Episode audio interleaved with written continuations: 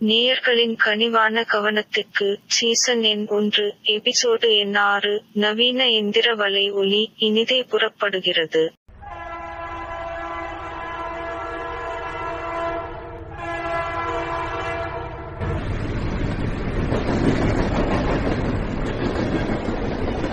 வணக்கம் வணக்கம் நேயர்களே. இது உங்கள் தாமி செல்வி மற்றும் ஸ்டீவ் வாக் இணைந்து கிடக்கும் நவீன மிஷின் ஸோ இன்னைக்கு டாபிக் என்னன்னா நம்ம நிறைய சினிமா பார்க்குறோம் நிறைய லவ் மூவி பார்க்குறோம். பட் நம்ம பார்க்குற படங்களுக்கும் நம்ம நிஜ லைஃப்ல நடக்கிற லவ்க்கு சம்மந்தப்பண்டே இல்லாம இருக்கு.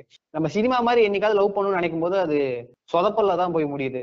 ஸோ அதையும் தாண்டி சில படங்கள் வந்து நம்மள தப்பா கைட் பண்ணி ஏன்னா இதுதான் லவ் இப்படிதான் ஒரு பொண்ணை அப்ரோச் பண்ணணுமான்னு அந்த பொண்ணை போய் அப்ரோச் பண்ணி அது செருப்படி வாங்கி கடைசியில நம்மளுக்கு கெட்ட பேர் தான் வருது. ஸோ என்னன்னா நம்ம ஒரு பாயிண்ட்ல வந்து இந்த ஃபிக்ஷனல் லவ் தா ரியலைஸ் பண்ணி இது லவ் கிடையாது. வேற ஏதாவது லவ்னு சொல்லி நம்ம அதுல இருந்து வெளியே வரோம் அப்படி வெளியே வரும்போது தான் லவ்வுக்கான அர்த்தமே நம்மளுக்கு புரியுது. ஸோ நீங்க சொல்லுங்க தாமி செல்வி. நீங்க பார்த்ததுல இந்த கிரிஞ்சான லவ் மூவிஸ் எல்லாம் என்னென்ன? அதை பத்தி கொஞ்சம் சொல்லுங்களேன். நீங்க பேசும்போது சில லவ் படங்கள். முக்கால்வாசி படம் அப்படிதானே இருக்கு. பல நல்ல படங்கள்லயும் சில லவ்ஸ் இப்படிதானே இருக்கு. ஆஹ் இருக்கு. பட் நம்ம லவ்ல லவ் சீன் சொல்றது கூட நம்ம நிஜ லைஃப்ல கொஞ்சம் கூட சம்மந்தம் ஏன்னா சில சில படங்கள் வந்து அந்த லவ்வோட லவ்னா என்னங்கிற ஒரு ட்ரூத் ரியாலிட்டியை நம்மளுக்கு காட்டும். உதாரணத்துக்கு இந்த காதலும் கடந்து போகும். அப்புறம் எனக்கு தெரிஞ்சு இறைவி அப்புறம் பாருங்க இப்ப மைண்ட் அலைப்பா ஓரளவுக்கு அலைப்பாயுதை நான் ஓரளவுக்கு சொல்லுவேன். ஏன்னா அலைப்பாயுதையில வந்து ஏன்னா எனக்கு ரொம்ப பிடிச்ச லவ் ஜோன் எனக்கு பிடிக்காது. பட் அலைப்பாயுதை ஏன் பிடிக்கும்னா நீங்க லவ் பண்ற வரைக்கும் தான் நிறைய படம் அலைகள் நிறைய படங்களை லவ் பண்ணி ஓடி போற வரைக்கும் பார்ப்பேன் பட் மணிரத்னம் வந்து இந்த லவ் பண்ணி ஓடி போனதுக்கு அப்புறம் இந்த மேரேஜ் லைஃப்னு ஒண்ணு இருக்கும்.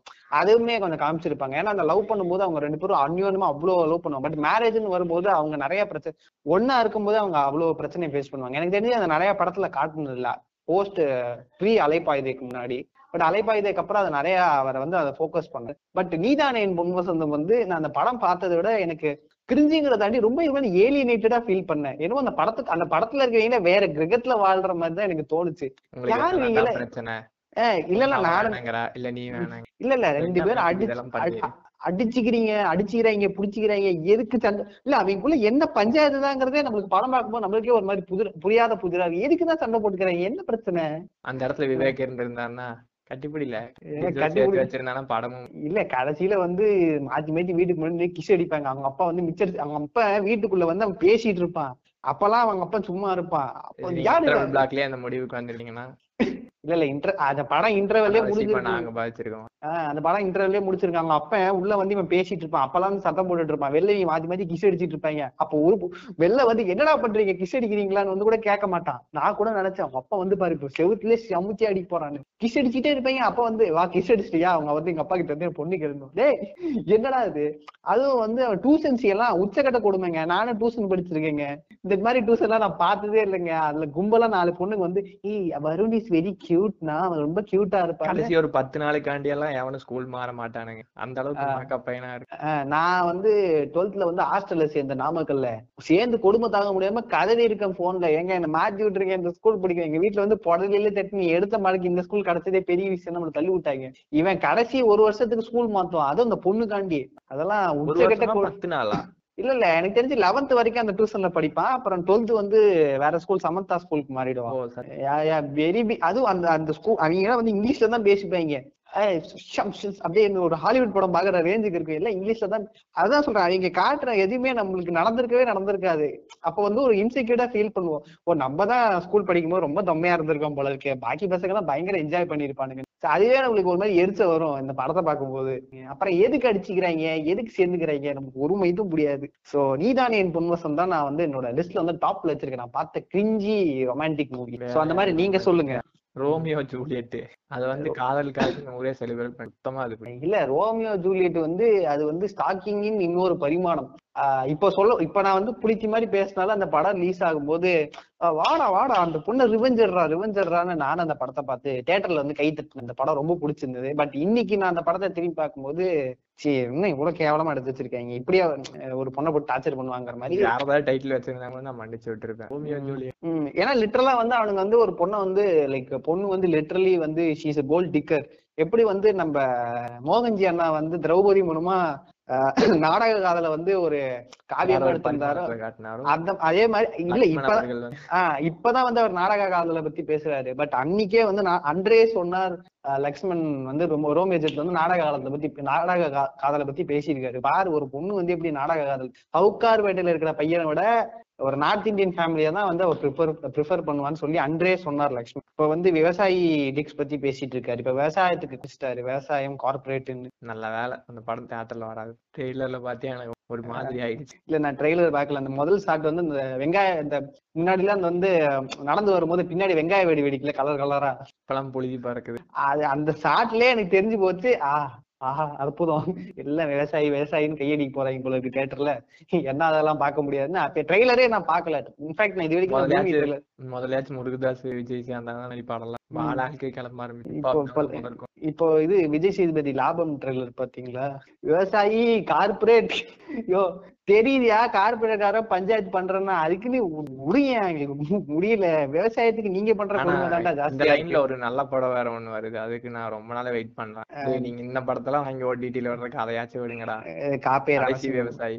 இல்ல இல்ல. கடைசி இல்ல இல்ல. கடைசி விவசாயி நான் இப்படி சொல்ல மாட்டேன். ஏன்னா மணிகண்டன் வந்து இவங்கள மாதிரி கிடையாது. மணிகண்டன் வந்து ஒரு இடத்த எடுத்தாருன்னா அதான் அதான். நீங்க நான் வந்து நீங்க காப்பிய ரணசிங்கம் பத்தி பேசுறீங்களோன்னு நினைச்சிட்டேன். ஐயோ அந்த படத்தையா நீ நல்லா ஒரே ஆள் மூணு படத்தை நடிச்சு வச்சிருக்கேன். அப்ப அந்த கடைசி விவசாயத்துக்கு விவசாயிக்குள்ள இது இல்ல, இல்ல. போச்சு. இல்ல இல்ல. கடைசி விவசாயி வந்து எனக்கு நான் இன்னுமே ஒரு விஜய் விஜய் சேதுபதி கண்ணி தான் சோ மேபி அது கொஞ்சம் தப்பான டிசிஷன் எடுக்கலாம். பட் கடைசி விவசாயத்துல வந்து அந்த தாத்தா தான் ஹீரோ விஜய் சேதுபதி வந்து லைக் அது வந்து ஒரு சைட் கேரக்டர் மாதிரி தான். அந்த கொஞ்சம் மென்டலி சேலஞ்சு இதுவா இருக்காதுல அது வந்து சைட் கேரக்டர் அந்த தாத்தா தான் மெயின் ஹீரோ இருந்தாலும் அவர் வந்து நான் நம்பர் ஆஃப் படம் வந்து கம்மி பண்ணி ஏன்னா அவர் கொஞ்சம் கொஞ்சம் கேப் விட்டாதான் அந்த பெர்ஃபார்மன்ஸ்குள்ள ஒர்த் இருக்கும்.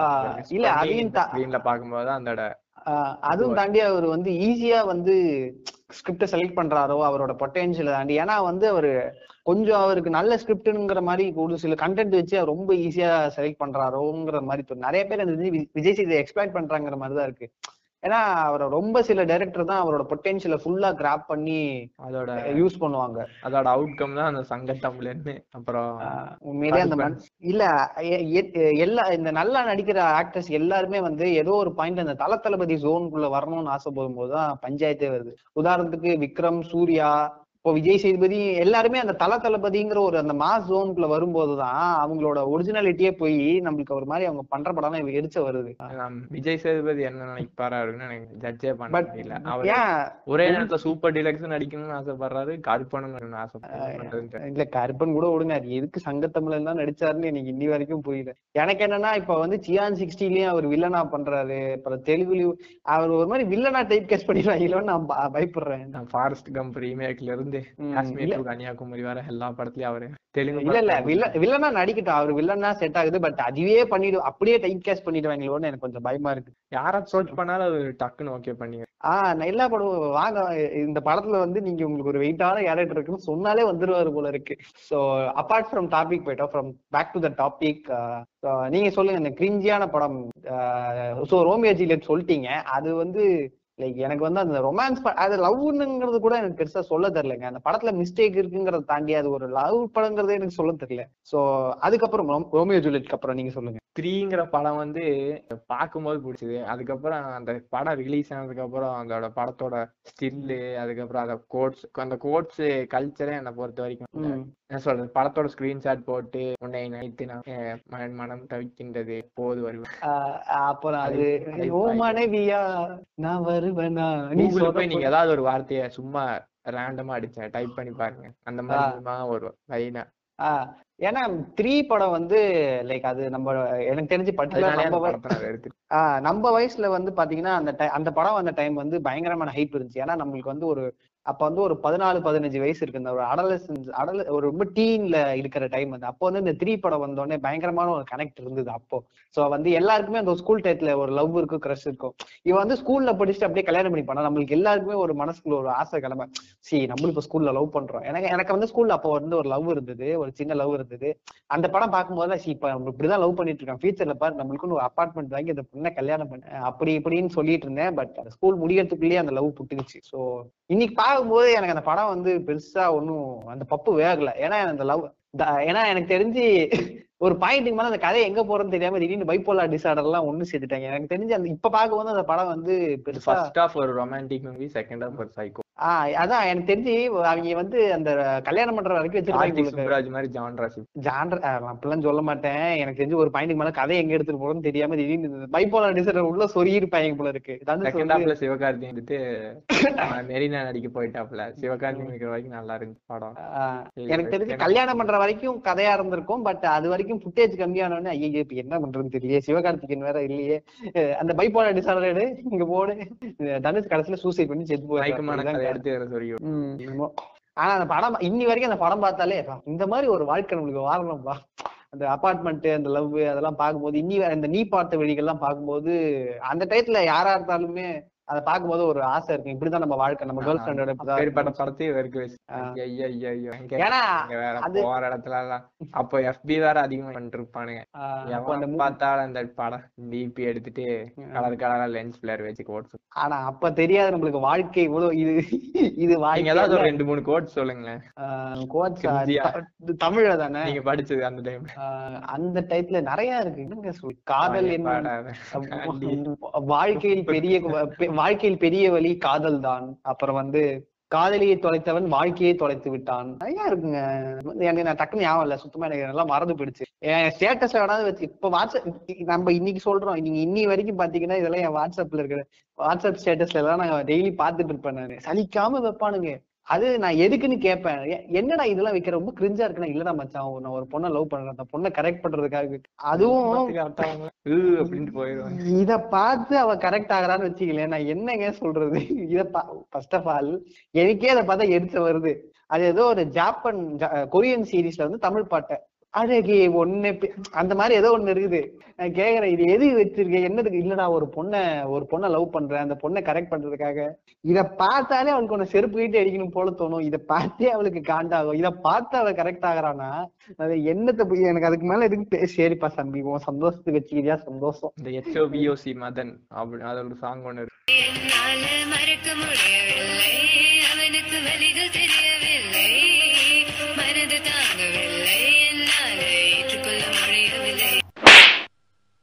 கண்ணுக்குள்ள நிக்குது என் காதலிய? ஒன்ன விட்டா அந்த ஆள் எவனே தெரியலங்க. எனக்கு இது வரைக்கும் அவன் ஒரிஜினல் கிரியேட்டர் யாருன்னு தெரியல. அது இன்னொரு இன்னொரு பாட்டு செமையா இருக்கும். நான் வேணுமா? உங்க அப்பா வேணுமா? அப்புறம் ரெண்டாவது நான் டென்த் படிக்கும்போது கனவெல்லாம் நீதானே. அந்த பாட்டு சூப்பரா இருக்குங்க. அது இப்ப வரைக்குமே கேட்டாக்க ஒரு நாஸ்டாலஜிக் ஃபீலிங்கா இருக்கும். Tenth இன்னொரு பாட்டு ஒண்ணு வரும் அந்த காதலிக்க நேரமில்லை சீரியல் அதெல்லாம் சூப்பரா இருக்குங்க இன்னைக்கு வரைக்கும். அட்லீஸ்ட் நீங்க கண்டென்ட் தெரிஞ்சா இருந்தாலும் ஓரளவுக்கு பாட்டாவது கேட்கற அளவுக்கு இருக்கும். இன்னைக்கு வர படங்கள்ல பாட்டு கூட கேட்கற அளவுக்கு இல்ல எனக்கு. அதுதான் கொடுமையா இருக்கு. ப்ரோ ஹிப்ஹாப் ப்ரோ வந்துட்டு என்ன புண்ணியம் செஞ்சாரா என்னன்னு தெரியல.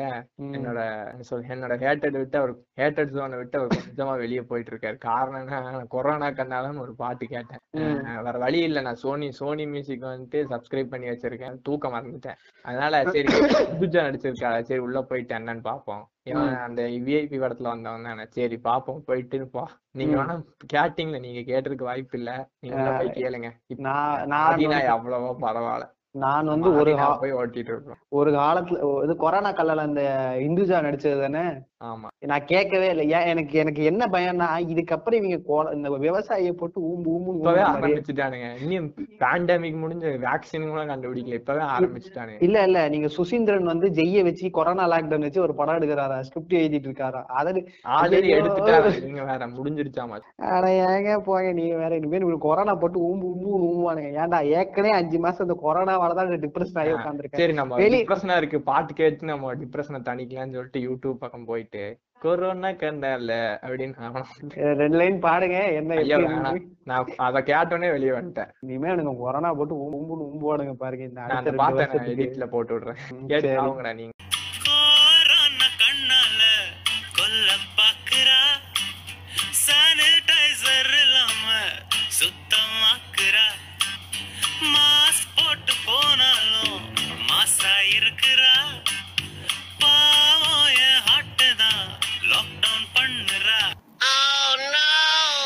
சரிங்க. சரி அதுக்கப்புறம் இன்னொரு கிரிஞ்சான படங்கள்னு பாத்தீங்கன்னா இன்னும் ஞாபகம் வர மாட்டேங்குது. நிறைய இருக்குதுங்க. ஆனா என்னன்னு தெரியல. நீங்க வந்து பரத் இப்போ டக்குனு ஞாபகம் வந்துச்சு. பரத்தோட சென்னை காதல்னு ஒரு படம் பார்த்திருக்கீங்களா நீங்க? பரத் நடிச்சு பரத் ஜெனிலியா நடிச்சு சென்னை காதல்னு ஒரு படம் இருக்கு. வெண்ணெய் நான் அந்த டைம்ல ரிலீஸ் ஆன திருவிளையாடல் ஆரம்பம் வேணா பாத்திருக்கேன். இல்ல இல்ல. இது அது பேரலா ரிலீஸ் ஆச்சு தான் நான் வந்து சின்ன பையனா இருக்கும்போது சென்னை காதல். அப்ப ரீசெண்டா அதுக்கப்புறம் கொஞ்சம் வருஷம் கழிச்சு நான் டிவி கலைஞர் டிவில தான் போட்டேன். புண்டத்தனமா இருக்குங்க அந்த படம். ஒரு கிட்டத்தட்ட அந்த படத்துல வந்து பத்து பாட்டு இருக்கு சென்னை காதல்ல மட்டும். நானும் என்னடா பரத் வந்துட்டு என்னமா ஆக்டர் பட்டியலு வெயில்னு பட்டைய கலப்புனா? எப்படா இப்படி காணாம போனோம் ஒரு பழனி படம் இல்ல. சாப்பாடுனாலதான் காணாம போனான்னு யோசிச்சு பார்த்தா? இல்ல அந்த ஆள் வந்து செஞ்சுட்டு அந்த- ஆள் வந்து நம்ம இன்னைக்கு சொல்றோம் பரத் வந்து டேலண்டடான ஆக்டர் அவர் எப்படி நீங்க வந்து ஃபீல் உண்மையிலே சொல்ல போனா பரத் வந்து அவர் வந்து ரொம்ப ரொம்ப க- கேனப்புண்டத்தனமா நிறைய படம் நடிச்சிருக்காரு அவர் வாழ்க்கையில. நான் சொல்லிட்டா விரல் விட்டு எண்ணுவேன். ஆனா நான் அவனை வச்சு அவரை வச்சு அவன்னு நான் சொல்ல மாட்டேன். அவரை வச்சு நான் ரிசர்ச்சே பண்ணி வச்சிருக்கேன். பழனி திருத்தணி. அப்புறம் சேவல். ஐந்தாம் தலைமுறை சித்த வைத்தியர் சிகாமணி அப்புறம் வே- சென்னை பொட்டு, சென்னை காதல் கொடுத்தா? இல்ல பேரரசு கூடவே அவர் இன்னொரு படம் பண்ணிருக்காருங்க ரீசெண்டா ஒரு படம் பண்ணிருக்காருங்க எனக்கு. ஞாபகம் இல்லைங்க பேரு. பேரரசு கூட அப்புறம் கடைசி பெஞ்ச் கார்த்திக். அத இதெல்லாம் ஆஹ் வந்திருக்கு வந்திருக்கு. பரத் நடிச்சு கடைசி பெஞ்ச் கார்த்திக்னு ஒரு படம் வந்திருக்கு. அப்புறம் வந்து இல்லைங்க பேரரசு கூட ரீசெண்டா ஒரு படம் பண்ணாருங்க. எனக்கு மறந்துடுச்சுங்க. நான் சொல்ல இப்படி கேனப்புண்ணத்தனமா நிறைய படம் நடிச்சதுனாலதான் தலைவன் இன்னைக்கு ஃபீல்ட் அவுட் ஆகி உட்கார்ந்துருக்காப்ல. இன்னைக்கு இது இன்னைக்கு தலைவன் இப்படி இருக்காருன்னா அன்னைக்கு காரணம் மட்டும் அவர் மட்டும்தான். இத்தனைக்கும் நம்மளுக்கு நம்ம சொன்ன லிஸ்ட் தாண்டியே நாலு படம் கிட்டத்தட்ட அவர் நடிச்சு வந்ததும் தெரியாம வந்திருக்க காளிதாஸ் அன்னைக்கு மட்டும் நீ வந்து நடிக்காம சும்மா இருந்து நீ இந்த படம் வந்திருந்தாங்க கூட இன்னைக்கு நீ வந்து வேற லெவல்ல போயிருப்ப இந்த காளிதாஸ். ஏன்னா அவர் காதல் படம் நடிச்ச உடனே அவர் ஹிட் ஆனோடனே நிறைய பேர் காதல் படம் இல்லங்க காதல் படம்க்கு அப்புறமே கூடல் நகர்னு ஒரு படம் நடிச்சாரு. அந்த படம் சரியா போகலன்னா கூட அந்த படம் நல்லா இருக்கும். கூடல் படம் கூடல் நகர் வெயில் இந்த படம்லாம் சூப்பரா இருக்கும். பட்டியலு அது என்ன ஆயிடுச்சுன்னு தெரியல ஒரு படத்துக்கு மேல அவர்கிட்ட அவர் கெட்ட படத்தை போனாரா இல்ல இவங்க அவர் சொல்லி ஏமாத்தி விட்டாங்களான்னு தெரியல. ரொம்ப கேனத்தனமா நடிச்சாரு. அதுவும் சென்னை காதெல்லாம் நீங்க இப்ப பார்த்தனா கூட சிரிப்பு கொண்டே இருக்கு. கிளைமேக்ஸ்ல எல்லாம் வந்து பாத்தீங்கன்னா அந்த படம் பாருங்க. நான் ஸ்பாய்லர் எல்லாம் ஒண்ணும் இல்ல. கிளைமேக்ஸ்ல வந்து அந்த படத்துல வந்துட்டு ஜெனிலியா நடிச்ச விஷயம் எனக்கு தெரியும். அதுக்கு மேல அந்த படத்தை பத்தி ஏன் படத்துல வந்து பத்து நிமிஷத்துக்கு ஒரு தடவை பாட்டு போடுவானுங்க. ஜெனீலியாக்கும் படத்துக்குமே நீங்க சென்னை காதல் சாங்ஸ்னு போட்டு பாருங்க. கிட்டத்தட்ட பத்து பாட்டு வரும். ஜெனீலியாக்கும் அவருக்குமே கிட்டத்தட்ட அதுல வந்து ஆறு டுவேட் இருக்கும். நான் கவுண்ட் பண்ண ஒரு தடவை. ஆறு டுவேட் பாடிருப்பாங்க இதுல இது மயிர் மாதிரி இருக்கும். புண்டத்தனமா இருக்காது. நல்லாவே இருக்காதுங்க. கேவலமா இருக்குங்க. இது- இதுல ஹைலைட் அந்த படத்தோட டைரக்டர் யாரு தெரியுமா? நம்ம விக்ரம் தான் சூரிய வம்சம் எடுத்த விக்ரம். பாருங்க இப்ப வந்து சென்னை காதல்னு போட்டு பாருங்க. கிளைமேக்ஸ் கிளைமேக்ஸ் படத்தோட? இல்ல இல்ல நீங்க எதுவுமே இல்ல. ஸ்க்ரோல் பண்ணி கிளைமேக்ஸ் மட்டும் பாருங்க. கிளைமேக்ஸ் அல்டிமேட்டா இருக்கும்.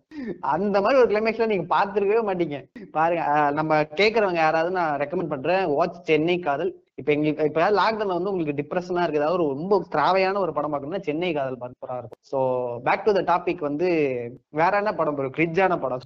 அந்த அஹ் ஜீவாவோட ஸ்டார்டிங் ஸ்டேஜ்ல ஒரு படம் இருக்கு. புளுத்தி ஆட்டம் பண்ணிட்டு சீடிங் என்ன சொல்றது பிசினஸ் தொடங்கி ஒரு நிலைமையில முன்னுக்கு வந்துட்டு அவர் வந்துட்டு ஆமாங்க ஆமாங்க. இருங்க. ஃபர்ஸ்ட் படம் அதுல வந்து ஜீன்ஸ் அப்படியே டெக்ஸ்டைல் கடை வச்சு பெரிய ஆள் ஆயிடுவாரு. அதுக்கப்புறம் போயிட்டு வீட்டுல சொல்லுவாங்க அதுல அதுல வந்து ஏ. பெண்ணே திரும்பி பாருன்னு ஒரு படம் வரும். ஒரு நிமிஷம் இருங்க அந்த படத்தோட பேர் என்னன்னா. ஆசை ஆசையா அடடா. அந்த படம்லாம் நீங்க கிரிஞ்சுங்கிற வார்த்தைக்கு அர்த்தம் தெரியாத எனக்கு கிரிஞ்சா ஃபீல் பண்ண வச்ச ஒரு படங்க அது. அது அந்த ஹீரோயின் இருக்கிறாங்களே அந்த படத்தோட ஹீரோயின் அந்த படத்தோட ஹீரோயின் நான் வரேன். அந்த படத்தோட ஹீரோயின் வந்துட்டு ரொம்ப ஃபேமஸான ஆளு. அந்த படம் நடிச்ச படம் எல்லாம் தெரியாது. ஆனா அவங்க இன்னொரு விஷயத்துக்கு ஃபேமஸ் பவிலம் ஜுவல்லர்ஸ் அப்படின்னு கோயம்புத்தூர் ஆமா ஆமாங்க. அப்ப வந்து இந்த ஜுவல்லரி. அந்த ஹீரோயினுக்கு வர நான் ஹீரோயினுக்கு ஸ்பெஷலா ஒரு மேட்டர் வச்சிருக்கேன் அந்த இந்த படம் இருக்குல்ல ஆசை ஆசையாய் இது வந்து சின்ன வயசுல பார்த்துட்டு என்ன கே கேனமயிர்த்தனமா இருக்குது. என்னடா இது படம்? அவர் டைரக்டர் யாருன்னா வந்து ரவி மரியா அவர் யாருன்னா இந்த வேலைன்னு வந்துட்ட வெள்ளக்காரன்ல வந்து இருப்பார்ல. ரோபோ சங்கர் முன்னாடி உட்காந்து ஒருத்தர் பேசுவார்ல. ரவி மாதிரியா எனக்கு தெரியாதா? ஆஹ் ரவி மரியா தான் டேரக்டர் எனக்கு தெரியும். இப்பதான் தெரியுது அந்த ஆள் எதுக்கு நடிக்க actor. ஆக்டர் கூட பரவாயில்லைங்க. டைரக்ஷன் அந்த ஆள் ரொம்ப கொடுமைப்படுத்துவாங்க. இந்த மாதிரி லட்சணத்துக்கு தாங்க படம் எடுத்து வச்சிருக்கு இந்த படத்துல நீங்க படம் பாத்தீங்கன்னா இந்த படத்துல வந்து லிட்டரா வந்து ஒரு ஸ்பாட்ல எல்லாம் ஒரு சீன்ல எல்லாம் வந்து ஃபைட் சீன் நடக்கும். அந்த ஃபைட் சீன் எதுக்கு வைப்பாங்கன்னே தெரியாது. ஸ்டென்ட் மாஸ்டர் காசு கொடுத்துட்டான் போல இருக்கு. கொடுத்த காசுக்கு வேலை பார்க்கணும்னு திடீர்னு டெக்ஸ்டைல் ஷாப்ல இருந்து ஒருத்தவங்க துரத்திட்டு ஓடுவான். அவன் ஒரு கார் ஷெட்டு கூட்டு போவான். அந்த காலத்துல எல்லாம் நீங்க கார் ஷெட்னு ஒண்ணு காட்டுவாங்க இன்னி வரைக்கும் நீங்க அந்த- மாதிரி கார் ஷெட்லாம் உங்களால பார்க்கவே முடியாதுங்க. அப்படியே ஏக்கர் கணக்குல இருக்குங்க கார் ஷெட் எல்லாம். லிட்டரலா அங்க ஒரு ஃபைட் வச்சு என்ன வயிற்றுக்கு வைப்பானுங்க கூட தெரியாதுங்க. அப்புறம் அந்த நீங்க படம் பாத்திருக்கீங்களா ஆசை ஆசையா நான் தான் டிவில தான் பாத்துருக்கேன் அது அப்பெல்லாம் கே டிவி தாங்க நம்மளோட அன்னைக்கு இருந்த நெட்ஃபிளிக்ஸ் அமேசான்லாம் கே டிவி தான். கிட்டத்தட்ட ரொம்ப முக்கியமான படம்லாம் போடுவாங்க. பட் படம்லாம் வந்திருக்கான்னு கூட நம்மளுக்கு தெரியாது. ஆனா நான் உட்காந்து வந்து பாத்துட்டு இருப்பேன். வேற வழி இருக்காது நம்மளுக்கு. Coming back to this heroine இந்த இந்த படத்தோட ஹீரோயின் பேர் வந்து என்னதுன்னா இந்த படத்தோட ஹீரோயின் பேர் என்னங்க? இந்த ஹீரோயின் பேர் வந்து மீனாட்சி அப்படின்னு போட்டிருக்கு. பட் தெரியல யாருன்னு தெரியல எனக்கு. அவங்க இப்ப இருக்காங்களா? இருக்காங்கல்ல அது ஷார்மிலி ஷர் ஷர்மிலி ஷர்மிலின்னு போட்டிருக்கு இந்த இந்த ஹீரோயின் பேரு. எங்க உட்காந்து அம்மாவா உட்காந்து பேம்பர்ஸ் மாத்திட்டு இருக்காங்களோ யாருக்கு? சரி அதை விடுங்க. இந்த ஹீரோயின் ஆமா எல்லா ஹீரோயினும் இப்ப சமையல் வீடியோ பண்ண ஆரம்பிச்சிட்டாங்க.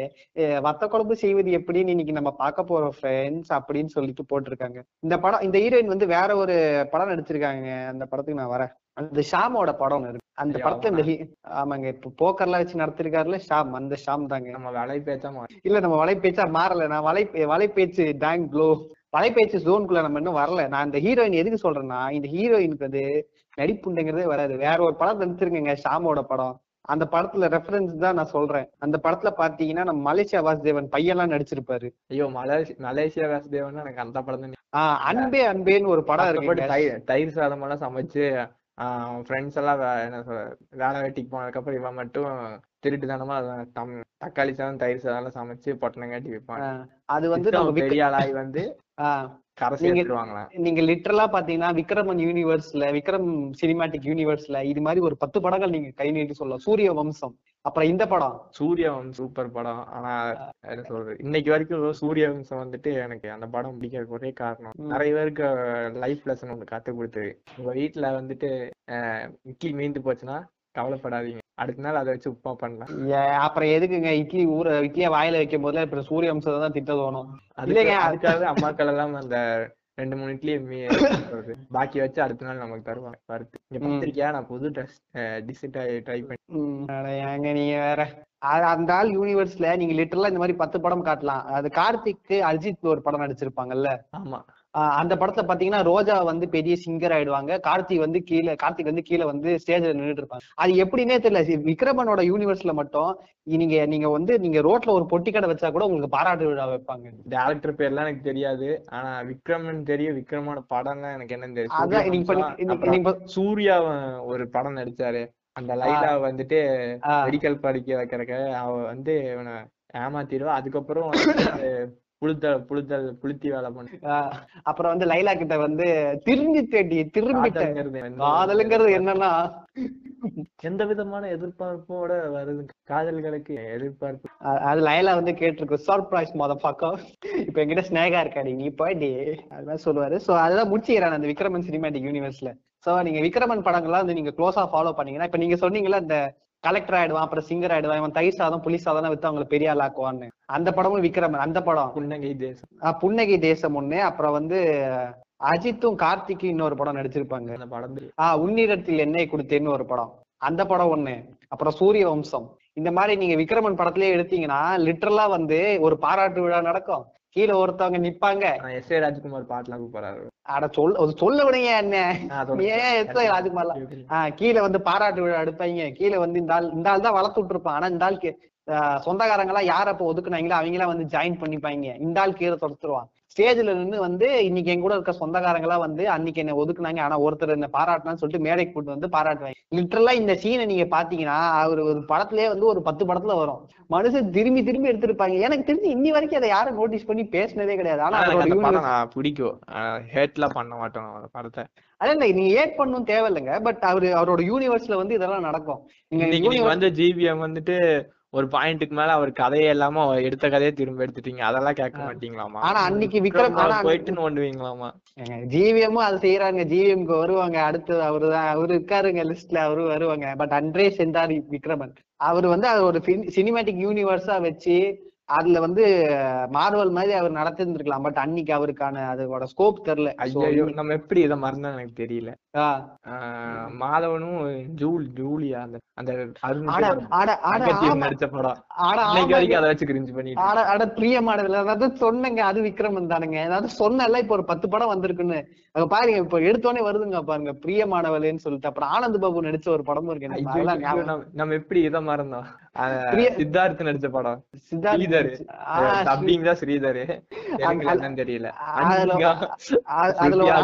அதுல ஒரு அன்னோன் ஃபேக்ட் சொல்லட்டுமா? அதுல சித்தார்த்துக்கு டப்பிங் கொடுத்தது நம்ம சிவகார்த்திகேயன் அண்ணா தான்.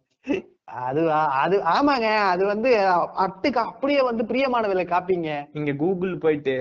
தமிழ் லவ் கோட்ஸ் அப்படின்னு அடிச்சிட்டீங்கன்னா அஹ், ம். மொத்தம் நாலு படத்துல இருந்து மட்டும் தான் எடுத்தோன்னே வரும். இந்த த்ரீ ஸ்ரீதர் அப்புறம் அந்த இனிது இனிது. இனிது இனிதெல்லாம் என் வாழ்க்கையிலே நான் அந்த படம் பார்க்கும் போதே எனக்கு வயிற்றுச்சல கொடுத்த படங்க அதெல்லாம். அந்த மாதிரி காலேஜ் லைஃப்ல எங்க இப்ப நான் இருக்கிற காலேஜ் கிட்டத்தட்ட அந்த காலேஜ் தாங்க. ஆனா அந்த குரூப் எல்லாம் வேறங்க. நான் இந்த குரூப் கிடையாதுங்க.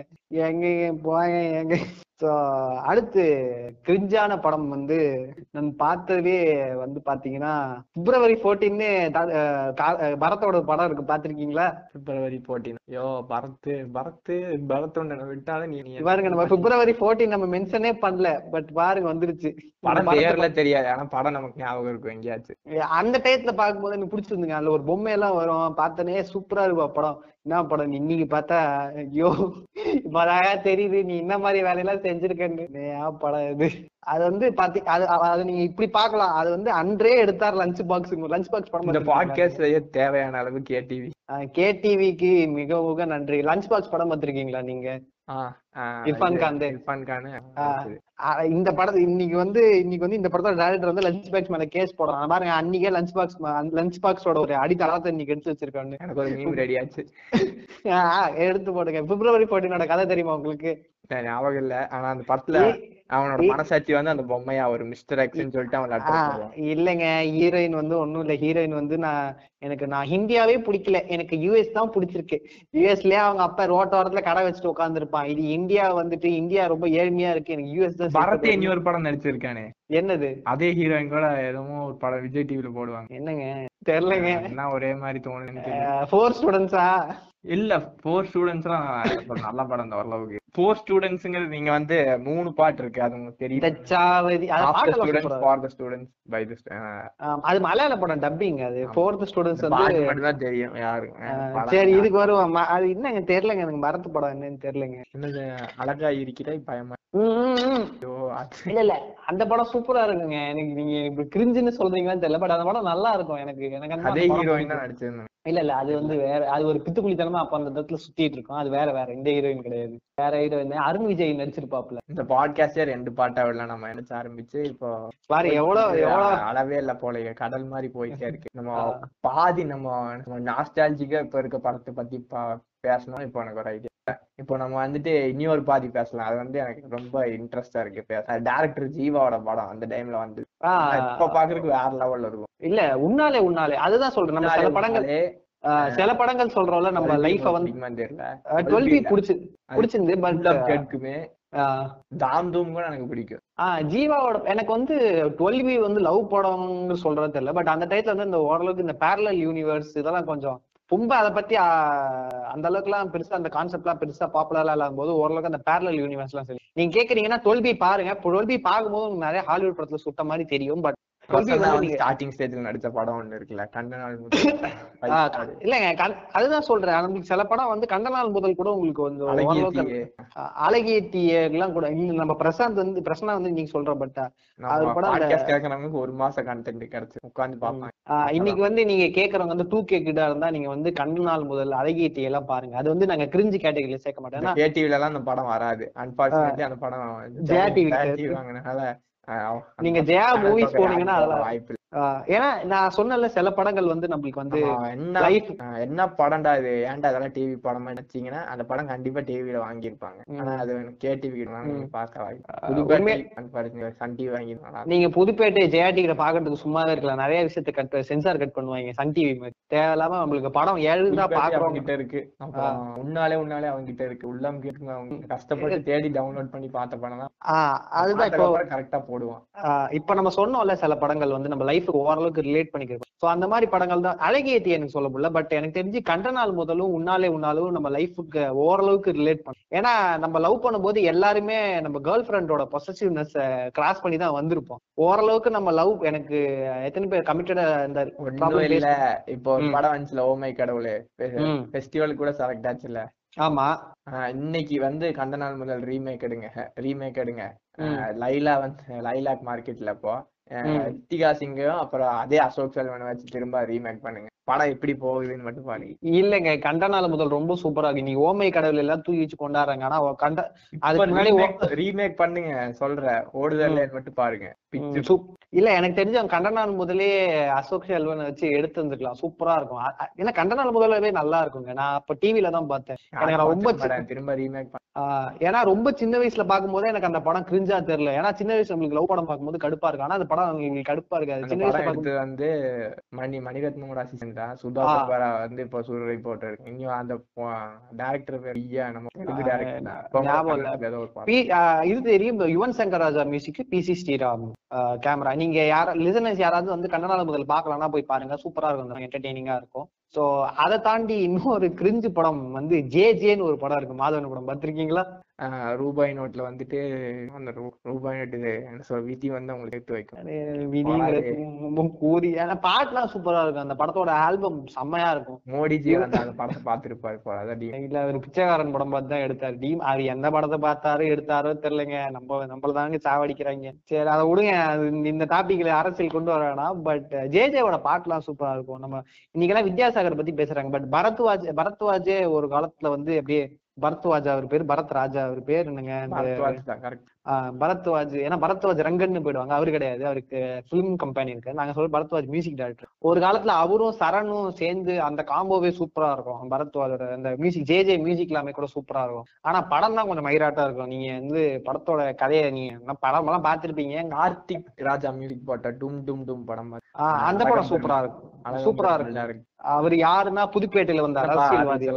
ஆஹ் என்னப்பா ஆரம்பிச்சிடலாமா? இந்த தீயா நெருப்பு மாதிரி வேலை செய்யணும் குமாருங்கிற அழகா பெருமாள் இருக்கார்ல அவருதான் அந்த படத்தோட டைரக்டர் அந்த படமும் சூப்பரா இருக்கும். டும் டும். மோஸ்ட்லி அது பெருசா நம்மளுக்கு ரியல் லைஃப்ல ரிலேட் பண்றது மாதிரி இல்லைனாலும் பட் அவர் அந்த படம் வச்சு ஒரு படம் எடுத்தாரு. அன்னைக்கு போனவரு உதய உதய உதயா தானே? வேணாம் சொல்லாதீங்க. வேணாம் நான் சொல்லல. நான் கேக்குற நாலு பேரும் கேட்க மாட்டேன் வேணாங்க என்னங்க தளபதி ஃபேன்ஸ் சொல்றாங்க யார்ட்டையும் இதுவாங்கல பட் உதயா உச்சக்கட்ட கிரிஞ்சு படம் தான். அந்த படத்தால ஃபெயிலியர் தான் அவரால் திரும்பி இந்த படத்தை டைரக்ட் பண்ண முடியும். But again thanks to KTV KTV தான் அந்த டும் டும் படம் அடிக்கடி போடுவாங்க. அங்க பார்த்து கேடிவில தான் நம்ம நிறைய படம் பார்த்திருக்கோம் இன்ஃபேக்ட் சொல்ல போனோம் கண்ணும் கண்ணும்னு ஒரு படம். அந்த இவரு பரியரும் வில்லன். யாருங்க? பரியரும் பெருமாள் வில்லன் யாரு? கேக்குறவன் என்ன நினைப்பான் டேய் என்ன சொல்றது? எங்களுக்கும் தமிழ் யோகி வெப்சைட் தெரியும்டா. நாங்களும் டவுன்லோட் பண்ணோம் நாங்களும் பார்ப்போம் அப்படி கண்ணும் கண்ணும் கண்ணும். என்ன யாரு யாருங்க நடிச்சு க- பிரசன்னா நாயுடு ஒரு படம். எங்க பரியரும் பெருமாள் வில்லன் எங்க வந்தாரு? பரியரும் பெருமாள் வில்லன் பரியரும் யாரு? பெருமாள் வில்லன் இல்ல. அந்த. ஜோவோட அப்பா. அவர் டேரக்டர் தானே. மாரிமுத்து மாரிமுத்து. ஆஹ் விமல் விமல் படம் விமல் படம் விமல் படம் இல்ல. விமல் வந்து. ஆஹ் இன்னொரு கண்ணுங்கிறது பிரசன்னா நாயுடு அந்த இன்னொரு அந்த ஒரு பாட்டு பாக்கணும் ஆஹ் சந்தானம்லாம் இருப்பாரு. அந்த பிர- பிரசன்னாவோட ஃப்ரெண்டு வந்து இறந்துருவாரு. சோ இவர் அந்த குடும்பத்துக்கு அண்ணனா இருப்பாரு. அந்த இந்த பாட்டு கூட இருக்கும்ல. பதினெட்டு வயசு இந்த பட்டாம்பூச்சி. அந்த அந்த அந்த பாட்டு அந்த எங்க ரீசெண்டா எனக்கு தெரிஞ்சு ஒரு ரெண்டு வாரம் முன்னாடி போட்டாங்கங்க இது கலைஞர் டவுன்லோட் பண்ணி பார்த்தேன். அதுக்கப்புறம் என்னன்னு தெரியல. எனக்கு எனக்குள்ள ராசி நான் ரொம்ப தலைகீழ பல்ட்டி அடிச்சு ரொம்ப கஷ்டப்பட்டு ஒரு படத்தை டவுன்லோட் பார்த்தக்கப்புறம் அடுத்த கரெக்டா அழுத்தில போடுவேன். நீங்க கண்ணு ஏங்க அந்த படம் வந்து எனக்கு அந்த பாட்டு தாங்க அந்த சின்ன வயசுல அந்த பாட்டு போடுவாங்க. பேசாம நம்ம ஒரு ஸ்ட்ரீமிங் பிளாட்ஃபார்ம் இந்த மாதிரி இல்ல என்ன சொல்றது? கிரியேட்டிவ் டீம்ல போய் சேர்ந்தல டேய் இவ்வளவு படம் இருக்குடா வாங்கி போடுங்கடா. இல்லைங்க அது வந்து ரூல்ஸ் இப்ப அது ரூல்ஸ் என்னன்னா ஒரு படம் வந்து இருபது வருஷம் ஆயிடுச்சுன்னா அந்த படத்தோட டெலிவிஷன் ரைட்ஸ் எக்ஸ்பயர் ஆயிடும். சோ அதுக்கப்புறம் யாரு வேணாலும் அந்த படத்தை போடலாம். நீங்க ரைட்ஸ் போடுங்கடா கலர்ஸ் ஆஹ் அப்படி இருபது வருஷத்துக்கு முன்னாடி அந்த படத்தையாவது இவனுங்க வாங்கி போடலாம். எப்ப பார்த்தாலும் கேஜிஎஃப் இமைக்கா நொடிகள் இந்த ரெண்டுத்தையே பிடிச்சி மாத்தி கும்பிட்டு இருக்கு. என்ன ஏன் வேணுங்க இவ்வளவு படம் உனக்கு இருக்குது எனக்காச்சும் வேலை போட்டு கொடுங்கடா. ஏய், சலிக்காம இமைக்கால் இப்ப கொஞ்ச நாள் கேஜிஎஃப் போடுறது இல்ல. ஆனா இமைக்கால் நொடிகள் போட்டுட்டு இருக்கான். டேய் நான் உன அனுராக் கேசப் கண்டி தான்டா அதுக்கு இத்தனை தடவை எனக்கே அந்த படத்தை வரைக்கும் எரிச்ச வருதுடா. ஏன்டா சேனல் ஆரம்பிச்சு. இந்த கன்னட படம் தான் உங்ககிட்ட இருக்குமே நிறைய. அதையாச்சும் டப்பிங் பண்ணி போடு. அதான் டப்பிங் பண்ணி போடுங்க. கலர்ஸ் டிவி என்னதுன்னா ஒண்ணு சீரியல் டப்பிங் சீரியல் போட்டுட்டு இருக்கானுங்க. இல்ல இப்படி. கலர்ஸ் டிவி இது எதுக்கு ஆரம்பிச்சாலும் அவனுக்கும் தெரியல நம்மளுக்கும் தெரியல. இதோட நீங்க பாலிமர் இது நீங்க கலர்ஸ் டிவி சொல்றீங்க. நீங்க பாலிமர் டிவி போனீங்கன்னா ஒரு ஊர்ல ரெண்டு ராஜா போடுவானுங்க. விமல் அதெல்லாம் ஒரு சேனலாவே நான் மதிக்கல. அது எவனும் மதிக்கிறது இல்ல. ஆனா நீங்க அந்த பக்கம் ஆனா அந்த பக்கம் அது வரைக்கும் அது லோக்கல் சேனல் ஏங்க பாலிமர்ல வந்து வந்து என்னங்க பாலிமர் டி பனிமல் இன்டர்நேஷனல் பத்தி இப்படி பேசாதீங்க. பாலிமர்ல வந்து பாலிமர்ல வந்து பாத்தீங்கன்னா இவரு வந்து இவரு நடிச்ச உதயன்னு ஒரு படம் இருக்கு பாத்தீங்களா? நீங்க இவரு அருள்நிதி நடிச்ச படம் உதயன்னு ஒரு படம் இருக்கு ஞாபகம் அருள்நிதி உதயன் ஒரு படம் நடிச்சிருக்கேன் பாதி டபுள் ஆக்ஷனர்ல நடிச்சிருப்பாரு. நீங்க நான் அந்த படம் சிடி எல்லாம் ஒரு தடவை எங்க அப்பா மட்டும் எனக்கு தெரியும். உதயன் உதயன். உதயன் எங்க அப்பா வந்து abroad ல இருக்க சொந்தக்காரர். யார் இப்பா தமிழ சொந்தக்காரரா? ஆமா. ஓ அது அப்பயே அந்த மாதிரி பண்றாரு. எனக்கு வந்து அந்த சிடில ஒரு சிடி இருந்ததுங்க எங்க வீட்ல. எங்க அப்பா அப்ப ஃபாரின்ல இருந்து வரும்போது இந்த மாதிரி சிடி எல்லாம் வாங்கிட்டு வருவாரு. என்னென்னமோ படம் எல்லாம் வாங்கிட்டு வருவாரு. அது உதயன் இருந்ததா? அப்ப வம்சம் வந்த டைம் சரி என்ன இந்த ஆள் நடிச்சிருக்காரு? உதயன் போட்டு பார்த்தா கரும மயிறு மாதிரி இருந்துச்சுங்க அந்த படம். அதுவா? அந்த Double action க்கு அந்த ஆளு அதுல. ஆஹ் பிரணீதா அப்பதான் பிரணீதா வந்து ஐ பிரணீதா கியூட்டி அப்படின்லாம் சொல்லி மொக்கையா இருக்குது. பட் அப்ப அப்ப வந்து டபுள் ஆக்ஷன் இல்ல படத்துல வந்து ரெண்டு ஃபீமேல் லீடு இருக்காங்க. ஒரு ஃபீமேல் லீடு வந்து அதிகமா சம்பளம் கேக்குறாங்க. பட்ஜெட் கொஞ்சம் இடிக்குது. தம்பி அந்த பிரணீதாக்கு ஃபோன் போடு. நம்ம பிரணீதா வந்து நடிச்சு கொடுத்துருப்பாங்க ஏமி ஜாக்சனுக்கு கல்யாணம் ஆயிடுச்சாங்க ஏப்பா. எமி ஜாக்சனுக்கு ஆம்பளை குழந்தையே பிறந்துருச்சுப்பா நீ என்னப்பா இல்ல பிரணீதா கால் ஏ இல்லைங்க. மாசு ஆக்சுவலி பிரணீதா வந்து நயன்தாராவுக்கு ஏதோ பஞ்சாயத்துனாங்க சரி ஐயோ மலை பேச்சு மலை பேச்சு அல்ல டேங். டேங் டேங் ல டேங் மலை பேச்சு ஜோன்ல இருந்து வெளில வருவான். அடிக்கடி ஓவரா வலை பேச்சு இன்ஃபுளுன்ஸ் இருக்குங்க. உங்களாலதாங்க எல்லாம். என்ன பண்றது? நானும் ஏதாச்சும் ஒரு நாளைக்கு ஒரு ரெண்டு மூணாச்சும் போடணும் கட்டாயம். அதனால வலை பேச்சு இருக்கு. சோ அடுத்து நம்ம வந்து பாத்தீங்கன்னா சரி யாருங்க? பெருசா நம்மள வந்து ஹிந்தி படங்கள் போகலாம் பட் ஹிந்தி படங்கள் வந்து எனக்கு அது ஹிந்தி படங்கள் அது செப்பரேட் செக்ஷன் நம்ம போனோம்னா நிறைய இருக்குங்க. நம்ம தமிழை வந்து பார்ப்போம். ஸோ தமிழை வந்து இன்னைக்கு உண்மையை சொல் தமிழ்லனால பிரேமம் எப்படிங்க உங்களுக்கு? சொல்லுங்க எனக்கு. இனி வரைக்கும் பிரேமம் வந்து அது வந்த டயத்துல எனக்குமே ரொம்ப பிடிச்சிருந்துச்சு. லைக் நான் காலேஜ் ஜாயின் பண்ண டைம் டூ தௌசண்ட் ஃபிஃப்டீன் அப்போ. அப்பெல்லாம் அந்த பிரேமம் வந்து பயங்கர ஒரு பாப் கல்ச்சர் மாதிரி இருந்துச்சு. எனக்கு தெரிஞ்சு அந்த படம் மலையாளத்துல கூட அவ்வளவு ஹிட் கிடையாதுங்க தமிழ்ல பயங்கர ஹிட் நீங்க மலையாளிஸ் போய் கேட்டீங்க மலையாளம் ஃப்ரெண்ட் யார்ட்டையா போய் கேட்டீங்க பழகி போய் கேட்டீங்க. டேய் அந்த படத்துல என்ன இருக்குன்னு சத்தியம் இப்படி ஆடிட்டு இருக்கிறீங்க. Correct correct.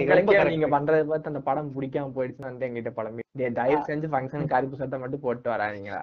ஆமா. இல்ல அப்ப வந்து பாத்தீங்கன்னா பெரியார் அந்த சந்தான சந்தான டயலாக் தான். புரிஞ்சக்க மச்சான். கருப்பு சட்டை போட்டவன்லாம் நிவின் பாலிங்க ஆமா அப்ப அதை போட்டு கடுப்பேத்துவானுங்க இந்த ஒரு கருப்பு சட்டை ஏண்டா அப்ப திராவிட கழகத்துல கூட தான் எல்லாரும் அப்படி சுத்துறாங்க. ஏன்டா அப்படி பண்றீங்க? பெரியாரிஸ்ட் எல்லாம் கூட கருப்பு சட்டை போட்டு சுத்துவாங்கடா. ஏன்டா படுத்தாதீங்கடா போட்டு. அந்த அந்த அந்த அதுதான் அப்பதான் அந்த நீங்க அந்த கிரிஞ்சுங்கிற ஒரு வார்த்தை வந்து எனக்கு அப்பதான் நீங்க வந்து ஒரு படத்தை வந்து ஓவரா போட்டு ஒரு தனி பாட்காஸ்டா பண்ணலாம். இப்போ ரீசெண்டா ஒரு ஒரு ட்ரெண்ட் வந்துச்சு. இந்த நைன்டி சிக்ஸ் படத்தை பார்த்துட்டு ஊர்ல இருக்க எல்லா பொண்ணுங்களும் எல்லாம் சுடிதார் போட்டு நீ வந்துட்டு ஒரு மஞ்சள் மாட்டிட்டு என்ன சொல்றது ஸ்ட்ரைட்னிங் பண்ணா நீங்க ஜாடுவோம் அது கூட பரவாயில்லைங்க. நைன்டி சிக்ஸ் படம் பார்த்தப்போ மினிமம் அந்த டைம் வந்தப்போ எல்லார்கிட்டயும் ஒரு ஒரு மினிமம் ரெண்டு ரீயூனியன் வாட்ஸ்அப் குரூப்பாவது ஆரம்பிச்சிருப்பானுங்க. கண்டிப்பா அந்த படம் பார்த்து ஆர்கேசம் அடைஞ்சு நம்மளும் ரீயூனியன் வைக்கணும்னு கையடிக்காத குறையா இவனுக்கு வந்து ரீயூனியன் ஸ்டார்ட் பண்ற ரீயூனியன் ஸ்டார்ட் பண்றேன்னு குரூப் ஆரம்பிச்சு நம்ம தாலியா இருப்பானுங்க என் கூட ஸ்கூல்ல படிச்ச டென்த் நான் லெவன்த் டுவெல்த் வந்து நாமக்கல் போயிட்டேன். டென்த் டுவெல்த் டென்த் வரைக்கும் நான் ஒரு ஸ்கூல்ல படிச்சேன். இப்போ வரைக்கும் அந்த ஸ்கூல் இல்ல என்ன கொடுமைனா நாங்க இன்னி வரைக்கும் ஒன்னாதான் சுத்திட்டு இருக்கோம். ஒரே லொக்காலிட்டிங்கிறதுனால இன்னி வரைக்கும் ஒன்னாதான் சுத்துறோம். கொஞ்சம் பேர் மட்டும் வேற வேற ஊருக்கு போயிட்டானுங்க. இவனுக்கு திடீர்னு என்ன ஆச்சு தெரியல நைன்டி சிக்ஸ் படம் பார்த்தா ஆர்கேசம் ஓவர் ஆகி ரீயூனியன் ஸ்டார்ட் பண்றேன்னு கொலை பண்ண ஆரம்பிச்சிட்டானுங்க. நைன்டி சிக்ஸ் ரீயூனியன் பண்றாங்க திரௌபதி படம் பார்த்துட்டு அது மாதிரி எல்லாம் அது மாதிரி கிளம்பிட்டானுன்னு யோசிச்சு பாருங்க. திரௌபதி படம் பாக்குறதுக்கு முன்னாடில இருந்து அப்படிதான் இருக்கானுங்க. அப்ப ஆனதுக்கு அப்புறமா அப்படிதான் இருக்கானுங்க. நீங்க அதுக்கெல்லாம் ஒண்ணு டிஃபரன்ஸ் திரௌபதி படம் பாக்குறதுக்கு முன்னாடில இருந்தே அப்படிலாம் அப்படிதானுங்க சுத்துறானுங்க. எங்களுக்கு பொண்ணும் பொண்ணும் ஒண்ணுடாங்கிற ஒரு வருஷத்துக்கு நூறு நூத்தம்பது படம் வருது தமிழ்ல. எப்படி தேடி இந்த குப்பையை தேடி கண்டுபிடிச்சது ப்ரமோட் சத்தியம் இ- அட ஏன், ஏ, நீங்க ஆக்சுவலி திரௌபதி எப்படி உங்களுக்கு பெரிய தெரிய ஆரம்பிச்சது பிரில்லியன்டான படம் எல்லாம் வருது. ஜிவி. ஜிவி ஆக்சுவலி பெருசா தெரியலங்க யார். இன்னி வரைக்கும் அது யாருக்கும் பெருசா ஒரு சூப்பர் படங்க ஜிவி. நீங்க கேக்க- கூட பரவாயில்ல கலைஞர். அது கலைஞ்சிட்டேன் நீங்க கே அமேசான் இப்ப கேக்குற பாட்காஸ்ட் யாராவது இருந்தா போங்க. நீங்க அமேசான் அமேசான் பிரைம்ல வந்து ஜிவின்னு ஒண்ணு இருக்கு. சூப்பரா இருக்கும் அந்த படம். கொஞ்சம் ஹீரோட ஆக்டிங் மட்டும் ஃபர்ஸ்ட் ஒரு ஒரு பத்து நிமிஷம் உங்களுக்கு ஒரு மாதிரி கடுப்பா இருக்கலாம். பட் ஓரளவுக்கு செட் ஆயிடும். அது யாரும் எட்டு தோட்டாக்கள் நடிச்சாரு. பட் படம் இட்ஸ் பிரில்லியன் ஃபிலிம் போய் பாருங்க. அதான். திரௌபதி வந்து அந்த ஆள் என்னன்னா எனக்கு தெரிஞ்சு திரௌபதி யாரும் பெருசா பேசாம விட்டுருந்தாலே அந்த படத்தை உங்களுக்கு பையன் கண்டுக்க மாட்டான். என்ன அது இவனுக்கு தாய் பெருமை பேசி பேசி அது இவனுக்கு அப்போஸ் பண்ற பேர் பதில தேவையில்லாம அந்த படத்தை படத்தை அடிச்சு பெரிய ஆள் ஆக்கிட்டாங்க. அதை நம்ம கண்டுக்காம விட்டுருந்தாலே அந்த படம் பெருசா ஓடாம இருந்திருக்கும். அந்த படம் அந்த கண்டென்ட் ஓவரா வந்து அப்போ எங்க ஓடுச்சு இவனுக்கு இல்ல- இல்ல- இல்லையே பிளாக் பஸ்டர் எல்லாம் போட்டு மோகன்ஜி அண்ணன் வந்து வந்து நான் லீனியர் வந்து ஸ்கிரீன் பிளே எல்லாம் போட்டாங்க? யார் பார்த்தா? என்னது? ஓமை கடவுளே வந்துச்சு அந்த டைம்ல படம் ஏங்க. அந்த ஆள் தான் சொல்லிட்டு இருந்தாங்க. படம் பிளாக் பஸ்டரா போயிட்டு இருக்கு இருந்தாலும் ஆன்லைன் இது டெலிவிஷன் ரைட்ஸ் யாரும் வாங்க மாட்டேங்கிறேன் அந்த ஆள் தான் புலம்பிட்டு இருந்தாப்ல. படம் வந்து பிளாக் பஸ்டரா ஓடிட்டு இருக்கு. படம் வந்து ஹவுஸ்ஃபுல்லா ஓடுது. அப்படின்னு அந்த ஆள் தான் சொன்னான். டெலிவிஷன் ரைட்ஸ் நொட்டுவாங்க. மக்கள் டிவி வாங்குங்க. மக்கள் டிவில போட்டு மக்கள் டிவில மக்கள் டிவில பாத்தீங்க மக்கள் டிவில வந்து ஹாலிவுட் டப்பிங் படம் தான் ஓடும். நீங்க மக்கள் டிவில என்ன சொல்றீங்க மக்கள் டிவில இந்த மாதிரி லோக்கல் படம் எல்லாம் வாங்க மாட்டாங்க. வாங்கினா ஒன்லி ஹாலிவுட் ஃபிலிம் தான். என்னடா அது? பித்- பித்தலாட்டமா இருக்காப்பா. மாஸ்டர் ஆசீர்வாதம் டிவில போடுவாங்க. சொல்ல முடியாதுங்க. நடந்தாலும் நடக்கும். திடீர்னு வந்து மாஸ்டர் பாருங்க. ஆசீர்வாதம் டிவில வரும் பாருங்க. நாளைக்கு மாஸ்டர் ஏங்க நீங்க வேற சும்மா இருங்க அப்ப கண்டிஷன்ல என்ன பண்ணுவாங்கன்னா தேடி கண்டுபிடிச்சு ஆசீர்வாதம் டிவி சப்ஸ்கிரைப் பண்ணுவாங்க. இப்ப பாருங்க எல்லாரும் ஆசீர்வாத். இப்ப வந்து இது இன்ஸ்டாகிராம்ல பாக்குறீங்களா? அமேசான் பிரைம் வந்துட்டு ஆ, வியோட ட்ரெய்லர் எப்படி ப்ரமோட் பண்ண? அது மாதிரி ஆசீர்வாதம் டிவி இல்ல சூர்யா. சூர்யா ஃபேன்ஸ் எல்லாம் ஒருத்தவனு கூட அமேசான் பிரைம் இது வரைக்கும் டவுன்லோட் பண்ணதே கிடையாதா இப்பதான் ஸ்டேட்டஸ் போட்டுட்டு இருக்காங்க அண்ணாவுக்காக இப்பதான் நாங்க அமேசான் பிரைம் டவுன்லோட் பண்றோம். சூரரை போட்டு பார்த்து அடுத்த நிமிஷம் நாங்க அன்இன்ஸ்டால் பண்ணிடுவோம். ஏடா புண்ட. ஏன்னா இவ்வளவு மக்கு தத்தி குதிங்களா இருக்கு ஒருத்த கூட அமேசான் அப்ப இவ்வளவு நாள் எல்லாம் பைரசி தான் பாத்துட்டு இருந்திருக்கீங்க. அமேசான் பிரைம் ஒருத்த கூட டவுன்லோட் பண்ணல. நீங்க வேணா இப்ப இன்ஸ்டாகிராம் போய் பாருங்க. இப்பெல்லாம் ஸ்டேட்டஸ் போட்டுட்டு இருக்காங்க சூர்யா ஃபேன்ஸ் பாருங்க அமேசான் பிரைம் டவுன்லோட் பண்றோம் டவுன்லோட் டேய், பண்றோம். டேய், டேய், இனி ஒரு மாசம் இருக்குடா. இல்ல ஒரு மாசம் இருக்கிறத விடுங்க. அப்ப இவனு அப்ப இவனுங்களா தற்கூரி புண்டையா சுத்திட்டு இருக்கானுங்க. இன்னி வரைக்கும் உனக்கு இந்த ஓடிடி பிளாட்ஃபார்ம்லாம் என்னன்னு கூட தெரிஞ்சதில்ல அதான அர்த்தம்? ஒரு அமேசான் பிரைம் கூட நீ டவுன்லோட் பண்ணி சரி வச்சிருக்க எப்படியோ ஒரு நல்ல விஷயம் தானே. அப்படியே கொஞ்சம் எல்லாம் அடாப்ட் ஆயிட்டு இருக்காங்க. இல்ல இல்ல சொன்னா புரிஞ்சுக்கவும் மாட்டாங்க டேய் டேய் இதாண்டா நிலைமை. புரிஞ்சுக்கோங்கடா. இல்ல அமேசான் பிரைம்ல ரிலீஸ் பண்றது என்னமோ சூர்யா ஏதோ காசு இல்லாம ரிலீஸ் பண்ற மாதிரி. அமேசான் பிரைம் காரன் வந்து அவன் கோடி கணக்குல கொடுத்துதான் வாங்குவான். அடா நீ தியேட்டர்ல போனாலும் படம் நல்லா இருக்கு. நானும் வெயிட் பண்ணிட்டு தான் இருந்தேன். தியேட்டர்ல தான் பார்க்கணும். எனக்கே ஃபீலிங்கா தான் இருந்துச்சு. பட் என்னங்க பண்றது? வேற வழி இல்லைங்க. இவனு வந்தாலும் அதிசயம் இல்ல. என்னை காண்டாயிடாதீங்க. ஆனா நாளைக்கு வந்தாலும் இல்ல இல்லங்க. எனக்கும் இந்த படம் தான் தியேட்டர்ல பாக்கணும் தான் ஆசையா இருக்கு. பட் இவனுங்க விட்டா பெண் குயின் பொன்மகள் வந்தாலும் இந்த மாதிரி படம் தாங்க ரிலீஸ் பண்ணுவானுங்க. இவனுக்கு ஏதாவது நல்ல படத்தை எனக்குமே சூரரை போட்டு பர்சனலா எனக்கு வந்து சந்தோஷமாவும் இருக்கு வருத்தமா இருக்கு. ஏன்னா தியேட்டர்ல பார்க்க முடியல. சரி ரெண்டாவது வந்து அட்லீஸ்ட் சரி இப்படியாவது வருது. இப்படியாவது இந்த படத்தை இவர் வேற சூர்யா படத்துக்குலாம் ட்ரெய்லர் நல்லா இருக்கும். நல்லா இருக்கும். நம்ம எல்லாம் அப்படியே பார்த்து ஆர்காசம் அடைஞ்சிருவோம். தியேட்டருக்கு போனா புஷ்னு போயிடும். ஆக்சுவலி இந்த படம் எனக்கு கன்ஃபார்மா எனக்கு மத்த படம் மாதிரி எனக்கு மத்த படம் மாதிரி இருக்காது. கன்ஃபார்மா இந்த படம். ஒவ்வொரு டைமும் சொல்லிட்டு இருக்கோம். நான் அஞ்சாண்டு அதுதான் சொல்லிட்டு இருக்கேன். இல்லைங்க எனக்கு நடுல எல்லாம் இந்த எனக்கு மாஸ் நான் ரொம்ப எதிர்பார்த்தேங்க. மாஸ் ரொம்ப அஞ்சானுக்கு சொன்னேன். மாசுக்கு சொன்னேன். காப்பானுக்கு ட்ரெய்லர்ல தெரிஞ்சு போச்சு விட்டுட்டேன். என்ஜி கேக்கெல்லாம் நான் வேற லெவல்ல பண்ணிட்டு இருந்தேன். எல்லாமே ஸ்டெப் வச்சு சரி இப்ப பேக் டு த டாபிக் வேற என்ன படம் உங்களுக்கு வந்து அப்புறம் வந்து சில்லுன்னு ஒரு காதல். நம்ம சூர்யாங்கிறனால சில்லுன்னு ஒரு காதலுக்கு வருவோம். சில்லுன்னு ஒரு காதல் வந்து நல்லா இருந்தாலும் அது ஒரு எனக்கு தெரியலங்க. அந்த ஒரு ரொம்ப ஒரு மாதிரி ரொமான்டிசைஸ் பண்ணிட்டானுங்க அந்த படத்தை. எப்படி நீங்க நைன்டி சிக்ஸ் படம் நைன்டி சிக்ஸ் படத்துல என்ன பெரிய பிரச்சனைனா நைன்டி சிக்ஸ் படத்துல வந்து அந்த ராமோட கேரக்டர் வந்து எனக்கு தெரிஞ்சு அது ரொம்ப ஒரு மாதிரி ஓவர் குளோரிஃபை பண்ண மாதிரி தான் எனக்கு தெரியும். எனக்கு படம் பார்க்கும்போது ஏன்னா எவ்வளவு பெரிய ஒரு திருப்பம். இல்ல என்னன்னா இப்ப வந்து ராமங்கிற ஒரு கேரக்டர் இருக்கும்போது நீங்க எக்ஸ் கேர்ள் ஃப்ரெண்ட் வந்து இருக்கும்போது ஏன்னா காமம்ங்கிற ஒரு விஷயம் வந்து எல்லாருக்குமே இருக்கிறது தான். இது வந்து எப்படி சொல்றது? லஸ்ட்ங்கிற ஒரு மேட்டர் வந்து ஹியூமனுக்குள்ள இன்பில்ட்டா இருக்கிறதா அவன் கேரக்டர் பேரே ராமன். அதுதான் சொல்றேன். நீங்க ராமங்கிற ஒரு கேரக்டர் வந்து நீங்க புராணத்துல இருந்து எடுத்தானுங்களா தெரியல. இப்ப ராமங்கிற ஒரு கேரக்டர் பார்க்கும்போது சோ பாரு எப்படி இருக்கான் பாரு அவன் சொல்றதுக்கு ஒரு மாதிரி இருந்தால நான் ஜானு நினைச்சு அவன் கை கூட அடிச்சிருக்க மாட்டானா அவனுக்கு ட்ரிகர் ஆகட்டும் எனக்கு பிரச்சனை கிடையாது. என்ன என்னைய ஒரு மனுஷன் கணக்கு போட்டு பார்த்தா கூட ராமுக்கு நேரம் நாற்பது வயசு இருக்கு நாற்பது வயசுல கூட ஒரு நாற்பது வயசு வரைக்கும் கூட ஒரு ஆளுக்கு வந்து இப்ப அவனால கேக்குறவங்க என்னங்கடா உங்களுக்கு பிரச்சனை? எஸ்கே படமும் சொன்னாலும் விஜய் சேல்ஸ் ராம் வந்துட்டு பல வருஷம் தவறு. உங்களுக்கு தவளை இல்லைங்க. எனக்கு வந்து அவன் வந்து ராம் வந்து ஏதோ ஒரு பாயிண்ட்ல வந்து இந்த மாதிரி வந்து நான் வந்து ஒரு பொண்ணை நடுவில் ஒரு பொண்ணை லவ் பண்ணேன்.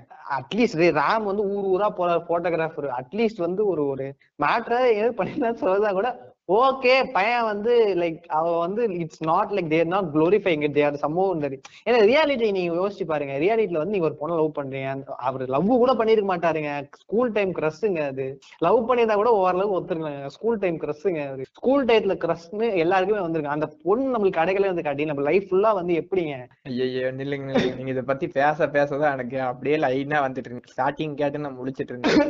யோசிச்சு யோசிச்சு நகத்துக்கு அடிச்சு. இப்பதான் எனக்கு வருது. நான் அடிக்கிட்டே போவேன். நீ- டியா டியா அப்புறம் வேர்ல்டு ஃபேமஸ் லவர் டேய் உனக்கு தியா தியா நான் பாக்கலங்க அந்த அந்த தேவர்கொண்டா பையல பார்த்தா எனக்கு காண்டு புண்டையா வருது ஏன்னா.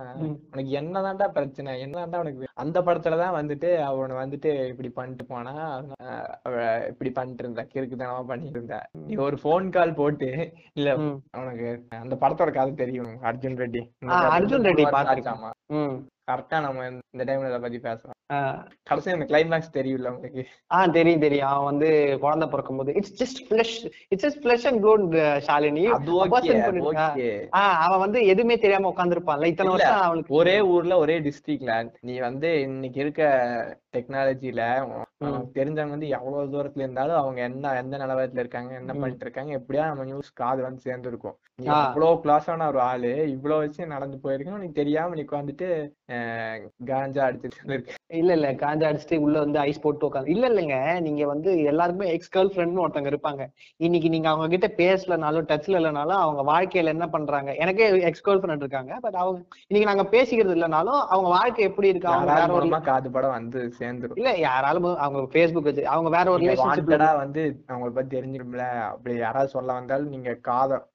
போட்டு அடைச்சாலும் உங்களுக்கு எப்படி இருந்தாலும் அது வந்துரும். நீங்க கடந்து போகாதான் செய்யும். ஆஹ் அதுதான் சொல்றேன். அவங்க வேற ஒரு ரிலேஷன்ஷிப்ல மூவ் ஆயிட்டாங்க. எனக்கு அது ஒன்றும் பிரச்சனை இல்லை. நானும் வேற ஒரு ரிலேஷன்ஷிப்ல மூவ் ஆயிட்டேன்.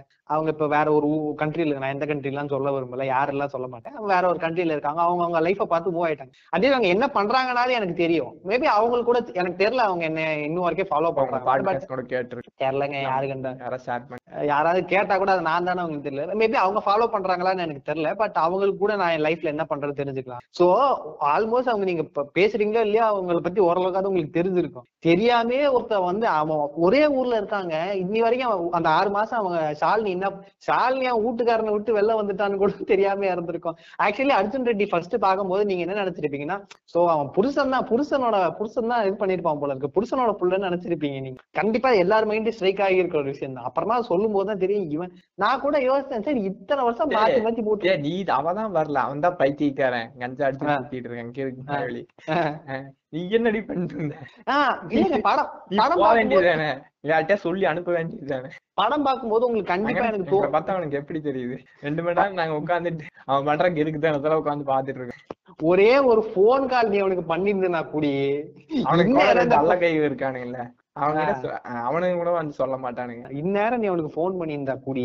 இந்த படமே இந்நேரம் நடந்திருக்காது. அவன் பாட்டி ஜாலியா கல்யாணம் உன் கூட உட்கார்ந்துட்டு இருப்பான். இதை செய் முதல்லயே செய்யறத விட்டுட்டு ஒரு மனுஷன் அவன் சாவர நிலைக்கு போயிட்டாண்டி. பல இல்லங்க அந்த படம் பார்க்கும்போது இந்த கேள்வி எல்லாம். தோணுச்சுங்க. இல்ல இல்ல இது ஒரு ரிலேட்டடான டாபிக் தான். அர்ஜுன் தோணல. பாத்துட்டு வெளியே வந்ததுக்கு அப்புறம் தோணுச்சு. இல்ல இல்ல நான் பார்க்கும்போதே எனக்கு தோணுச்சு பட் அந்த சொன்னா- தியாகராஜன் குமாராஜா படம் மாதிரி பார்க்கும்போது இந்த கதை அந்த இது மட்டும் தான் தெரியும்.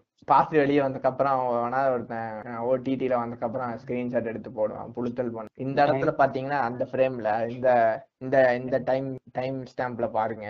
தியாகராஜன் குமாரா வந்து இந்த விஷயம் சொல்லி இருப்பாரு இது. ஆக்சுவலா அப்படிமா? தியாகராஜன் குமாரராஜா படத்தை கூட உனக்கு அந்த உண்மையிலேயே என்ஜி கேக்கு சொல்லிட்டு சுத்தினானுங்க பத்தியா? இந்த கிரீன் லைட் எரியுது ரெட் லைட் எரியுது. இந்த ஃப்ரேம்ல பாத்தீங்கன்னா டே கதையே புரியலடா. ஏன்டா இப்படி படுத்துறீங்க எங்க பெண் குயின் படத்துக்குலாம் ஒருத்தவங்க இடன் டீடைல்ஸ் போட்டு சுத்துறாங்க நீங்க போய் பாருங்க பெண் குயின் இடன் டீடைல்ஸ்னு போய் பாருங்க அதுக்கெல்லாம் இதுல எல்லாம் ஹைலைட் என்னன்னா ஒரு. படத்தோட டேரக்டர். படம் எடுக்கிறாரு அந்த படம் ஓடல. அதுக்கப்புறம் அந்த படத்துக்காக ஒரு முட்டு கொடுக்குறாரு. என்னன்னா நாங்க வந்து ஹிடன் லேயர் வச்சிருக்கேன் ஈஸ்டர் எக் வச்சிருக்கேன் அப்படின்னு சொல்லி ட்விட்டர்ல வந்து அவர் படத்தை அவரே ஸ்கிரீன்ஷாட் எடுத்து நீங்க நீங்க நம்ம மாஃபியா தம்பிய சொல்லலையே. சொல்லல மாஃபியா நம்ம கார்த்திக் நிறைய தானே. நம்ம இந்த இடன் தான் சொல்ல முடியாது. நான் சொல்ற நீங்களே கண்டுபிடிச்சு ஆட மாஃபியா நீங்க ஆ, சொல் சொல். அட போங்க. வரட்டும் என்ன பண்ணிட்டோம்? அவன் என்ன பண்ணிடுவான்?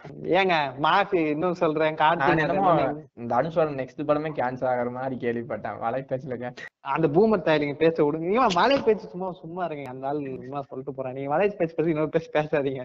அதுதான் சொல்றேன். நம்ம இந்த இடன் டீடைல்ஸ் முட்டு இருக்குல்ல இந்த இடன் டீடைல்ஸ் சொல்லி இவங்க கொடுக்குற கம்பு சுத்துறாங்களே இது இன்னொரு பாட்காஸ்ட் நம்ம வருவோம் இதுக்கு வேணாம் இது இன்னும் பெருசா போயிடும். சோ இன்னொரு இந்த கிரிஞ்ச இப்ப நம்ம நம்ம மெயின் ஆதர்ச நாயகன் எஸ்கேக்கு வருவோம் நம்ம. அவருக்கு தான் வெயிட் பண்ணிட்டு நேரம் தள்ளி வச்சுப்போம். நம்ம இந்த அப்படியே நம்ம இந்த அர்ஜுன் ரெடி முடிச்சுட்டு வேர்ல்டு ஃபேமஸ் லவருக்குள்ள போனோம்னு இருக்குதே டே நீ ஆல்ரெடி நீ மூணு மணி நேரம் டார்ச்சர் பண்ணது பார்த்தாதா திரும்ப வந்துட்டு வேற என்னத்தையோ தூக்கிட்டு கையில தூக்கிட்டு வந்து. இப்ப என்னடா எப்ப பார்த்தாலும் அவளையும் லவ் பண்ண வேண்டியது.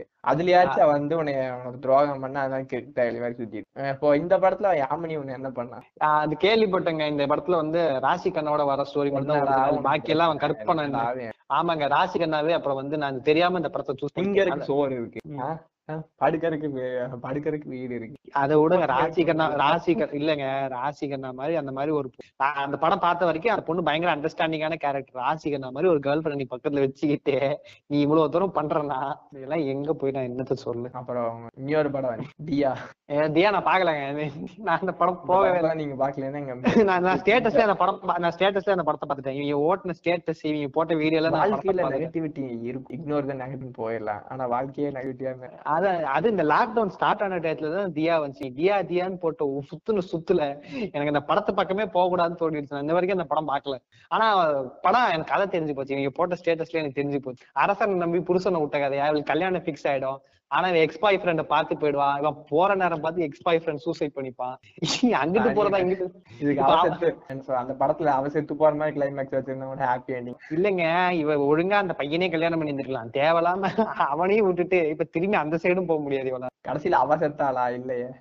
இதுல இதுல அம்மா சென்டிமெண்ட் பட்டியெல்லாம் வேற வச்சிருந்தானுங்களே அம்மா சென்டிமெண்ட் சொல்லிட்டு அதெல்லாம் ஏதோ காமெடி அதெல்லாம் நல்லா தான் இருக்கு. பண்ணி அதை கலாய்க்கிறோம் தேவையான நம்ம படம் கலாய்க்கிற பாதி விஷயமே இவனுக்கு மாதிரி பண்றனாலதான் நம்ம கலாய்க்கிறோம். நான் நான் தியா பாத்துட்டு வேணா வரேங்க. நான் பாக்கலைங்க அந்த படம். எனக்கு பேசுறதுக்கு ஒண்ணும் பெருசா. இருக்கு லவ் மாக்டெயில் இருக்கு வேர்ல்டு ஃபேமஸ் லவ் அது- நீங்க ஆக்சுவலி நீங்க தியான்னு சொன்னோடனே நான் சாய் பல்லவி நடிச்ச தியா படத்துக்கு யோசிச்சு அனுப்பிச்சிட்டேங்க நான் அந்த தியா நினைக்க நினைச்சிட்டேன் நான். சாய் பல்லவி ஒரு தியா நடிச்சாங்களே நம்ம ஏஎல் விஜய். ஏழு விஜய் படம் எல்லாமே நம்ம பார்ப்பேன். ஆனா ஒரு படத்துல இருந்து ஒரு சீனு கூட எங்களுக்கு மாட்டேங்குது ஆனா சூப்பர் டீலக்ஸ் ஒவ்வொரு சீனுக்கு சொல்லுங்க எனக்கு கரெக்டா சொல்லுங்க. ஏழு விஜய் டேரக்ட் மதராச படம் தவிர எந்த படம் ஒரு பெருசா ரெஜிஸ்டர் ஆக ஏங்க நீங்க இன்னொரு படத்தை நம்ம ஒரு படத்தை மிஸ் பண்ணிட்டோங்க. இஎன்பிடிங்க NPT. ம், அர்ஜுன் ரெட்டின்னு வேற ஒரு படம். அர்ஜுன் இஎன்பிடி வந்து ஏ நில்லுங்க. இஎன்பிடி விட இனி ஒரு காதல் காவியம் இருக்கு. என்னது? உள்ளூர் அர்ஜுன் ரெட்டி தமிழ் வருஷன். என்ன ராஜாவும் எழுதுறாங்க ஏங்க நான் சொல்றேன் பார்க்காம இருக்கனால கொஞ்சம் நிம்மதியா இருக்கீங்க. ஆல்ரெடி நீங்க டிப்ரெஷன் அப்படி இப்படிங்களுக்கு ஓ லவ்னா இப்படிதான் இருக்குமா? இப்படிதான் இதெல்லாம் தான் செஞ்சா நம்மளுக்கு ஃபிகர் செட் ஆயிடுமா? சாரி ஃபிகர் செட் ஆயிடும் நம்மளுக்கு ஒரு லவ் செட் ஆயிடுமான்னு நினைச்சு அங்க போய் செருப்படி வாங்கியிருப்போம் நம்ம அதெல்லாம் ட்ரை பண்ணி. சோ அந்த மாதிரி திரைப்படங்கள் என்ன உங்க வாழ்க்கையில? நீங்க எஸ்கே படத்தை சொல்லாதீங்க. அவருக்கு தனி செக்ஷனே இருக்கு. எஸ்கே எஸ்கே எஸ்கே வந்து ரசிச்சு ருசிச்சு நம்ம அடிக்கணும். நீங்க வந்து வேற சொல்லுங்க வாங்க. எபிசோட் வைஸ் நான் சொல்ற படம்னா நீங்க பாத்திருக்க மாட்டீங்க. தியா வேர்ல்டு ஃபேமஸ்ல வருது அதை நேத்து நீங்க பாக்கலன்னு சொல்லி இல்லைங்க நம்ம கிட்டத்தட்ட நீங்க வந்து ஸ்டாக்கிங்கே என்கரேஜ் பண்ற ஒரு படம். ஏன்னா வந்து நம்ம நம்ம வளர்ந்த டயத்துல வந்து இந்த ஸ்டாக்கிங் தான் லவ் ஏன் எதுக்கு நம்ம இந்த மாதிரி படங்கள் இப்ப வேணாம்னு சொல்றோம். கிரிஞ்சான சில டயலாக் எல்லாம் இருக்கும்ல. என்ன மாதிரி பசங்களை பார்த்தா பிடிக்காது பார்க்க பார்க்க தான் பிடிக்கும். இது இல்ல ஓக்க ஓக்க தான் பிடிக்கும். அது என்ன லாஜிக் புண்டுன்னு எனக்கு தெரியலங்க. இப்ப யோசிச்சா கூட என்ன வாலு ஒரு படம் வந்து. வாலு வால் வால் யார் படங்க? வாலு அதுல ஒரு சீனுமே ரெஜிஸ்டர் ஆகலையா இல்ல வாலு என்ன யாரு படங்க? சிம்பு சிம்பு தன் தலைவன் சிம்பு படம். அந்த என்ன வாலு படம் எனக்கு நான் பாத்திருக்கேன் எனக்கு பெருசா அந்த படம். எனக்கு அதாங்க பாத்திருக்கேன் பட் எனக்கு இது படசு பெருசா படம் என்னங்கிறதே எனக்கு நினைப்பில்ல இல்ல. ஒரு சீனு ஒரு எதுவுமே நினைப்பில்லைங்க அந்த படத்தை பொறுத்த வரைக்கும். ஏதோ அன்சிகா அந்த டயத்துல அன்சிகா திருசா ஸ்கேண்டல் ரிலீஸ் ஆச்சுன்னு சொல்லி ஏதோ பஞ்சாயத்து போயிட்டு இருந்தாங்க எனக்கு அதுதான் நினைப்பு இருக்கு தவிர்த்து வேற எதுவும் பெருசா ஒண்ணும் நினைப்பில்லை. நம்ம தலைவன் வந்து இழுத்தடிச்ச எனக்கு தெரிஞ்சு ஒரு படத்துல எல்லாம் ஒரு கான்செப்ட் இருக்கு. என்னன்னா ஹீரோ வந்து உத்தம உத்தம புத்திரனாட்டவும் ம். ஹீரோயின் வந்து பின்னாடியே இப்படி கீதா கோவிந்தன் ஒரு படம் வந்துச்சு. அது பாத்தீங்களா? ஆஹ் அது பார்த்தேங்க பார்த்தேங்க நம்ம விஜய் தேவரகொண்டா அது அந்த அந்த ஃபர்ஸ்ட் சீன்ல வந்து அனுமேல்வெலுக்கு வந்து அனுமேல பார்த்து காஜுல வந்து மூடேறி இருப்பாரு அவர் நடந்து போகும்போது. கல்யாணம் அவரு? தெலுங்கு வருஷன் ஆஃப் எஸ்கே அந்த ஆள் எஸ்கே எல்லாம் சொல்ல முடியாதுங்க. எஸ்கே அது பரவாயில்லைங்க. நீங்க கீதா கோவிந்தம்லயே அந்த ஆள் அனுமேல்வேல் வந்து நடந்து வரும். பார்த்த உடனே வந்து இவருக்கு ஆர்கேசம் ஓவர் ஆகி மூடாயிடுவாரு. ஆனா கீழே குஞ்சு பார்க்கும்போது மெட்டியை பார்த்த உடனே அப்படியே வந்து அவருக்கு ஆர்காசம் கம்மியாயிடும். ஐயோ கல்யாணம் ஆன பொண்ணா? அந்த புள்ள கை கொடுக்கும். கைய கூட தொட்டு பேச மாட்டாராம். இதே எனக்கு பார்க்கும்போது டி இந்த கடுப்புண்டே ஏத்தாதீங்கடா. என்னன்னா படம் ஃபுல்லா வந்து லைக் அவனை வந்து ரொம்ப ஒரு மாதிரி நல்ல கேரக்டரா ஃபேமிலி பாய்னு காமிச்சிருப்பாங்க. பட் அவனை விட ஒரு மிஸ்அண்டர்ஸ்டிக் தாய்வழி யாருமே இருக்கவே முடியாது. ஏன்னா அவனை பொறுத்த வரைக்கும் வந்து ஏதோ சொல்லுவானா அவன் இல்லங்க. இல்ல இல்ல. அவர் வந்து கிஸ் எல்லாம் அடிக்க கூடாது தப்புன்னு கிஸ் அடிக்கிறது தப்புனா தூங்கிட்டு இருக்க ஒரு பொண்ணு கிட்ட அவ்வளவு க்ளோஸா போய் செல்ஃபி எடுக்கிறது அதை விட ஒரு அதுவே ஒரு காஜு குதித்தரம் தான் அதை பண்ணிட்டு நாங்க வந்து ஃபேமிலி பாய் அப்படி. இது என்ன பிரச்சனைனா இத பார்த்துட்டு ஒரு பொண்ணு இத பார்த்துட்டு எவனாவது போயிட்டு ம். அவன் நம்ம டெய்லி பஸ்ல தான் டிராவல் பண்றோம். இல்ல அவன் அந்த மாதிரியான சூழ்நிலை நிறைய அமையறதுக்கு வாய்ப்பு இருக்கு. பஸ்ல போறோம். இல்ல நிஜத்துல இப்படி ஒண்ணு நடந்துன்னா பஸ்ஸ நிறுத்தி அவனை கீழே இறங்கி வச்சு அடி உரி உரின்னு உரிச்சிருப்பானுங்க. அந்த பொண்ணே செருப்பு கட்டி அடிச்சிருக்கும். அதுதான் நடந்திருக்கும். அதுல என்னன்னா அவனுக்கு ஒரு மிசாஜினிஸ்டிக் ஆட்டிடியூட் இருக்குங்க. ஒரு பொண்ணு தான் இப்படிதான் இருக்கணும்னு ஒரு ஒரு மென்டலா ஒரு ஃபிக்ஸ் பண்ணி வச்சு ஹீரோயினே கடைசியில வந்ததுக்கு அப்புறம் கூட அவன் வந்து லைக் பெரிய ஒரு தியாக புண்ட மாதிரி பேசுவான். இன்னும் சொல்ல போனா நீங்க அர்ஜுன் ரெட்டி கேரக்டருக்கும் அவன் கீதா கோவிந்தன் கேரக்டருக்கும் இன்னும் பெரிய வித்தியாசம் எல்லாம் இல்ல. ரெண்டுமே ஒன்னா நம்பர் டிப்ரெஷன் அப்படி இப்படின்னு இருக்கீங்க? அந்த நான் உங்களை வேர்ல்டு ஃபேமஸ்ல வர நான் பார்க்க சொல்ல மாட்டேன். இல்ல இல்ல நான் வேர்ல்டு ஒரு ஃபேமஸ் நாள் அந்த இல்ல அந்த அந்த படத்துல என்ன என்ன என்ன பண்ணான்னு எனக்கு தெரியாது. ஆசிக்க நான் ஓத்தான தவிர்த்து அதை தவிர்த்து என்ன பொண்ணு- மாதிரி ஒரு பொண்ணு கிடைச்சா கட்டி கட்டிக்கிட்டியா? பத்து சாத்திட்டு அந்த பொண்ணை சொல்றது கேட்டுட்டு பேசாம ஒரு நல்ல வாழ்க்கைய என்னடா வாழ்ந்து இந்த- உனக்கு என்னடா பிரச்சனை? அதுதான் எனக்கு தோணுது அந்த படம் இங்க அர்ஜுன் ரெட்டியில வந்து அவனுக்கு பொண்ணு கூட இல்ல வேற ஒருத்தனை கல்யாணம் பண்ணி போயிடுச்சுன்னா அவனுக்கு பஞ்சாயத்தே பண்ணான் பொண்ணும் பொண்ணும் கொடுத்து அந்த பொண்ணு வேலைக்கு போய் சம்பாரிச்சு உனக்கு சோறும் போட்டு நீ வந்துட்டு கதை எழுதுறேன்னு சொல்லிட்டு அப்படியே கதை கதை எழுதுன்னு இப்போ அந்த பொண்ணு என்கரேஜ் தான் பண்ணுது. ஆனா எழுத வர மாட்டேங்கிறாமா? மூடி. மைண்ட் செட் இல்லையாமா? வெறுத்து ஏங்க வேர்ல்டு பேப்பர்ஸ் லெவல்ல பக்கம் போக வேணாங்க. இந்த சைடே வருவோம். சோ அதுதான். முக்காவாசி இன்னைக்கு எஸ்கே வந்து பேசுறோம். பட் இதுக்கு அடித்தளம் ஓரளவுக்கு போட்டது வந்து தனுஷ் தான். பட் தனுஷ் கிட்ட எனக்கு என்ன பிடிச்ச விஷயம்னா அத ஒரு பாயிண்ட்ல வந்து ரியலைஸ் பண்ணாரு. இது வந்து தப்பா இருக்குன்னு சொல்லிட்டு லைக் அந்த மாதிரி எதுவும் அந்த ஸ்டாக்கிங் பண்றது இந்த மாதிரி செட் ஆஃப் அந்த ஸ்டோரி லைன் எல்லாம் கம்ப்ளீட்டா அவாய்ட் பண்ணிட்டாரு. இன்ஃபேக்ட் எனக்கு தெரிஞ்சு விகடன்ல ஒரு பிரஸ் மீட் நடந்தது. அதுலயே கூட ஓரளவு அவ்வளோ லைக் ஜென்யூனா அவர் வந்து கன்ஃபர்ஸ் பண்ணல பட் ஓரளவுக்கு ஒத்துக்கிட்டாரு. இந்த மாதிரி நான் அந்த இடத்துல பண்ணேன். அதுல வந்து ஒரு சின்ன சின்ன மிஸ்டேக் இருக்கு. அதை நான் இப்போ நான் நிறுத்திக்கிறேன்னு சொல்லிட்டு அதுக்கு எனக்கு தெரிஞ்சு அதுக்கப்புறம் நிறுத்திக்கிட்டாரு. பட் எஸ்கே பொறுத்த வரைக்கும் அப்புறமா தங்கமான் முன்னாடியா? தங்க மகன்ல எனக்கு ஒண்ணும் பெருசா ஸ்டாக்கிங் மாதிரி அது ஒரு கிரிஞ்சு தான். அந்த படம் கிரிஞ்சு தான் நான் இல்லைன்னு சொல்லுவேன் பட் அந்த படத்துல ஒன்றும் பெருசா ஸ்டாக்கிங்கிற ரேஞ்சுக்கு எனக்கு அந்த அளவுக்கு எக்ஸ்பிளிசிட்டா ஸ்டாக் என்னன்னு தெரியாது. ஒரு கிராஸ் டெஸ்டிங் பண்ணி போய் அந்த புள்ளைய போய் ஸ்டாக் பண்ணுங்கிற அளவுக்கு எனக்கு தெரியாது. ஏன்னா நம்ம தமிழ் சினிமால வந்து இப்ப நீ யோ லிட்டரலா நீங்க நிறைய பழைய படம்லாம் பாத்தீங்கன்னு வச்சுக்கீங்களேன் ஹீரோ வந்து ரேப் பண்ணிட்டாருங்கிறதுக்காக அந்த புள்ளைய கட்டி வைப்பாங்க. ரேப் பண்ண ஒருத்தர் மேல அந்த புள்ளைக்கு ஹீரோயினுக்கு லவ் வரும். இந்த படங்க சுந்தர பாண்டியனுக்கு இப்பதான் நான் ஏதோ ஒரு மீமுக்காக கண்டென்ட் பாத்துட்டு இருக்கும் போதுட்டு இந்த ஞாபகம் வந்துச்சு. ஆமா ஆக்சுவலி சுந்தர பாண்டியன்லயே லட்சுமி மேனன் அந்த கதையிலே பாத்தீங்கன்னா கான்செப்ட் அந்த படமே. ஏன்னா இல்லங்க அந்த படத்துல லட்சுமி மேனன் வந்து ஸ்கூல் படிக்கும் போது இவர் போய் ஸ்டார்ட் பண்ணிருப்பாரு நீங்க பீடா பையில ஆரம்பிக்கும் இல்ல இல்ல போடுவாங்க. யார கேட்டு நீங்க அதெல்லாம் பண்ணிட்டு இருக்கீங்க என்னடா அந்த பொண்ணு என்ன குத்தி இல்ல அந்த படம் பார்க்கும்போது அவ ஃப்ரெண்டே வந்து சொல்லுவா ஏ உன்னை லீசி கூட்டிருக்காங்கடின்னு உன்னைய தெருல இழுத்துட்டு போய் விடணும்டி. இல்ல அந்த அந்த பொண்ணு போயிட்டு. கம்ப்ளைண்ட் எல்லாம் கொடுக்காது. இல்ல அதுதான் சொல்றேன். எனக்கு ஒண்ணும் புரிய மாட்டேங்குதுங்க. இவனுங்க மதுரை மதுரை வந்து நாங்க பொண்ணும் பொண்ணு எங்களுக்கு ஒண்ணுதான். அப்படி எல்லாம் சொல்லி படம் எடுக்கிறானுங்க மதுரைன்னு இல்ல அந்த சைடு அந்த சுத்து வட்டாரத்துல எங்களுக்கு பொண்ணும் பொண்ணு ஒண்ணு எல்லாம் சொல்றானுங்க. ஆனா அது அதெல்லாம் வந்து நீங்க வெளியூர்காரன் தான். நீங்க வந்து சொந்த சாதியிலே ஸ்டாக்கிங் பண்ணிக்கலாம். அராஸ் பண்ணலாம் என்ன வேணாலும் பண்ணலாம். பட் நீங்க வெளி சாதியில இருந்து வந்து வெளியூர்ல வெளில இருந்து வந்து ஒருத்தன் வந்து அதை செஞ்சிடக்கூடாது. அதுதான் பிரச்சனை. நீங்க வந்து சசிகுமார் வந்து பாத்தீங்கன்னா அவர் வந்து ஒரு பணக்கார ஒரு பவுசான உயர் சாதியில ஒரு நல்ல பவுசான பொருள் அவரு பண்ணலாம். ஆனா அவர் ஃப்ரெண்டு வந்து அப்படி கிடையாதுல்ல. ஒரே விஷயத்தான் ரெண்டு பேரும் செய்யறானுங்க ஆனா வந்து சசிகுமார் செய்யறதுக்கான வித்தியாசம் இருக்கு. அவர் ஃப்ரெண்டு செய்யறது வித்தியாசம் இருக்கு. இது என்ன லாஜிக் உண்டுன்னு எனக்கு தெரியலங்க. அப்புறம் லவ் வந்துட்டு நல்ல விதத்துல காமிச்சதுன்னா நம்ம ரொம்ப ஓவரா கலாய்க்க கலாய்க்க விட்டுட்டு லைட்டா இந்த இந்த சைடும் பார்ப்போம். இந்த ஆ. சிட்டுக்கருப்பட்டின்னு ஒரு படம் வந்துச்சு. இந்த நாலு. விதமான லவ் காமிச்சிருப்பாங்க. ஆஹ் சில் துட்டு ஆஹ் அட ஆ. அடல்ட்டுட்டு ம். அப்புறம் மிடில் ஏஜ் லவ் அப்புறம் என்ன சொல்றது? வயசான லவ் அதான் எனக்கு சில்லு கருப்பட்டி ரொம்ப பிடிச்சிருந்துங்க. நான் எனக்கு சில்லு கருப்பட்டி பண்ணதுக்கு அப்புறமே பர்சனலா எனக்கே ஒரு ஆந்தாலஜி விஷயம்னா அந்த. அந்த ஓல்டேஜ் லவ் வரும் வரும்போதுட்டு எல்லா ஏய் என்னடா கரும இது? அப்படி இப்படின்னு கமெண்ட் அடிச்சிருக்கேன். எனக்கு என்னடா ஏய் உனக்கு என்னடா பிரச்சனை? பிடிக்கலன்னா எந்திரிச்சு போயிடுறா தயவு செஞ்சு. மூணாதான் வரும். கடைசியா தான் அந்த சமுத்திரக்கனி வச்சிருப்பேன் இல்ல அது படம் இல்ல இல்ல அந்த ஓல்டேஜ் லவ் வந்து எனக்கு பர்சனலா அது கொஞ்சம் போரிங் செக் அது வந்து என்னன்னா அவங்க ஓல்ட் ஏஜ்ல வந்து லவ் பண்றாங்கங்கறதெல்லாம் எனக்கு பிரச்சனை இல்ல. அது ஓகே அது வேற. ஆனா வந்துட்டு இவனுக்கு இது. ஆமா. இவனுங்களுக்கு என்னன்னா இந்த கேட்டு பசங்க எதுக்கு இப்ப ஒண்ணு சேர்றானுங்க? இல்ல அவனுங்களுக்கு ஒரு இன்செக்யூரிட்டி இவனுங்க வந்து தர்பார் தர்பார் என்ன- என்ன விதமான படம் அப்புறம் பாப்பாண்டி இருக்கு. பாப்பாண்டி இது பாப்பாண்டி வேணாம். பாப்பாண்டி இது அது நல்ல படம். இல்ல இல்ல நல்ல படம் தான். பட் அந்த படத்துல எல்லாம் இவனுங்க இவனுங்களுக்கு என்னன்னா இவனுங்களுக்கு வந்து ஒரு ரெஸ்ட்ரிக்ஷன் வச்சிருக்காங்க இவனுக்கு தான் ஒண்ணு சேரணும் இவனுக்கு தான் சேரக்கூடாதுன்னு. ஒரு வயசானவங்க வந்து இன்னைக்கு இல்ல நீங்க படங்கிற தாண்டி இன்னைக்கு இருக்கிற ஒரு ஒரு ஒரு அறுபது ஒரு ஐம்பது ஐம்பத்தஞ்சு வயசு வந்து ஒருத்தவங்க ரெண்டு பேர் இருக்காங்க ரெண்டு லைக் ஒரு விடோவா இருக்காங்க ரெண்டு பேருமே. இன்னைக்கு அவங்க ஒண்ணு சேரணும்னா கூட இன்னைக்கு எப்படி பேசுவானுங்கன்னா கேட்டு கூதிங்களுக்கு பாரு இந்த வயசுலயும் காஜு முத்தி போயிடுச்சு.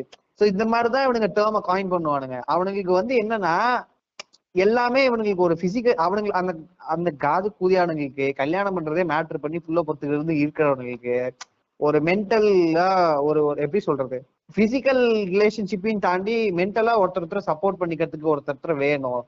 ஒரு அண்டர்ஸ்டாண்டிங் ஒரு லவ் பகிர்ந்துறதுக்கு ஒருத்தர் வேணும். ஒரு ஐம்பது ஐம்பது அறுபது வயசுல ரெண்டு பேரும் ஒண்ணு சேர்றாங்கன்னா அவங்களுக்கு பிசிக்கலி எந்த டிமாண்டிங்கும் கிடையாது. அவங்களுக்கு வந்து மென்டலா ஒரு டிமாண்டிங் வேணும். ஏன்னா அந்த வயசுல வந்து உங்களுக்கு பிள்ளையும் இல்ல. பிள்ளைங்க இருந்தாலே இன்னைக்கு அந்த அளவுக்கு அந்த அளவுக்கு அவங்களால கம்பெனி கொடுக்க முடியாதுதான். பட் வந்து ஒரு அறுபது வயசுல வந்து தனிமை வந்து உங்களை ரொம்ப மன டிப்ரெஷன் உள்ளாதுங்க அப்போ நீங்க பேசுறதுக்குலாம் ஒரு ஆள் வேணும். கூட இருந்து உங்க சந்தோஷத்தை பகிர்ந்ததுக்காக ஒரு ஆள் வேணும். சோ கூட ஒருத்தவங்களை எடுத்துக்கிறதுக்காக தான் எல்லாருமே எல்லா வயசுலயும் ஒரு துணை தேவைப்படும் போது அதான் இவனுங்க என்ன பேசுவானுங்கன்னா பாரு இந்த வயசுல ரெண்டாவது கல்யாணம் உனக்கு நீ எதிர்பார்க்கிற மாதிரி படம் வேணும் நீ ஏன்டா அந்த படத்துக்குள்ள போன? ம், இல்ல இவனுங்க படத்துல பேசுற நிஜத்துல நிஜத்துல யாராவது ரெண்டு பேர் பேசினாலே இந்த கூதியானுங்க இப்படிதான் பேசுவானுங்க. ஏதாச்சும் ஒரு படம் என்னன்னே தெரியாம உள்ள வந்துடுறது அப்புறம் வந்துட்டு புளுத்த வேண்டியது உள்ள வந்துட்டு கமெண்ட் அடிக்க எரிச்சல் இது இப்ப பின்னாடி எல்லாம் இந்த படத்துக்கு வந்தீங்க? இல்ல அவன் ஒரு பெரிய புளிச்சின்னு சச்ச பிக் அவன் அந்த தியேட்டர்ல காமிச்சிக்கணும் அதான் அவனோட மோட்டிவ் நான் பாரு சொல்லிட்டேன் பாரு எவ்வளவு பெரிய புளிச்சி நான் உண்டா நீ உள்ள வரும்போதே நீ என்ன கான்செப்ட் என்ன தெரிஞ்சுதான் உள்ள வர. அப்புறம் வந்துட்டு எதுக்கு புள்ளை கத்துற நீ? அதே படத்துல எனக்கு வந்து அந்த எனக்கு வந்து சமுத்திரகனி இது ரொம்ப பிடிச்சிருந்தது. பட் சமுத்திரகனி விட இன்னொரு அந்த கேன்சர் ஒருத்தருக்கு வந்துட்டு இந்த இவரு விக்ரம் வேதால டைலாக் ரைட்டரா இருப்பார்ல. மணிகண்டன். அவரு ஆக்சுவலி எனக்கு பர்சனலாவே அவர் ரொம்ப பிடிக்கும். விக்ரம் வேதாக்கு டைலாக் ரைட்டர் அவரு தான் சோ அவரு இது காலா எனக்கு பர்சனலா அவர் ரொம்ப நடிக்கிறது ரொம்ப பிடிக்கும். அவரு செக்மெண்ட்டுமே எனக்கு ரொம்ப பிடிச்சிருந்துச்சு. அவங்க ரெண்டு பேரோட இது. அவர் வந்து அவர் வந்து வந்து இவர் வந்து மெட்டீரியல் அந்த ஹாஸ்பிட்டல் சீன்ல வந்து இவர் வந்து பிளே பாய் மேகசின் கொடுப்பாங்க. நீங்க போயிட்டு உங்க ஸ்போம் இது பண்றதுக்கு போய் மாஸ்டர்பேட் பண்ணிட்டு வாங்கன்னு சொல்லிட்டு அவர் வந்து வைஃபை கேட்பாரு நெட் இருக்குதா அப்படின்னு கேட்பாரு அதெல்லாம் சூப்பரா இருக்கும். அந்த இன்னசென்ஸ் எல்லாம் சூப்பரா இருக்கும் அவர்கிட்ட. எனக்கு அந்த கம்பேரிட்டிவ்லி எனக்கு சமுத்திர அது பிடிச்சிருந்தது. அதுக்கப்புறம் எனக்கு சமுத்திரக்கனியோட இது பிடிச்சிருந்தது. இந்த படத்துக்கே இப்படி சொன்னாங்கன்னா அந்த பதாய் ஹோக்குல என்ன சொல்லுவாங்க? பதாய் ஹோ மாதிரி படத்தை இப்ப ரீமேக் பண்றாங்கன்னு வச்சுக்க. இப்பதான் இந்த படமே வருது. விக்கி வருது. இல்ல விக்கி டோனர் வந்து அத அவனுங்க ரொம்ப மோசமா ரீமேக் பண்ணானுங்க. அது வேற விஷயம். அது எப்படி சொல்றேன்னா நீ ஒரு ஒரு ஒரு அஞ்சு வருஷம் ஏழு வருஷத்துக்கு முன்னாடி பாத்தீங்கன்னா நீங்க கையடிக்கிறது பத்தி மாஸ்டர் பேட் பண்றத பத்தி எல்லாம் நீங்க ஓப்பனா பேச முடியாது. நான் ஹாஸ்டல்ல இருந்திருக்கேன். கூதியான உனக்கு என்ன பண்ணுவானுங்க? கையடிச்சாலே உங்களை ஒரு கேரக்டர் கேரக்டர் அசாசினேஷன் நீங்க போய் கையடிச்சுன்னு நீங்க சொன்னீங்கனாலே உங்களை ஒரு மாதிரி கேரக்டர் அசாசினேஷன் பண்ணுவானுங்க. ஐயோ ஒரு தப்பான கேரக்டர் போல இருக்கு. ஸ்லட் போற காஜுக்கும் அறுபது அறுபது பிரம்படிகள். ஆஹ் இல்ல அதுதான் சொல்ல வர கையடிச்சாலே அறுபது பிரிமணிகள் சோ இந்த அளவுக்கு இவனுக்கு இன்செக்யூரிட்டி ஒரு ஒரு பேக்வேர்டு தாட்ஸ் தான் இருக்கு. இன்னைக்கு அப்படி இல்ல. இன்னைக்கு வந்து நீங்க வந்து நான் மாஸ்டர்பேட் பண்ணுவேன் அப்படி நீ வந்து டைரக்டா போய் நீங்க சொல்லலாம் ஒருத்தர்கிட்ட ஏன்னா இல்ல தப்பு கிடையாது. ஊர்ல இருக்கிற எல்லாரும் தான் பண்ணுவானுங்க. இதுல நீங்க மறைக்கிறதுக்கோ பூச்சப்படுறதுக்கோ ஒண்ணுமே கிடையாது. சோ அது மாதிரி வந்து விக்கெட் ஓனர் எடுத்த டைம் வந்து அப்படிங்க. விக்கெட் ஓனர் எடுத்த டைம் வந்து நீங்க வந்து ஒரு மாஸ்டர்பேட் பண்றதோ ஸ்போம பத்தியெல்லாம் அவ்வளவு இதுவா பேச முடியாது. இன்னைக்கு தேதிக்கு அப்படி கிடையாது. ஆனா இன்னைக்கு இல்லவா இன்னைக்கு வந்துட்டு அந்த படத்தை விஜய் டிவில போடுறாங்க. அதுவே ஒரு சொல்றது டெவலப்மெண்ட் இன்னைக்கு நீங்க ஃபேமிலியோட உட்காந்து பார்த்தா கூட அதெல்லாம் ஒண்ணும் இல்ல அப்படிங்கிற ஒரு ரேஞ்சுக்குல தான் இருக்குது. இன்னைக்கு நீங்க விக்கி டோனரை ரீமேக் பண்ணி இங்க பண்ணுங்கிற ஒரு பெருசா ஒரு நீடே உங்களுக்கு இல்ல. சொல்றாங்க அவங்க புரிஞ்சு பார்த்தாங்களா? என்ன என்ன பார்த்தாங்க? அது எனக்கு தெரியல. ஏன்னா எங்க வீட்ல எங்க அம்மா பார்த்துட்டு எங்க அம்மா இன்னைக்கு இதெல்லாம் நம்ம கலாச்சாரத்துக்கு ஒத்து வராதுன்னு சொன்னாங்க. பட் அது அவ்வளோ ஒன்றும் இதுவா எடுத்துக்கல. பட் ஸ்டில் பதாய் நடைமுறைக்கு சரியாகாதுப்பா. நடைமுறைக்கு சரியா வராதுப்பா. அப்படிலாம் சொன்னாங்க. ஐயோ நான் என்னத்த நடைமுறையே. நான் என்னத்த போய் சொல்றது இதுக்கு மேல? இல்லைங்க நாளைக்கே வந்து நம்மளுக்கு வந்து லைக் நம்மளுக்கே வந்து ஒரு ஏர்டெல் டிஸ்ட்ரிபியூஷன் இருக்குன்னு வச்சு இல்லை எனக்கு இல்ல. சப்போஸ் உங்களுக்கு வந்துருச்சு வச்சீங்கன்னா நம்மளுக்கு இந்த மாதிரி ஏதாவது மெத்தட்ல தான் போய் ஆகணும். இல்ல என்ன உங்களுக்கு கூச்சம் இருக்குது எனக்கு ஒன்றும் புரியல. But away from the topic பதாய்வோ நீங்க சொன்னீங்களே எனக்கு தெரிஞ்சு பதாய்வோ ஆஹ் கூட இங்க ரீமேக் பண்ணா கூட அவ்வளோ ஃபெய்ட்ஃபுல்லா பண்ணுவானுங்களான்னு தெரியல. ஏன்னா இங்க இருக்கிற கலாச்சார கன்னிகள் வந்து இந்த படத்தை வந்து ஓர பேச அவனுங்க அவனுங்க பெரிய புளித்தின்னு கண்டிக்கிறோம். இப்படி என்ன வயசான காலம் தடை செய்ய கோரி. இல்லங்க இவனுங்க என்ன நினைச்சுக்கிட்டானுங்கன்னா இப்படி ஒரு நடக்கவே இல்லை நினைச்சுக்கிட்டானுங்க. நீங்க கொஞ்சம் நீங்க உங்க தாத்தா காலத்துல எல்லாம் போனீங்கன்னு வச்சுக்கீங்களேன். என்ன தடுத்தாலும் எதையாவது ஒண்ணு ஆரம்பிச்சு கேஸ் போட்டுறானுங்க என்னதான்டா உங்களுக்கு பிரச்சனை? படம் எடுக்கிறோம் இல்லங்க இதெல்லாம் நிஜ லைஃப்லயே நமக்கே நம்ம ஃபேமிலில எங்கேயாவது நடந்திருக்கும். என்னன்னா அம்மா முதல் குழந்தை ரெண்டு அவங்களுக்கு ரெண்டு குழந்தை இருக்கும். ஃபர்ஸ்ட் பொண்ணு கல்யாணம் அந்த பொண்ணு முழுகாம இருக்க ஒரு டைட்லயே அம்மா வந்து முழுகாம இருப்பாங்க. ஆமா. சோ அந்த டைட்லயே அவங்க அவங்களுக்கு கல்யாணம் ஆகி அந்த பொண்ணு முழுகாம இருக்கும்போது அம்மா அப்பா இங்க பதினஞ்சு பதினேழு வயசுல கல்யாணம். ஆஹ் சோ வந்து அவங்களுக்கு வயசு வந்து கம்மியா இருக்கும். சோ வந்து அவங்களுக்கு அந்த ஒரு முப்பது அந்த முதல் குழந்தைக்கு வந்து முதல் பொண்ணுக்கு முழுகாம இருக்கும்போதே இவங்களுக்கு ஒரு முப்பத்தஞ்சு நாற்பது வயசு தான் இருக்கும். சோ அந்த டயத்துல ஒரு செக்ஷுவல் ரிலேஷன்ஷிப் வச்சு இவங்க இவங்க கன்சீவ் அம்மா பொண்ணு ரெண்டு பேரும் கன்சீவா இருப்பாங்க. எங்க ஏன்னா எங்க எங்க தெரிஞ்ச ஃபேமிலி எங்க சொந்தக்காரங்க எங்க அத்தை வீட்டு ஃபேமிலிலேயே இப்படி ஒரு நடந்திருக்கு. சோ இது வந்து இயல்பு தான். ஆனா இவங்களுக்கு என்ன இவனுங்களுக்கு என்ன பிரச்சனைன்னு தெரியல. இவனுங்க வந்து பாத்தீங்கன்னு வச்சீங்கன்னா இவனுங்க போன்ல வந்து ஆஹ் விட்டு படம் பாக்குறது எல்லா காவாலி தளர்ந்து பண்ணுவானுங்க ஆனா வெளில வந்து இவனுங்க பெரிய புளிச்சின்னு காட்டுறதுக்கு இந்த கலாச்சார கண்ணிங்க பேசுவானுங்க பாருங்க. பார்த்தா. ஏங்க நீங்க வர பப்ஸ் வேணுமா? பப்ஸ் வேணும். நம்பர் கொடுங்கள் தோழி. இன்னி வரையும் நீங்க பேஸ்புக்ல எல்லாம் அதெல்லாம் பாக்கலாங்க நான் அதான் இவங்க சரி ஏதோ அதெல்லாம் அவனுக்கு இல்லைன்னு நினைச்சிட்டு இருக்கேன். அது நீ இன்னி வரைக்கும் போய் பார்க்கலாம். ஃபேக் ஐடின்னு கூட தெரியாம கமெண்ட் பண்ணிட்டு நைஸ் பாப்ஸ் அப்புறம் வந்து அப்புறம் வந்து உங்களுடன் பேச வேண்டும் தோழி. அப்புறம் நிறைய விதவிதமா போடுவானுங்க. ஹாய் ஹாய் மை ஒரு டாக் ஒரு ஒரு ஒரு ஒரு ஒரு ஆள் ஒரு அங்கிள்லாம் வந்து அந்த ஆளுக்கு வந்து ஒரு நாற்பது அறுபது வயசு இருக்கும். ஹாய்னு போட்டு அந்த நம்பர் கீழே அடிச்சு வச்சிருக்கானுங்க. இந்த நம்பருக்கு கால் பண்ணுங்கன்னு சொல்லி. எதுக்கு அந்த ப்ரொஃபைல்ல போய் ஹாய் அனுப்புற? ஏங்க கமெண்ட்ல போயிட்டு ஹாய்னு போட்டு நம்பர் அவன் நம்பரை டைப் பண்ணி வச்சிருக்காங்க. இந்த நம்பர் கால் பண்ண சொல்லி நைட்டு பத்து மணிக்கு கால் பண்ணுங்கன்னு வேற கீழே பின்குறிப்பு எழுதி வச்சிருக்கான். நம்பர்லாம் கால் பண்ண மாட்டான். அதுலயே அத இது இருக்குல்ல வீடியோ கால் வீடியோ கால் பண்ணிடுவான். நம்ம அதெல்லாம் எந்த கால்ல நீங்க வீடியோ கால் பண்ணிடுவான்?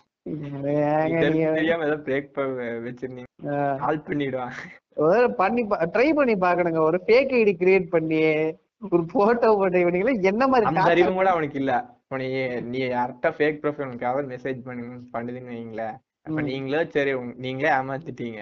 அப்ப. நீங்க என்ன பண்ணுவீங்க? உடனே வீடியோ கால் பண்ணுவீங்க இல்ல கால் பண்ணுவீங்க அது அட்டன் பண்ணலன்னா அதுல இருந்து தெரிஞ்சிடு ஃபேக் ஐடி அந்த அறிவும் கூட அந்த அறிவு உங்களுக்கு இருக்கு. இல்லங்க. நீங்க ஃபேக் ஐடி போடுறதுக்கு இவ்வளவு எல்லாம் கமெண்ட் பண்ணும் அவசியம் இல்ல. ஓரளவுக்கு நீங்க ப்ரொஃபைல் உங்களுக்கு ரிக்வஸ்ட் வருது அந்த ப்ரொஃபைல போய் நீங்க உள்ள பாத்தீங்கனாலே கண்டிப்பா உங்களால ஜட்ஜ் பண்ண முடியும். இது ஃபேக் ஐடி தேடி எங்கேயோ போட்டோ சுட்டி இங்க போட்டிருக்காங்கறத ஓரளவுக்கு ஜட்ஜ் பண்ண முடியும். அப்படி ஜட்ஜ் பண்ண முடியாதாட்டி ரொம்ப இந்த அக்கௌண்ட் அனானமஸா இருக்கு. தேவைப்படல. மியூச்சுவல் ஃப்ரெண்ட்ஸ் யாருமே இல்ல. தேவையே இல்லைன்னா நீங்க அக்செப்டே பண்ண வேணாம். இது ரொம்ப பேசிக்கான அறிவு. நீங்க இது யூஸ் பண்ணீங்கனாலே ஃபேக் ஐடி நீங்களுக்கு தெரிஞ்சுக்கல. இவனுங்களுக்கு என்ன ஓ இவனுங்களுக்கு இருக்கிற காஜுல ஃபேக்குக்கும் இதுக்கு வித்தியாசமே தெரியல இவனுங்களுக்கு. காஞ்ச மாடு கம்புல பாஞ்ச மாதிரி போய் பாஞ்சிடுறானுங்க. ஆமா. இல்ல நம்ம கூட படிச்சவங்க சொல்ல நம்ம கிளாஸ்ல இருக்க கேரக்டர் யாராவது ஒருத்தர் பேர்லயே ஃபேக் ஐடி ஆரம்பிச்சிருப்பானுங்க. அப்புறம் அதுல இருந்து நமக்கு மெசேஜ் பண்றானுங்க. நான் ஏமாற மாட்டேன். நான் என்ன யோசிப்பேன். ஆமா நம்ம நேர்லயே போய் புளுத்த மாட்டோம் இது போன்ல நம்ம பேசி அப்படியே புளுத்திட்டாரு. இ- இல்ல. அது அது ஃபேக் ஐடி புண்டாமனுங்களாம் டைரக்டா பேசாதவங்க கிட்ட எதுக்கு நம்ம விட்டு போய் சாட்ல இல்ல அதுவும் சில ஃபேக் ஐடி எல்லாம் ஹாய்னு போட்டுட்டு ஐ லவ் யூன்னு எடுத்தோடனே உங்களுக்கு எடுத்தோடனே வரும். ஏங்க அத பார்த்தே உங்களுக்கு தெரிஞ்சிடாத நம்மள டைம் பாஸ்க்கு நாள் பாக்குறான் காலையில கிளாஸ்ல வந்துட்டு. ஏய் உனக்கு இந்த மாதிரி மெசேஜ் வந்துச்சா மச்சான்? கொஞ்சம் அவனாவது ஒருத்தன் ஏமாந்துருப்பான் போய் இல்ல, இல்ல, இந்த எனக்கு- மெசேஜ் வந்துச்சாடா எனக்கு வந்துச்சா? உனக்கு வந்துச்சா? எனக்கு வந்துச்சா? வந்துச்சு. நான் தான்டா அது. அடா அவன் இங்க நான் தானே உனக்கு. மெசேஜ் வந்து பாத்தியா? அது நான் தான் சரி நம்ம டாபிக் விட்டு வெளில போறேங்க. இப்போ இந்த டாபிக் உள்ள வருவோம். சோ இந்த தப்பா கைட் பண்ண படங்கள்ல வேற என்ன படம்? நீங்க எபிசோட் வைஸா போலானே அதாங்க இப்ப தப்பான கைட் பண்ண படம் தான். இப்ப எபிசோடு வைஸ் தான் நம்ம போறோம். லைக் ஒரு உதாரணத்துக்கு ஒரு ரெண்டு மூணு படங்கள் சொல்லுங்க. அஹ் என்னைய ஆக்சுவலி என்னைய ரொம்ப தப்பா கைட் பண்ண படம் வந்து ஒண்ணு வந்து படிக்காததுன்னு சொல்லுவேன். இன்னொன்னு வந்து அப்சல்யூட்லி நான் ஒத்துக்கிட்டே ஆகணும். நிறைய நம்மள கைட் பண்ணணும்லாம் சொல்ல முடியாது. அந்த அளவுக்குலாம் இல்ல இல்ல கைட் பண்ணுங்கிற. இல்ல இல்ல கைடு அந்த டைம் ஒரு வேலை இருந்திருக்கலாம். இல்ல இல்ல. நான் நான் இப்பயும் சொல்றேன். ஒரு அஞ்சு வருஷம் பேக் தலே நான் பார்த்தேன்னா ஒன்னா நம்பர் கிறுக்குதி தான் நான் நான் ஒத்துக்கிறேன். பட் அந்த கிறுக்குதியே வந்து அதை ரியலைஸ் பண்ணி திருந்தி வந்துட்டேன். படம் தெரியும் அது நிஜத்துல நடக்கும் தெரியும். இருந்தாலும் ஒரு என்ன சொல்றது அறிவு. ஏன்னா வந்து சிவகார்த்திகேயன் நான் ஒரு காலத்துல அந்த டயத்துல சிவகார்த்திகேயன் கன்னியா இருந்தேன். சோ அந்த ஆள் வந்து ஓ பின்னாடி துரத்தி துரத்தி ஒரு பொண்ணை லவ் பண்றேன். ஒண்ணு இல்ல. நான். மைண்ட் செட் சொல்றேன். ம். கிறுக்குதி மாதிரி ஒரு ஹேர் ஸ்டைல் வச்சிருப்பான். அவன் அவனும் நம்ம என்னத்தையும் ஒண்ணு கேட்போம். இந்த மாதிரி வெட்டினா அவன் ஒரு பாக்குல வெட்டி விடுவான். அது. நம்மளே நல்ல நல்லா நம்ம கண்ணாடியில நம்ம பார்க்கும்போது நம்ம தான் இல்ல நான் தான். நான் தான் நான் தான். இருக்கும். அப்புறம் பாட்டு ஒண்ணு மைண்ட் லோடு இல்ல சொல்லாத எடுத்து வச்சுக்கிட்டேன் ஆமா பட் எனக்கு ஆடுகளம் பார்க்கும்போது நிறைய பேர் சொல்லுவாங்க இந்த படம் அந்த படம் வந்து கொஞ்சம் ஸ்டாக்கிங் எல்லா பசங்களும் ரிலேட்டபிள் இல்லைங்க அந்த படம் வந்து? ஸ்டாக்கிங் என்கரேஜ் பண்ணுதுன்னு சொல்லுவாங்க பட் எனக்கு பர்சனலா ஆடுகளம் வந்து ரொம்ப ஃபேவரட்டான படம். மேபி அந்த டாப்ஸி பானோட போர்ஷன்ஸ்ல செபி லைக் கொஞ்சம் ஃபால்ட்? இருந்திருக்கலாம். இதெல்லாம் தெரியும் எடுக்கும்போது. அவன் என்ன நடிச்சு எடுத்திருப்பான் இந்த மாதிரி தானே ஒருத்தன் இருப்பான். இப்போ என்ன சொல்றது? ஆஹ் குடிகாரன் குடிகாரங்கிற ஒரு கேரக்டர் அவன் குடிக்கிற சீனை ஸ்கிரீன்ல காட்டக்கூடாது காட்டக்கூடாதுங்கிறாங்க. சிகரெட் அடிக்கிற சீன் சீன்ல காட்டக்கூடாதுங்கிறாங்க அவன் குடிகாரன் சிகரெட் அடிக்கிறவன் தம் அடிக்கிறவன் காட்ட தப்புன்னு காட்டுற கூட அந்த சீனை எடுத்தாதானே அது கன்வே பண்ண முடியும். சும்மா எடுத்தோடனே கொடியை தூக்கிட்டு வந்துட்டா எப்படி? பட் மத்த படங்களுக்கும் ஆடுகளுக்கும் என்ன வித்தியாசம்னா நீங்க ஆடுகளத்துல வந்து அதை குளோரிஃபை பண்ணி காமிச்சிருக்க மாட்டாங்க அவங்க. தனுஷ் வந்து பண்றது வந்து அது தப்புங்கிற ஏதோ இடத்துல நமக்கே அது அவ்வளவு ஹீரோயிசம் கிடையாதுங்கிற ஒரு சிவகார்த்திகேயன் படம் பார்க்கும்போது நீங்க அதே படத்துல ஒரு சிவகார்த்திகேயன் படத்தை நடிக்கும்போது நடக்கும்போது நம்ம எஸ்கே அண்ணனுக்கு வந்துரும். சோ ஒரு சிவகார்த்திகேயன் படத்துல வந்து என்னன்னா அது வந்து அது ஒரு ஹீரோ அது வந்து இவன் நல்லவன் நல்லவன் வந்து ஸ்டாக் பண்றது தப்பு கிடையாது அப்படின்னு ஒரு ஒரு குளோரிபிகேஷன் கொண்டு வரும்போது உங்களுக்கு என்னன்னா ஐயோ நான் வந்து ரொம்ப நல்லவனாச்சு நான் அப்ப நான் ஸ்டாக் பண்றது தப்பு இல்லைன்னு தான் தோணும். நீங்க ரெமோ படத்துல எடுத்துக்கிட்டீங்கன்னா லிட்ரலா அவன் வந்து வேற ஒரு ஃபிக்ஸ் ஆன பையனை பொண்ணை வந்து பிரெயின் வாஷ் பண்ணி செடியூஸ்னு சொல்ல முடியாது பட் ஓரளவுக்கு அந்த பொண்ணை வந்து பிரெயின் வாஷ் பண்ணி தான் கொண்டு வரான். சோ இப்ப அவனுங்க வந்து அந்த பையன் கேரக்டரை வந்து தப்பானவனா போர்ட்ரே பண்ணாதான் எஸ்கே வந்து நீங்க நல்லவர்னு நீங்க சொல்ல முடியும். அந்த பையன் வந்து அந்த- அந்த கேரக்டர் வந்து நீங்க வில்லனா மாத்தலனா எஸ்கே வந்து நீங்க ஐயோ கிறுக்குதி இவன் வந்து ஒரு நிச்சயமான ஒரு படங்கள் அப்படிதான் இருக்கு. செல்வராகவன் படத்துலயே பாதி பேர் அவனா சேட்டு பையன் வருவான். இல்லைங்க செல்வராகவன் படத்துல வந்து அது அது ரியாலிட்டியா இருக்கும். நீங்க அதை பார்த்து வந்து இன்ஸ்பயர் ஆக மாட்டீங்க. அது இந்த மாதிரி பண்ணணும்னு. ஏன்னா அதை செய்யறவன் வந்து அப்படி எல்லாம் எடுத்ததுக்கெல்லாம் லாஜிக் பார்த்தா படமே எடுக்க முடியாது. அது எந்த அளவுக்கு என்ன சொல்றது? எத்திக்கோட இருக்குங்கிறதா இது. இல்ல அதுதாங்க சொல்றேன். நீங்க வந்து செல்வராகவன் படம் எத்திக்கா இருக்கு அவர் படம் எல்லாத்தையும் நொட்ட சொல்லிட்டுனா படமே எடுக்க முடியாது.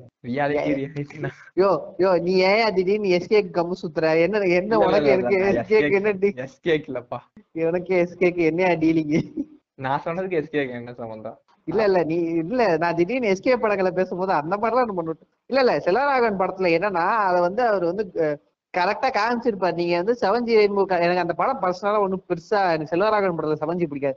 பட் நீங்க செவன்ஜி ரெயின்போ பால் நீங்க பாத்தீங்கன்னா நீங்க வந்து ரவி கிருஷ்ணா வந்து அவருக்கு வந்து என்ட்ரி சாங் இருக்காது ஃபைட் சீன் இருக்காது. லிட்டரலா பாத்தீங்கன்னா அது ஹேட் ரேட் கேரக்டர் மாதிரி தான் கருப்பாரு பாட்டுக்குள்ள வரும். கொடி கொடியில காஞ்சிட்டு இருக்க பிரா புடவையெல்லாம் எடுத்துட்டு போய் இவர் வந்து உட்காந்துட்டு இருப்பாரு சோ வந்து அவருக்கு வந்து தெரியும் இந்த மாதிரி பண்றவனுக்கு வந்து அவனுக்கும் அவனுக்குள்ளேயே ஒரு மைண்ட் செட் இருக்கு அவன் திரும்பி தான் அதுல இருந்து வெளில வரான். சோ அதை பார்க்கும்போது உங்களுக்கு ஒரு கனெக்ட் இருக்கும். உங்களை பார்த்துட்டு அது ஒரு உங்களுக்கு அந்த ஒரு ரியாலிட்டியை டச் பண்ணும். பட் நீ சிவகார்த்திகேயன் படம் பார்க்கும்போது அவர் பண்றதெல்லாம் உங்களுக்கு ஹீரோவா மட்டும் தான் கண்ணுக்கு தெரியறாரு. சோ இவென்ச்சுவலி பாக்குறவனும் வந்து அதான் பண்ணுவான்.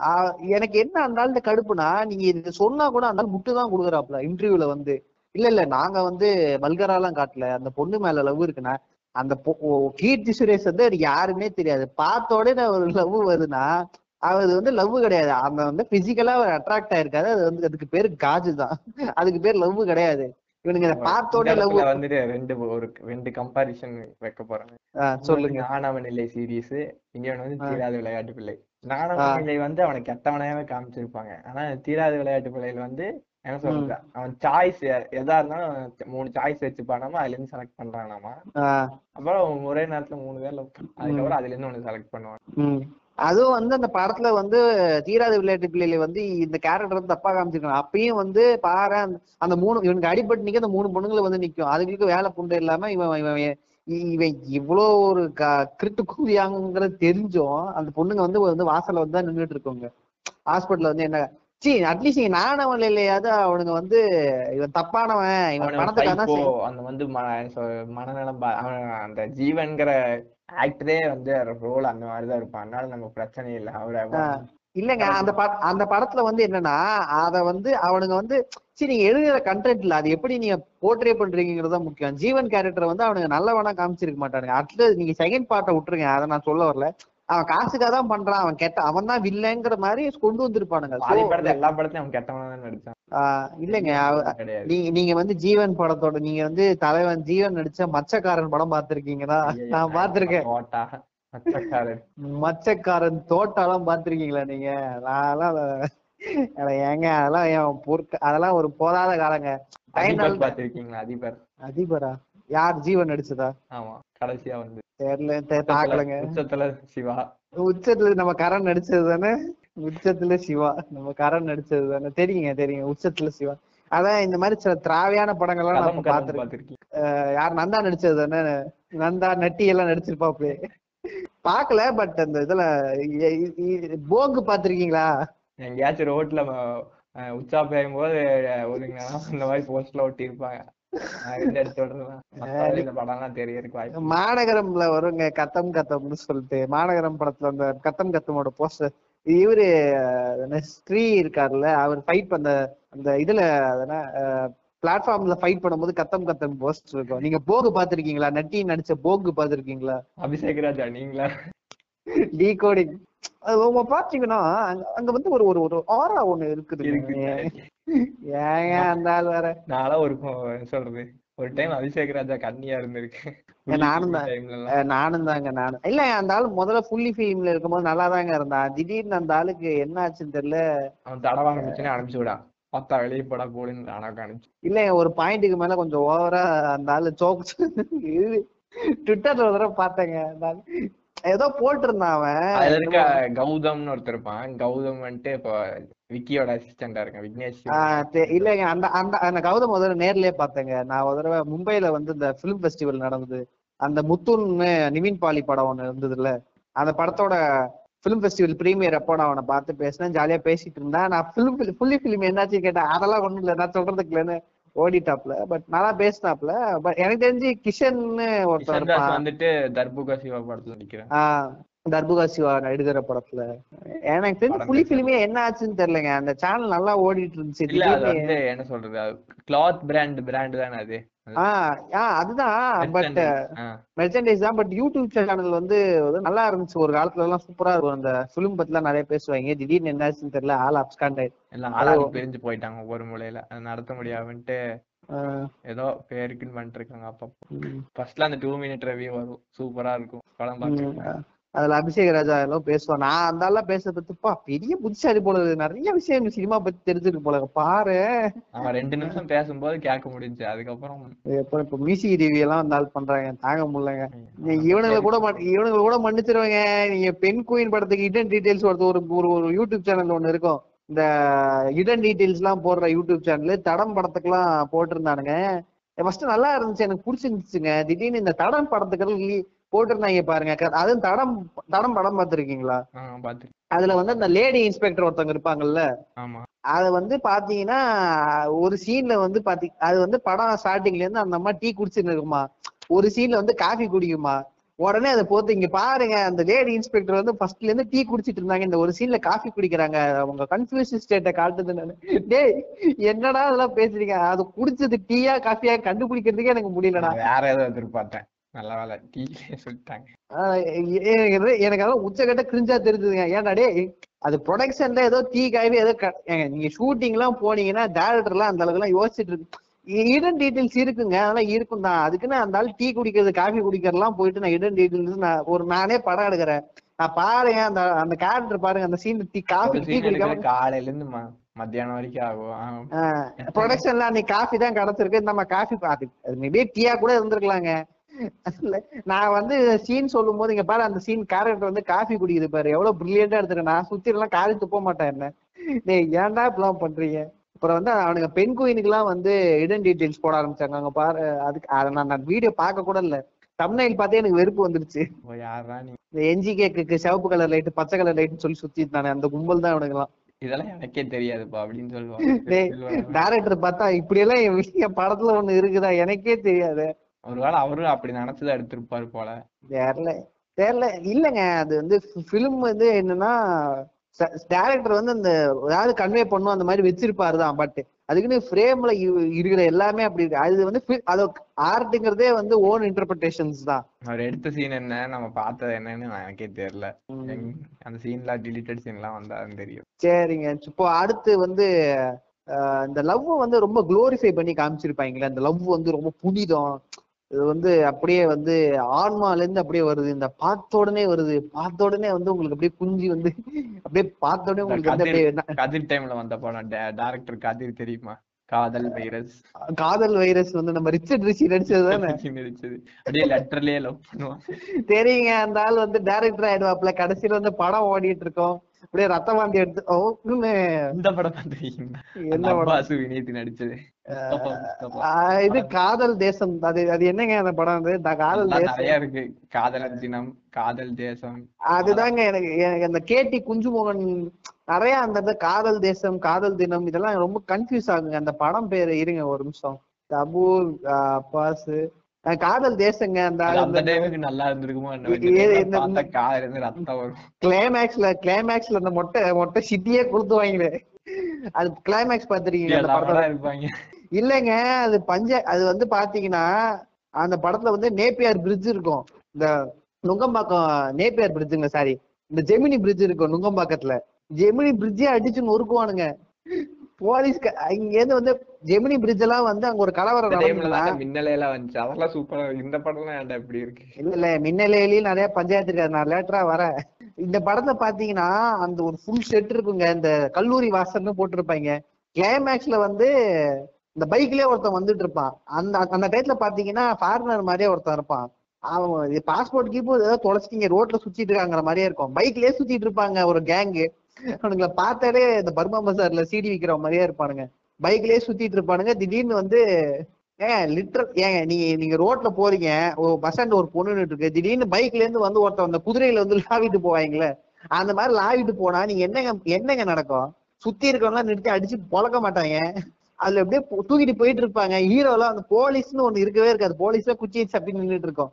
இவனுங்க ரெண்டு பேரும் சண்டை போடுற இதுல அந்த மொத்த கல்லூரி வாசலே க்ளோஸ் இந்த வடிவேல் படத்துல வந்து இந்த டீ கடையை கொடுத்து வைங்களா அந்த மாதிரி கொடுத்து வைங்க. அது அதுதாங்க. ஏங்க அட்லியாவே இருந்துட்டு போடுங்க ஒரு போடுவாங்க. ஏன் ஒரு லாஜிக் மயிறு வேணாங்க தபுவோட வீடெல்லாம் பாத்தீங்கன்னா ஏதோ பேலஸ் மாதிரி இருக்குங்க. அப்படியே பயங்கர ஓப்பன் விண்டோவா இருக்கும். வினித் ஹேர் ஸ்டைலும் அப்புறம் காதலர் தினமா. அந்த குண குணால் ஹேர் ஸ்டைல் ஒரே மாதிரி. இல்ல இத்தனைக்கும் வந்து பாத்தீங்கன்னா அவனுங்க வந்து சென்னைன்னு காமிச்சு நிறைய மும்பையை தான் ஷூட் பண்ணிருப்பானுங்க நான் எனக்கு அன்னைக்கு தெரியல நான் மும்பைல இப்போ சொல் சொல்லிட்டேன்னா சொல்லிட்டேன்னா சரி. நான் மும் நான் மும்பைக்கெல்லாம் போயிருக்கேன். எனக்கு இப்பதான் தெரியுது இவனுங்க சென்னைன்னு காட்டின அந்த படத்துல சென்னைன்னு காட்டின முக்காவாசி இடம் வந்து மும்பை ஆக்சுவலி பாதி வந்து செட்டு இவனுங்க கல்லூரி வாசல்னு மீதி எல்லாம் மும்பை ஆக்சுவலி மும்பையை தான் அப்படி காமிச்சிருக்கானுங்க. நான் கூட சென்னை இப்படி எல்லாம் நான் சென்னை இதெல்லாம் எந்த இடம்? நான் சென்னையில பார்த்ததே இல்லையேங்கிற மாதிரி இருக்கு. அப்புறம் பார்த்தா மும்பை அதெல்லாம். நீங்க இப்ப மும்பைக்கு போயிருந்தீங்கன்னா நீங்க இதெல்லாம் கனெக்ட் பண்ணலாம். இந்த படம் பேர் என்ன?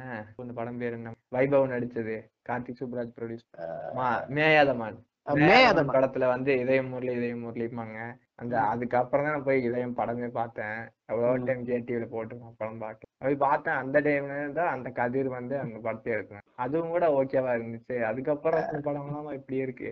இல்லைங்க இல்ல மேயாதமான் நல்லா இருக்குங்க. மேயாதமான் நீங்க நம்ம சொன்னாலும் ஒரு சில நல்ல படங்கள்ல அந்த மாதிரி மேயாதமான் சூப்பரா இருக்கும். எனக்கு உண்மையிலே இன்ட்ரோ இன்ட்ரோவர்ட்ஸ் சொல்ல மிடில் மிடில் பெஞ்சர்ஸ் எல்லாருமே வந்து இதயம் தான் நீங்க லிட்டர் லிட்டரலா அந்த இதய முரளிங்கிறது வந்து இந்த படம் பார்த்து ஓவரா கற்பனை பண்ணிக்கிறவனுங்கள ஒரு கலாய்க்கிற ஒரு இதுவா தான் இருக்கும். அவன் அந்த கேரக்டர் வந்து இதய முரளின்னு வந்து அவனுங்க ஒரு ஸ்பூஃப் ஸ்பூஃப்னு சொல்ல முடியாது. ஒரு சட்டாரிக்கலா தான் அவனுங்க அந்த டேர்மை யூஸ் பண்ணிருப்பானுங்க இதய முரளி மாதிரி ஒரு படம் பார்த்து ஓவரா இன்ஃபுளுயன்ஸ் ஆகி ஓவரா அந்த பொண்ணுகிட்ட கூட பேச முடியாம இருக்கிற ஒருத்தவனா தான் ப்ரொஜெக்ட் பண்ணிருப்பானுங்க அந்த லெட்டர் கிரிஞ்சு தான் தகட்டும் அப்படியே. காதல் virus தானே? காதல் வைரஸ் இல்ல. அந்த நிறைய படம் இருக்கு டஜன் கணக்குல. நீங்க அந்த மாதிரி தனுஷ் படத்துல வந்து தேவதையை கண்டேன்னு ஒரு படம் இருக்கு தெரியுங்களா ஆமா. அவர் வந்து போலீஸ் ஸ்டேஷன் போய் கம்ப்ளைண்ட் பண்றாங்க. பாருங்க எனக்கு லவ் பண்ணவே ஏமாத்திட்டாங்க எனக்கு அப்ப பார்க்கும் போதே சிரிப்புண்டே இருக்கு. டேய். அந்த படத்தை பார்த்து நம்ம நம்மளும் இப்படி எல்லாம் போய் கொடுக்கலாம் அப்படின்னு நம்ம அந்த படம் பா இல்ல எனக்கு அவ்வளவு மோசமா அந்த நேரத்துல தோணல. ஐயோ இப்படிலாம் போய் கம்ப்ளைண்ட் நம்ப வச்சுட்டாங்க என்னைய. நான் இப்படிலாம் நடக்குமா உண்மையா? அதுல வந்து தனுஷ் வந்து ஏங்க ஒரு பொண்ணு ஏமாத்திட்டு போனா அப்படியே வந்து போலீஸ் வந்து கம்ப்ளைண்ட் கொடுக்குறீங்க?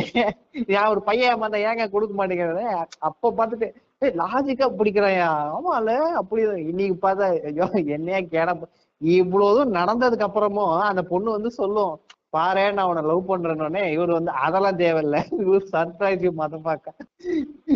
அந்த ஜட்ஜு வாதாடின நாசர்லாம் அம்மாய் ஜோக் சொல்றது? நம்ம எபிசோடு வைஸா பேச ஆரம்பிக்கலாம். நம்ம அந்த எபிசோடுக்கு ஒவ்வொரு டைட்டில் கேட்சியா வச்சு நான் எடிட்ல வைக்கிறேன். அந்த போடா போடியில் வர அப்ரோச் வச்சிருப்பாங்கல்ல. இந்த இந்த- என் வாழ்க்கையில இந்த எபிசோடு பேரு அப்படின்னு போடா போடி மறுபடியும் பார்க்கணும் போல இருக்கு. நல்லா இருக்குங்க அது போடா போடி நல்லா இருக்கும். கம்பேரிட்டிவ்லி எனக்கு நானும் சூப்பர் படம். துப்பாக்கி வந்தானே எனக்கு துப்பாக்கி டீக்காது கிடைக்கல. சரி போனா போட்டுன்னு சொல்லிட்டு போடா படிக்க போனேன் அது நான் போடா போடி வந்து சிடி வாங்கிட்டாங்க பார்த்தேன் நல்லா இருக்கு சூப்பரா இருந்துச்சுங்க. அது துப்பாக்கி வந்த டைம் அந்த டயத்துல அந்த டயத்துல தான் நான் ஹோம் செட்டர்லாம் நாங்க வீட்ல செட் பண்ணோம். நல்லா இருந்துச்சுங்க அது. சோ இப்ப அடுத்த எபிசோட் என்ன? நீங்க அடுத்த மாதிரியான படங்கள் என்ன? சொல்ல ஆரம்பிச்சேன் பார்க்காமையே காதல். பார்க்காமே காதல் ஓக்காமே காதல். அது அது வந்து அது ரொம்ப பழைய ரிவர்ஸ் கீருங்க இது நம்ம அப்போ அந்த நியூஸ் பேப்பருக்கு வந்து கவிதை எழுதி போடுவாங்களாமா? அந்த கவிதை வந்துட்டு அந்த டைம்ல என்ன இது இருக்கும் நியூஸ் இது பத்திரிக்கை? தினமலர் தினத்தந்தி. அந்த மாதிரி. இல்ல இல்லைங்க. நீங்க அவ்வளவு இது ஆசை இந்த படம் தானே சொல்றீங்க. நீங்க இவரு அஜித் நடிச்சாப்புல ஒரு படம். பாதி படத்துல அது அதான் ஏன் கதைய ஏதாவது ஒரு கவிதை வந்துட்டு பேப்பர்ல வரும். இது ஏன் கவிதை? இந்த மாதிரிதான் நான் ஒரு கவிதை. இது இது நான் எழுதின கவிதைச்சே இது எப்படி உங்களுக்கு கிடைச்சு இது எப்படி பேப்பர்ல வந்துச்சு? நான் நீ எழுதி நீங்க யாராச்சும் எழுதி பாத்தீங்களா? இல்ல. மாதிரியே புனை புயல்ல வந்து அந்த பொண்ணு அதே மாதிரி கவிதை எழுதிச்சாமா அப்ப அந்த பொண்ணு யாருன்னு சொல்லி அவன் தேடி போவானோ. இது கூட பரவாயில்ல நீங்க அதே அதே மாதிரி இன்னொன்னு இருக்கு. என்னன்னா ஒரு ஒரு சாங் இருக்கு ஒரு படத்துக்குன்னு ஒரு டியூன் இருக்கும் அந்த மா அந்த பாட்டு மாதிரியே ஒருத்தன் பாடுவான் தூரத்துல இருந்து. அப்போ இது நான் நான் பாடின பாட்டாச்சு இது எப்படி இவனுக்கு தெரிஞ்சு? அப்படின்னு சொல்லிட்டு அந்த வாய்ஸை ஃபாலோ பண்ணிட்டு அப்படியே போவாங்க. சந்தானம் சொல்லுவாப்புல கவி கவிதை கவிதை எழுதிட்டு பிடிக்கணும் அங்கங்க கசக்கி போட்டுறேன்ப்பா. அது சினிமா பாட்டா வந்துருது. அந்த மாதிரிதாங்க இருக்குது. இல்லைங்க எனக்கு சொல்லணும்னு தோணுது. ஆனா அதெல்லாம் சைல்ட்ஹுட் மெமரிஸ்ங்க அது அந்த படம்லாம் அந்த படம்லாம் சின்ன வயசுல சின்ன வயசு சைல்ட்ஹுட் நாஸ்டாலஜியா அது இப்ப நான் கலாச்சி அந்த சைல்ட்ஹுட் மெமரிஸை நான் ரூயின் பண்ண விரும்பல. அப்பெல்லாம் வந்து அந்த-. இல்ல அந்த படம் அந்த டயத்துல வந்து இந்த டேப் எல்லாம் இருக்கும்ல டேப் அந்த டயத்துல இந்த டேப் தானே சொல்லுவாங்க. அப்ப எங்க வந்து எங்க வீட்ல வந்து இந்த டேப் ரெக்கார்டர் வந்து பெரிய செட்டு அந்த ஸ்பீக்கர்லாம் வச்சு சூப்பரா வாங்கினாங்க. எனக்கு அப்போ வந்து சின்ன வயசுல காலையில எந்திரிச்ச உடனே இந்த பாட்டு ஓடணும். ஸ்கூல் போகும்போது இந்த இந்த துல்லாத மனமும் துள்ளும் ஃப்ரெண்ட்ஸ் அந்த இந்த இன்னொரு படம் விஜய் படம் ஒண்ணு. விஜய்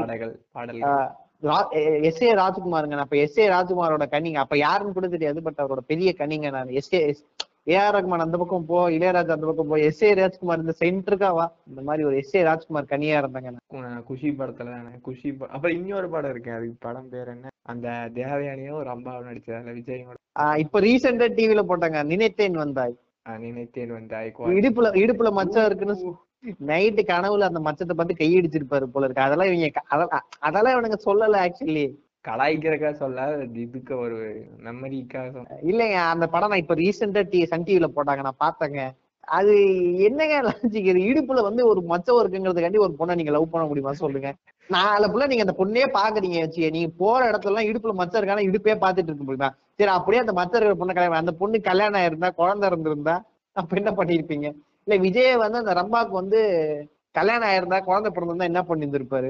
சரி அதான் ஆயிடுச்சு நாங்க கணக்கு இது வடிவேல சொல்லுவாப்புல உள்ள பத்தவள அந்த இடுப்பு அடுப்பு மாதிரி இருந்தா கிளி தான் பாக்குது அந்த மாதிரி தாங்க லிட்டரலா அந்த மாதிரி தாங்க இருக்கு அந்த ஸ்டோரி பிளாட் இது எப்படி ஒரு ஸ்டோரி ஒரு ஸ்டோ நீங்க ப்ரொடியூசர்ட்ட போய் கதை சொல்றீங்க?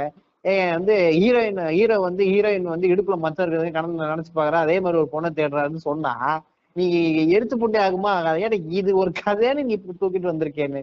அப்புறம் அந்த பொண்ணு வந்துட்டு இப்போ பொண்ணு பார்க்க போன இடத்துல இருக்க அந்த பொண்ணோட தங்கச்சி. தங்கச்சி. இவர் வந்து அக்கா இடுப்புல மச்சம் இருக்கான்னு போய் பாப்பாருங்க. தேவயானி இடுப்புல மச்சம் இருக்கான்னு போய் பாப்பாரு. அந்த தேவயானி இடுப்புல மச்சம் இல்லாதக்காவே தேவயானி ரிஜெக்ட் பண்ணுவாரு. இவர் இடுப்புல மச்சம் இல்ல. இது ரிஜெக்டட் ரம்பாவை எதுக்கு லவ் பண்றாருன்னா ரம்பாவோட கேரக்டர்லாம் இல்ல. ரம்பா இடுப்புல மச்சம் இருக்கு. அவ்வளவுதான். செலக்டட் அப்ப இன்னொரு அப்ப ரம்பாவோட பெரியவா பொண்ணு ஒண்ணு வரும். அதுக்கும் நாளைக்கு இடுப்புல மச்சம் இருந்திருந்தா நீ யார கனவுல பார்த்தேன்னு கன்ஃபியூஸ் ஆயிருப்பியா? இது அவர்கிட்ட சொல்லுவார் ரம்பா கிட்ட வந்து ரம்பா ஓஹோ அப்படியா? அப்ப நான் கிடைக்கல அப்ப என்னை இடுப்ப பாக்கலன்னா நீங்க என்ன பண்ணிருப்பீங்க? இதுல கொடுமை என்னன்னா இத்தனைக்கு இத்- இத்- இத்தனைக்கும் அந்த படத்துல மணிவண்ணன் அப்புறம் மணிவண்ணன் அல்வா செல் அல்வா வாசு அப்புறம் சார்லி இவங்க மூணு பேர் தான் அந்த இடுப்பை பார்த்து கன்ஃபார்ம் பண்ணி விஜய கூப்பிட்டு வருவாங்க. என்னங்க நான் அது என்னங்க? நாளைக்கு கல்யாணம் ஆகும் போது எல்லாம் எங்க மாப்பிள்ளை மாப்பிள்ளை இடுப்பு இருக்கான்னு கேட்டுட்டா இருப்பாங்க என்னங்க? அடுத்தது அடுத்த எபிசோடு என்ன இப்போ பார்க்காம காதல் முடிஞ்சிருச்சு. அடுத்த எபிசோடு வந்துட்டு என்ன சொல்றது? என்னங்க நம்ம எஸ்கேக்கு இன்னும் வரவே இல்லைங்க என்னங்க நீங்க? விடுங்க பாவம். அது ஆல்ரெடி போதுங்கிற அளவுக்கு ஒரு வச்சிருந்தாச்சு என்ன? சொல்றது? இந்த காதெல்லாம் பண்ணி சக்சஸ் ஆனதுக்கு அப்புறம் ஓடி போவாங்க பாத்தியா? அதுக்கப்புறம் அவங்க அப்பா துரத்திட்டு ஜெயம் படத்துல. ஜெயம் ஜெயம். அக்மார்க் அக்மார்க் அந்த மாதிரி சப்ஜெக்ட்னா ஜெயம் தான். நிறைய முக்கால்வாசி படத்துல அதுதான் ஸ்டோரி என்னங்க ஓடி போய் கல்யாணம் எல்லாம் பண்ணிக்க மாட்டாங்க. ஓடி போய் உள்ள போய் முயல் ஃப்ரை பண்ணி சாப்பிட்டுட்டு இருப்பாங்க. அது வந்து அவங்க ஓடி போய் மொரமாமன் வந்து மொரமாமன் வந்து டாப். ஐயோ சும்மா இருயா நீ வேற. அந்த பாட்டுல சின்ன வயசுல கேட்டு ட்ரமட்டைஸ் ஆயிடுச்சியா.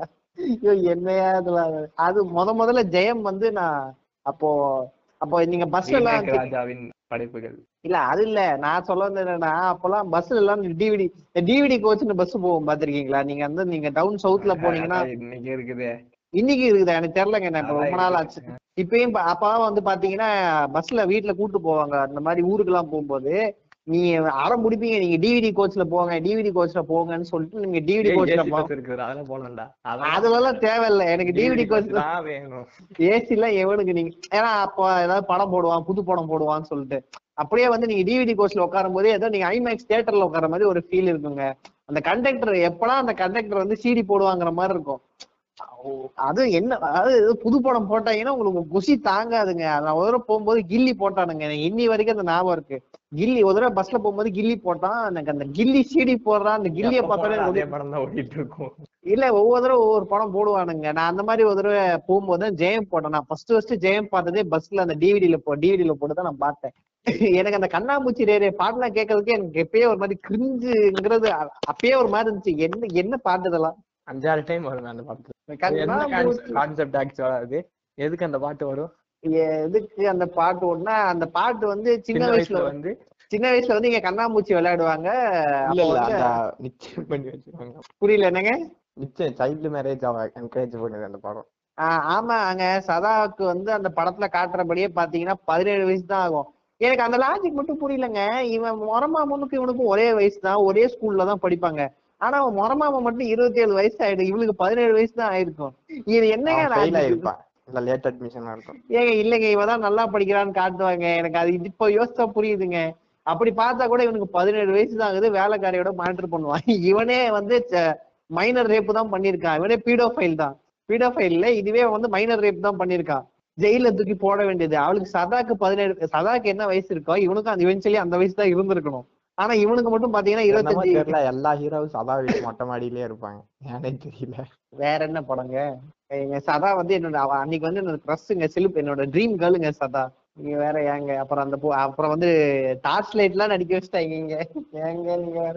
ஏ அவ ஆக்சுவலா ஒரு வீகன் அவ அவ இன்ஸ்டால அவ ப்ரொஃபைல் போனீங்கன்னு வச்சுங்க கடுப்புண்டே ஆகும் அவ போடுற போஸ்ட் போலங்க அந்த இன்ஸ்டா பக்கமே நான் போலங்க ஏன்னா போயிட்டா அதுக்கு ஸ்டோரி போடும். வீகன் முண்டை இதுங்க காலையில எந்திரிச்சு கஞ்சி குடிச்சதெல்லாம் ஸ்டோரியில போட்டுட்டு இருக்காளுங்க. இன்னைக்கு காலையில எந்திரிச்சு எல்லாம் குடிப்பாளுங்கடி. நீங்க குடிக்கிற மாதிரியே ஸ்டோரி ஆக்டிவிஸ்ட் அரவிந்த் எல்லாம் விட்டுருங்க. செலிபிரிட்டில செலிபிரிட்டில வந்து சதா ஒரு வீகன் இல்லைங்க நம்ம இந்த வீகன் பத்தி ஒரு நாள் நம்ம பேசணுங்க.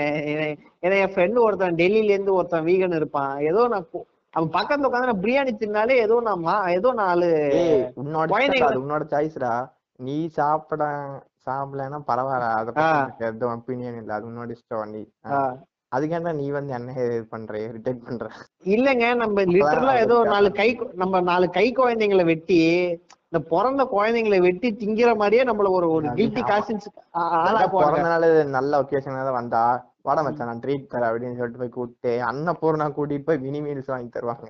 இல்லங்க. நீங்க அவனுங்களை கூட்டு போய் நீங்க ஒரு? நான்வெஜ் கோட்டெல்லாம் கூட்டு போனீங்களே உங்களை பேசியே தாலி இருப்பானுங்க உங்களுக்கு ஏன்டா அவனை கூட்டு வந்தோங்கிற மாதிரி இருக்கும். டெய்லி வீட்லயே கூட்டு வந்திருக்கலாங்கிற மாதிரி இருக்கும். ஒரு நான்வெஜ் ஹோட்டல் வந்து கூட்டு போனீங்கன்னா உங்களை பேசியே கொள்ளுவானுங்க. ஏதோ இவனுங்க தின் இல்ல இவனுங்க என்ன நினைச்சிட்டு இருக்கானுங்க? நம்ம திங்கிறதுனாலதான் இந்த உலகமே அழிஞ்சிட்டு இருக்குங்கிற மாதிரி நினைச்சிட்டு இருக்கானுங்க. உங்களுக்கு ஃபுட் செயினுங்கிற ஒரு கான்செப்ட் குள்ளேயே வரமாட்டேங்கிறானுங்க அண்ட் அவங்க ஸ்டாண்டர்ட்ல கடந்து தான் வந்திருப்ப. லிவிங் திங்ஸ் நான் லிவிங் திங்ஸ் சொல்லி தந்திருப்பாங்க. பிளான் இருக்கு சொல்லி தந்தாங்களா இல்ல இல்லங்க இவனுங்க சாப்பிடவே கூடாது அதுவும் ஆஹ் இல்ல இவனுங்க என்ன சொல்லுவானுங்க நீங்க வந்து சோயா மில்க்ல டீ குடிங்க நானுங்க ஏன்னா பார்த்தா சோ ஏன்னா நான் இங்க உட்காந்து நான் சோயா மில்க் எங்க போவேன் இப்ப நான் இருக்கிற இடத்துல சோயா மில்க் எல்லாம் கிடைக்காதுங்க. நான் சோ சோயா மில்க்கு நான் எங்கெங்க போவேன்? இவனுங்க இவ்வளவு இவனுங்க என்ன தெரியுமா? இவனுங்க வந்து இந்த எலைட்டு புண்ணிங்களுக்கு இவனுங்க ஒரு உச்சத்துல உட்காந்துக்கிட்டு கீழே இருக்கிறவனுங்க எல்லாம் இவனுங்கள மாதிரி இவனுங்க வாழ்க்கை முறைகளோடயே கம்பேர் பண்ணி பேசுவானுங்க. நீங்க ஒரு கிராமத்துக்கு போறீங்க கிராமத்துக்கு போயிட்டு கடையில போயிட்டு நான் சோயா மில்க் கொடுங்க அவன் என்னன்னு உங்களை கேட்பான் திரும்பி. ஏன்னா சோயா மில்க்னா என்னப்பா? வந்துட்டான் காலையில. வெளியே விட பூலு இருக்கக்கூடிய சரி அது இன்னொரு நாள் வருவோம் நீங்க பாருங்க எனக்கு இவனுங்கெல்லாம் பத்தி பேசிட்டு. சோ அப்புறம் வேற என்ன காதல்? நம்ம உண்மையிலே இந்த ரேப் நம்ம தமிழ் சினிமால ரேப்ப பத்தி அணுகுனதை பத்தி நம்ம பேசியே ஆகணும். இல்ல இல்ல இல்ல இல்ல. இது இன்னொரு விதமான இது இருக்கு எபிசோட் இருக்கு. என்னன்னா ரேப் அண்ட் ஸ்டாக்கிங் இல்ல. நீ வந்து எங்க வீட்ல வந்து இதுக்கு ஒத்துக்கணும்னு நீ இந்த மாதிரி ஒரு செயல் செய்யணும். இந்த மாதிரி ஒரு சாதனை செய்யணும். அப்புறம் வந்து கேளு. ஒத்துப்பாங்க. குள்ளநரி கூட்டம் ஆமா ஆமா. அப்புறம் வேற வந்து சந்தோஷ் சுப்பிரமணியம் அது சூப்பரா இருக்கும். ஆனா இல்ல இல்ல. சந்தோஷ் சுப்பிரமணியன் நான் சொல்ல மாட்டேன். அந்த படம் நல்லா இருக்கும். நம்ம இங்க நம்ம ஜீவா படம் ஒண்ணு சொன்னோம்ல. அது இந்த படம் பேர் என்ன? லேசா லேஸ் அந்த படம் பேர் அதாவது என்ன சொல்றது? என்ன சொல்றது? அது நான் பச்சையா சொல்றதுக்கு எனக்கு விருப்பம் இல்ல. நம்மளே என்னென்னமோ பேசி கடைசியில இதுக்கு. ஆனா வந்துட்டு இது என்ன விதமான இது கான்ட்ராக்ட் எனக்கு ஒண்ணும் புரியல. அதுக்கும் இப்ப நான் வந்துட்டு உன் பொண்ணை கல்யாணம் பண்ணிட்டு வாழ்க்கை நடத்துறதுக்கு என்ன சம்பந்தம்? நான் ஏன் அதெல்லாம் பண்ணணும்? ஏங்க நாடக காதலுங்க. அததாங்க நம்ம ஜெ- நம்ம மோகன்ஜி அண்ணா வந்து சொல்லியிருக்காரு நாடக காதல்னு. இதுக்கு பேர் தான் நாடக காதல். நீங்க லவ்ங்கிற போது அதெல்லாம் இருக்கக்கூடாது. லவ்ங்கிறது வந்து ஒரு ஒரு அது ஒரு ஒரு விதமான ஒரு பாலிசி தானே. நீங்க வந்து நாளைக்கு வந்து நல்லா சம்பாதிக்கலாம் எதுக்கு லவ் பண்ணோம் நீங்க அந்த ஜீவா படமே எடுத்துக்கோங்க. ஆசை ஆசைய படம் டிவி படத்துல ஒரு விஷயம் எனக்கு இன்னைக்கு வரைக்கும் எப்ப பார்த்தாலும் உறுத்திட்டே இருக்கு. அந்த. பர்சனலா அது அது மாதிரி ஒரு கேரக்டர் நான் பார்த்திருக்கேன். ஜெஸ்ஸி வந்து சினிமாவே பார்க்க மாட்டா. அவ வந்து ஆக்சுவலா கிறிஸ்டின் இருப்பா. அவங்க வீட்ல வந்து ரியல்ல வந்துட்டு அந்த மாதிரி ஒரு கேரக்டர் பார்த்தேன். அப்போ என்னது இந்த இந்த மாதிரி ஏதோ எங்கேயோ கேள்விப்பட்டிருக்கேன் அப்படின்னு பார்த்தா. ஓ விடிவி ஜெசி நீங்களா? அப்படின்னு கேட்டப்போ சொல் ஆமா நாங்க வந்து இந்த ஆளுக்கு சேர்ந்தவங்க நாங்க சினிமால பார்க்க மா- எனக்கு பார்க்க ஏங்க சினிமாவை கண்டுபிடிச்சதே யூரோப்பியன்ஸ் தாங்க. நீங்க ஜெர்மன் ஜெர்மன் வந்து எனக்கு எந்த ஜீசஸ் வந்து அங்க வழிபடுறாங்களா இல்லையான்னு தெரியல. பட் வந்து பாத்தீங்கன்னா நீங்க அமெரிக்கா வந்து கிறிஸ்டினிட்டி கண்ட்ரினா இவனுங்க எந்த லாஜிக்ல இதெல்லாம் சொல்றானுங்கன்னே தெரியல. பர்சனல் லைஃப்ல அந்த மாதிரி யாராச்சும் இருப்பாங்க அதனால அந்த மாதிரி ஒண்ணு வச்சிருக்காரு தெரியலங்க. நீங்க ரீசெண்டா சும்மி ஒன்ன காவியங்கள ஒரு பாட்காஸ்ட்ல கேட்கும் போது கூட நான் சொன்னேன் ஜீசஸ் வந்து சினிமா பார்த்தது தப்புன்னு சொல்லியிருக்காருன்னா அதுதான் வந்து சொல்லியிருந்தாங்க. இந்த வந்து ஏங்க ஜீசஸ் இந்த காலத்துல சினிமாவே இல்லைங்க. எப்படி அவர் சொல்லியிருப்பாரு? இவனுக்கு என்ன லாஜிக் யாராச்சும் ஆமா ஏதாச்சும் ஒரு புக் எழுதி இருந்தாலோ அதாவது ஒரு டாக்குமெண்ட்ரி பார்த்து நீங்க உங்க ஏதாவது ஒரு மீடியத்துல கொண்டு வந்தாதான் இன்னைக்கு நீங்க ஜீசஸ் பத்தி தெரிஞ்சுக்க வாய்ப்பே இருக்கு. நீங்க எப்படி தெரிஞ்சுக்குவீங்க? இல்ல அப்ப இவனுக்கு சொல்றபடி ஜி படம் பாக்குறது பாவம். நாம படம் எடுக்கிறவன் படம் பாக்க பாக்கி படம் பாக்குறவன் எல்லாம் என்ன பண்ணான்? அதெல்லாம் பாவமா உங்களுக்கு கண்ணுக்கு தெரியல அவன் பண்றதெல்லாம் பாவமா உங்க கண்ணுக்கு தெரியுதாக்கும் இது என்ன என்ன என்ன பேசுறாங்கன்னு ஒண்ணும் புரியல. இல்ல இன்ஃபேக்ட் வந்து நீங்க வந்து விடிவி படத்திலே பாத்தீங்கன்னா கார்த்திக் வந்து போஸ்ட் பண்ணி தான் ஜெஸ்ஸியை லவ் பண்ண வைக்கிறான் விடுங்க. ஜெஸ்ஸி வந்து ஒரு இடத்துல லவ் பண்றான். சோ வந்துட்டு அவளுக்கு வந்து அவ வந்து திடீர்னு அவ பிரேக்கப் பண்றப்பெல்லாம் எரிச்சலா இருக்குங்க. எதுக்கு பிரேக்கப் பண்ணுவான்னு தெரியாது. ஏன்னா ஒரு ஒருத்தன் வேலையில இருக்கான்னா இல்ல இவ வந்து பாத்தீங்கன்னா இவ வந்து வேலை போய் செய்யறா. இவளுக்கு ஆமா போது லைட்டா கொஞ்சம் உறுத்து என்னன்னா இவன் ஷூட்டிங்ல ஷூட்டிங்ல இருப்பான் பிஸியா இருப்பான். அதுக்கப்புறம் கால் பண்ணுவான் அது எப்படி அது அந்த இது ஸ்டார்ட் ஆச்சுன்னு எனக்கு தெரியல. அதை கொஞ்சம் ஏத்துக்க முடியாததான் இருக்கும். ஏன்னா ஷூட்டிங்ல வரீங்கன்னு புரியுது. ஒரு பர்சன் அவனுக்குன்னு ப்ரொஃபஷனல் லைஃப் இருக்கு. அவனுக்கு ப்ரொஃபஷனல் லைஃப்க்கான ஸ்பேஸ் இல்ல இல்ல. இப்ப வந்து ம். அட்டன் பண்ணி தான் தொலையாண்டா அப்படின்னு அவரே சொல்லிட்டாரு. இப்ப வந்துட்டு யாரா இருந்தாலும் அந்த இடத்துல இருந்து கால் அட்டன் பண்ணி தான் இருப்பாங்க. சரி. அட்டன் பண்ணாத ஒரு மேட்ச்ல அதுக்கப்புறம் ஃபோன் பண்ணி அட்டன் பண்ணுவான் அதுக்கு எதனால அந்த பிரச்சனை வரும்? அதெல்லாம் ஜெசி பாத்துருப்பா இவன் வேலைக்கு ஆகுற மாதிரி தெரியல. நம்ம ஜான கல்யாணம் பண்ணிப்போம். இப்ப பாத்தீங்கன்னா செகண்ட் பார்ட்ல பாருங்க அந்த ஷார்ட் பிலிம் பாருங்க. ஜாலியா வந்து கா- கார்த்தி வந்து காசு இல்லாம உட்காந்துருக்கான் ஆனா ஜான் அப்படியா சொல்லுங்க. ஜான் வந்து நல்லா கேரளால ஒரு வீட்டை கட்டி உக்கா நான் ரெண்டு பிள்ளைய பத்து ஜாலியா உட்காந்துருக்கா இந்த மாதிரி ஜெய்சிக்கு வந்து ஒரு தொலைநோக்கு சிந்தனை இருக்குங்க. உங்களுக்கு புரிய மாட்டேங்குது. நான் அதான் சொல்றேன். நீங்க நாடக காதல் வந்து இன்னைக்குதான் பேசுறாங்க. ஆனா அன்னைக்கே வந்து சட்டிலா நிறைய பேர் பேசியிருக்காங்க. ஜெய்சியே நாடக காதல் பண்ணுச்சு. நீ உங்களுக்கு என்னங்க சொல்றது? அதான் அந்த இந்த மாதிரி உனக்கு ஒரு காதல். என்ன வந்து பொண்ணு வந்து அது என்ன கான்செப்ட் எனக்கு தெரியல. பையன் வந்து பெருசா இருக்கலாம் பொண்ணு வந்து வயசு கம்மியா தான் இருக்கணும். அது என்ன கான்செப்ட் ஒண்ணு நம்ம தலைவன் வல்ல நம்ம அன்றே சிம்பு நம்ம வல்லவன் தானே? ஆமா. அது வந்து நயன்தாரா வந்து இதுக்கு வந்து கோவப்படும் பாடுங்க ஏய் நீ ஒரு டீச்சர்ரா நான் செயல்பட்டு நீ ஒரு ஸ்டூடெண்ட்ரா நான் ஒரு டீச்சர்ரா நீங்க எப்படிடா பண்ணலாம்? அதெல்லாம் பண்ணும்போது தெரியலையா? இல்ல அவரு அந்த மாதிரி எடுத்திருந்தாலும் அந்த கரெக்ட் தானே? சொல்ற விஷயம். இன்னி வரைக்கும் வல்லவன் வந்து எனக்கு வல்லவன் சொன்னாலே அந்த ஒரு பர்டிகுலர் சீன் தாங்க ஞாபகம் வருது எனக்கு.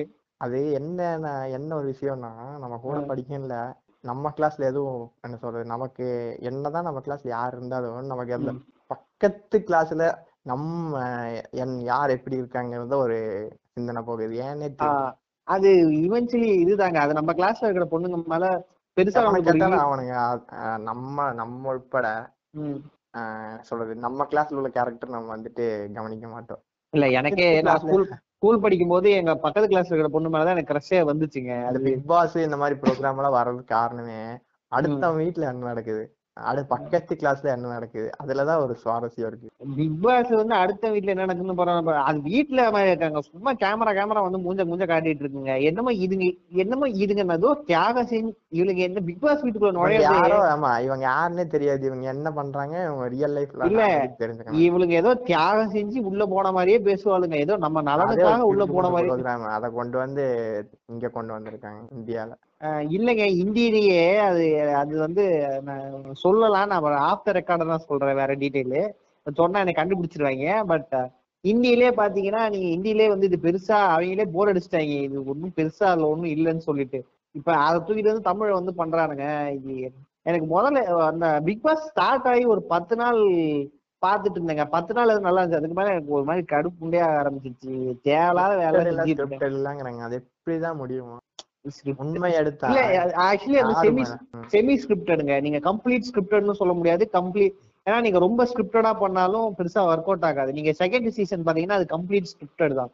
அதனாலதான் அது பெருசா ஒர்க் அவுட் ஆகல அது வந்து விட ப்ராம்ப்ட்னு சொல்லலாம். என்ன பாரு ப்ராம்ப்ட் பண்ணி நீங்க வந்து ஆமா.